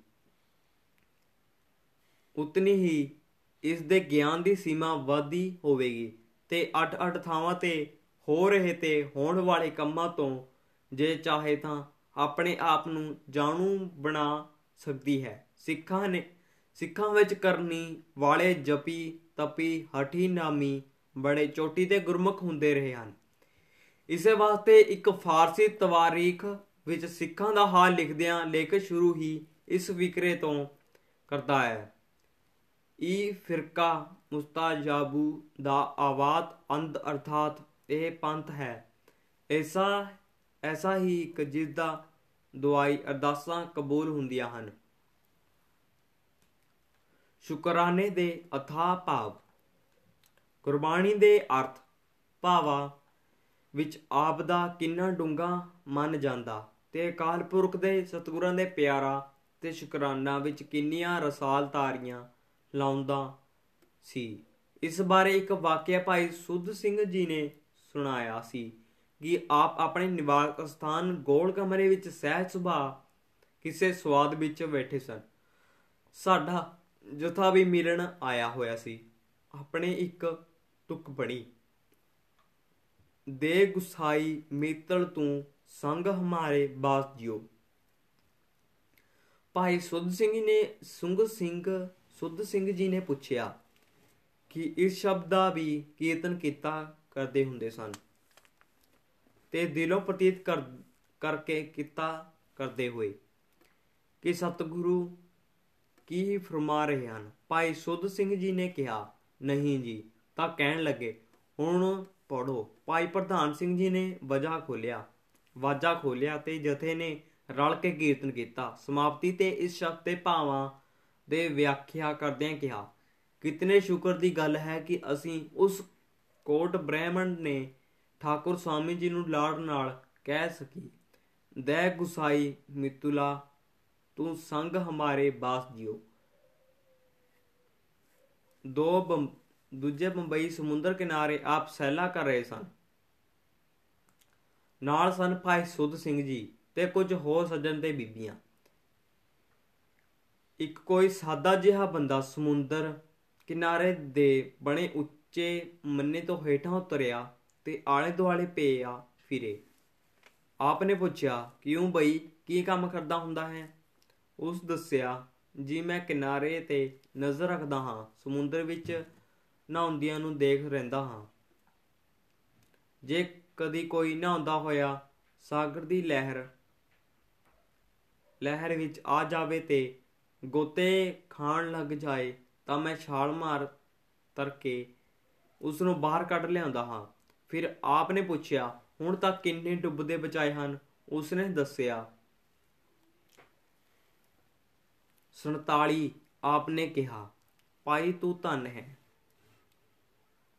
ਉਹ ਬੜੇ ਅਦਬ ਵਿੱਚ ਹੋ ਕੇ ਬੋਲਿਆ, ਕਾਦੀ ਧਨਤਾ ਜੀ ਨੌਕਰੀ ਹੈ, ਪੇਟ ਵਾਸਤੇ ਕੋਈ ਪੁੰਨਤਾ ਨਹੀਂ। ਆਪ ਨੇ ਕਿਹਾ ਧਿਆਨ ਕਰ ਜੋ। ਫਾਂਸੀ ਵਾਲੇ ਨੂੰ ਫਾਂਸੀ ਦਾ ਰੱਸਾ ਗਲੇ ਪਾ ਕੇ ਹੱਥ ਪਿੱਛੇ ਬੰਨ ਕੇ ਫਿਰ ਹੇਠੋਂ ਫੱਟਾ ਖਿੱਚ ਲੈਂਦਾ ਹੈ। ਉਹ ਕੋਈ ਉਸਦਾ ਵੈਰੀ ਤਾਂ ਨਹੀਂ ਹੁੰਦਾ, ਨੌਕਰੀ ਕਰਦਾ ਹੁੰਦਾ ਹੈ। ਪੇਟ ਵਾਸਤੇ, ਪਰ ਦੇਖ ਤੇਰੇ ਤੇ ਉਸਦੇ ਕਿਤੇ ਵਿੱਚ ਕਿੰਨਾ ਫ਼ਰਕ ਹੈ। ਤੂੰ ਤਾਂ ਜਾਨਾਂ ਬਚਾਉਂਦਾ ਹੈ, ਉਹ ਮਰਦਾ, ਮਾਰਦਾ ਹੈ। ਸੋ ਇਸ ਲਈ ਤੇਰਾ ਕਿੱਤਾ ਧੰਤਾ ਜੋ ਹੈ। ਸ਼ੁਕਰ ਕਰਿਆ ਕਰ ਪਰਮਾਦਾ, ਪਰਮਾਤਮਾ ਦਾ ਜਿਸ ਨੇ ਐਸਾ ਸੋਹਣਾ ਕੀਤਾ ਤੈਨੂੰ ਬਖਸ਼ਿਆ ਹੈ। ਇਹ ਸੁਣ ਕੇ ਉਸਦੇ ਕਪਾਟ ਖੁੱਲ ਗਏ। ਪਰਮਾਤਮਾ ਦੇ ਸ਼ੁਕਰ ਵਿੱਚ ਹੋ ਗਿਆ। ਨਿਊ ਨਿਊ ਪ੍ਰਣਾਮਾ ਕਰਨ ਲੱਗ ਪਿਆ। ਭਾਈ ਇੰਦਰ ਸਿੰਘ ਜੀ, ਇਹ ਇੱਕ ਐਸੀ ਸੱਜਣ ਸਨ ਜਿਨ੍ਹਾਂ ਦੀ ਆਯੂ ਦਾ ਭਾਰੀ ਸਮਾਂ। ਸਤਕਾਰਯੋਗ ਭਾਈ ਸਾਹਿਬ ਜੀ ਦੀ ਰਚਨਾ ਚਰਨ ਸ਼ਰਨ ਤੇ ਸੰਗਤ ਵਿੱਚ ਵਿਤਿਆ ਪਹਿਲੇ ਸ਼ਾਇਦ ਕਰਿਆਖ ਆਸ਼ਰਮ ਦੇ ਵਿਦਿਆਰਥੀ ਗੁਰਬਾਣੀ ਦਾ ਪਾਠ ਦੇ ਕੁਝ ਥੋੜਾ ਕੀਰਤਨ ਵੀ ਕਰ ਸਕਦੇ ਸਨ। ਸਰਦਾਰ ਡਾਕਟਰ ਦੀਵਾਨ ਸਿੰਘ ਜੀ ਦੁੱਗਲ ਸਿਵਲ ਸਰਜਨ ਦੀ ਰਾਹੀਂ 1910 ਦੀ ਆਸਮਾਨ ਆਨਮਾਨ ਕੁਮਾਰ ਅਵਸਥਾ ਵਿੱਚ ਆਪ ਭਾਈ ਸਾਹਿਬ ਜੀ ਪਾਸ ਲਿਆਂਦੇ ਗਏ। ਪਹਿਲੋਂ ਆਏ ਤਾਂ ਭਾਈ ਸਾਹਿਬ ਜੀ ਦੇ ਗ੍ਰਹਿ ਸ੍ਰੀ ਗੁਰੂ ਗ੍ਰੰਥ ਸਾਹਿਬ ਜੀ ਦੀ ਦੋਨੋਂ ਸਮੇਂ ਸੇਵਾ ਤੇ ਪਾਠ ਕੀਰਤਨ ਬਤੌਰ ਗ੍ਰੰਥੀ ਕਰਦੇ ਰਹੇ। 1912 ਵਿੱਚ ਆਪ ਦਾ ਵਿਆਹ ਦੌਲਤਾਲੇ ਦੇ ਇੱਕ ਬੀਬੀ ਨਾਲ ਕੀਤਾ ਗਿਆ। ਰਿਸ਼ਤਾ ਡਾਕਟਰ ਸਾਹਿਬ ਨੇ ਵੀ ਲੱਭਾ ਸੀ। ਬਤੌਰ ਬੀਬੀ ਦੇ ਪਿਤਾ ਡਾਕਟਰ ਦੀਵਾਨ ਸਿੰਘ ਜੀ ਤੇ ਭਾਈ ਇੰਦਰ ਸਿੰਘ ਜੀ, ਪਿਤਾ ਭਾਈ ਸਾਹਿਬ ਜੀ ਨੇ ਮਿਲਣੀ ਕੀਤੀ। ਤੇ ਤੇ ਫਿਰ ਭਾਈ ਸਾਹਿਬ ਜੀ ਦੇ ਗ੍ਰਹਿ ਆਪਣੇ ਘਰੋਗੀ ਮੈਂਬਰ ਦੇ ਤੌਰ ਤੇ ਰਹੇ।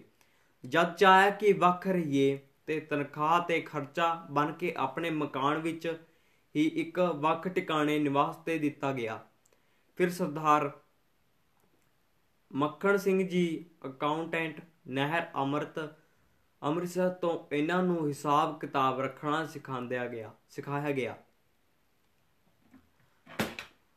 ਜਦ ਇਹ ਇਸ ਕੰਮ ਵਿੱਚ ਜਾਣੂ ਹੋ ਗਏ ਤਾਂ ਵਜ਼ੀਰ ਹਿੰਦ ਪ੍ਰੈਸ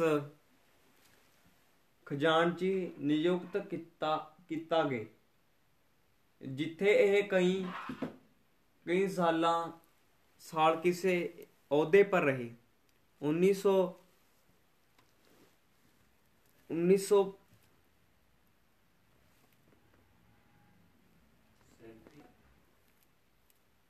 1928 ਵਿੱਚ ਪ੍ਰੈਸ ਭਾਈ ਸਾਹਿਬ ਜੀ ਨੇ ਆਪਣੇ ਛੋਟੇ ਭਾਈ ਸਰਦਾਰ ਲਖਵੀਰ ਸਿੰਘ ਨੂੰ ਦੇ ਦਿੱਤਾ। ਤਾਂ ਫਿਰ ਭਾਈ ਇੰਦਰ ਸਿੰਘ ਜੀ ਨੇ ਨਿਰੋਲ ਖਾਲਸਾ ਸਮਾਚਾਰ ਦੇ ਅਕਾਊਂਟੈਂਟ ਭਾਈ ਸਾਹਿਬ ਨੇ ਭਾਈ ਸਾਹਿਬ ਜੀ ਦੀਆਂ ਰਚਨਾਵਾਂ ਦੀ ਵਿਕਰੀ ਆਦੇ ਮੈਨੇਜਰ ਥਾਪੇ ਗਏ, ਜਿਸ ਸੇਵਾ ਤੇ ਇਹ ਅਗਸਤ 1600 1664 ਤੱਕ ਸੇਵਾ ਨਿਭਾਉਂਦੇ ਰਹੇ। ਪਰਮ ਸਤਕਾਰਯੋਗ ਭਾਈ ਸਾਹਿਬ ਜੀ 10 ਜੂਨ 1900 1900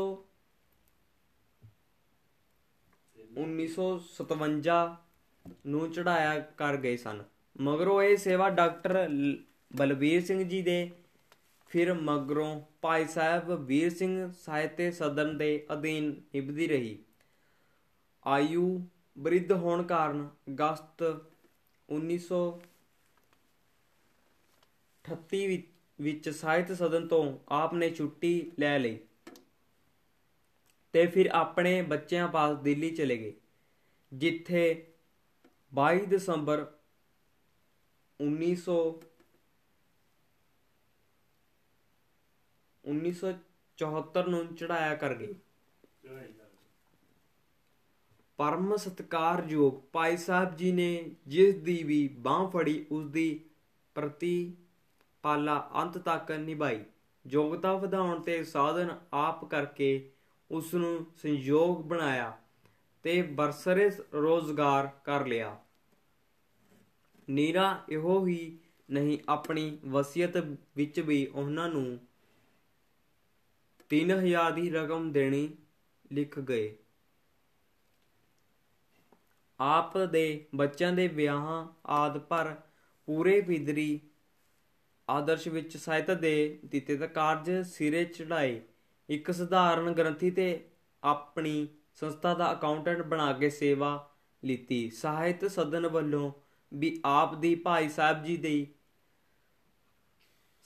ਸਾਹਿਬ ਜੀ ਦੀ ਸੰਗਤ ਵਿੱਚ ਚਿਰੰਜੀਵੀ ਸੇਵਾ ਨੂੰ ਸਨਮਾਨ ਦਿਆ, ਆਪ ਨੂੰ ਸਦਨ ਦੇ ਪ੍ਰਧਾਨ ਸਰਦਾਰ ਸੁਰਜੀਤ ਸਿੰਘ ਜੀ ਮਜੀਠੀਆ ਹੱਥੀ ਦਿੱਲੀ ਇੱਕ ਸਮਾਗਮ ਵਿੱਚ ਸਿਰੋਪਾਓ ਭੇਟਾਂ ਕੀਤਾ ਗਿਆ ਅਤੇ ਤਾਂ ਉਮਰ ਪੈਨਸ਼ਨ ਨਿਯਤ ਕਰ ਦਿੱਤੀ ਗਈ, ਜੋ ਉਹਨਾਂ ਨੂੰ, ਉਹਨਾਂ ਦੇ ਗ੍ਰਹਿ ਲਗਾਤਾਰ ਪਹੁੰਚਦੀ ਰਹੀ।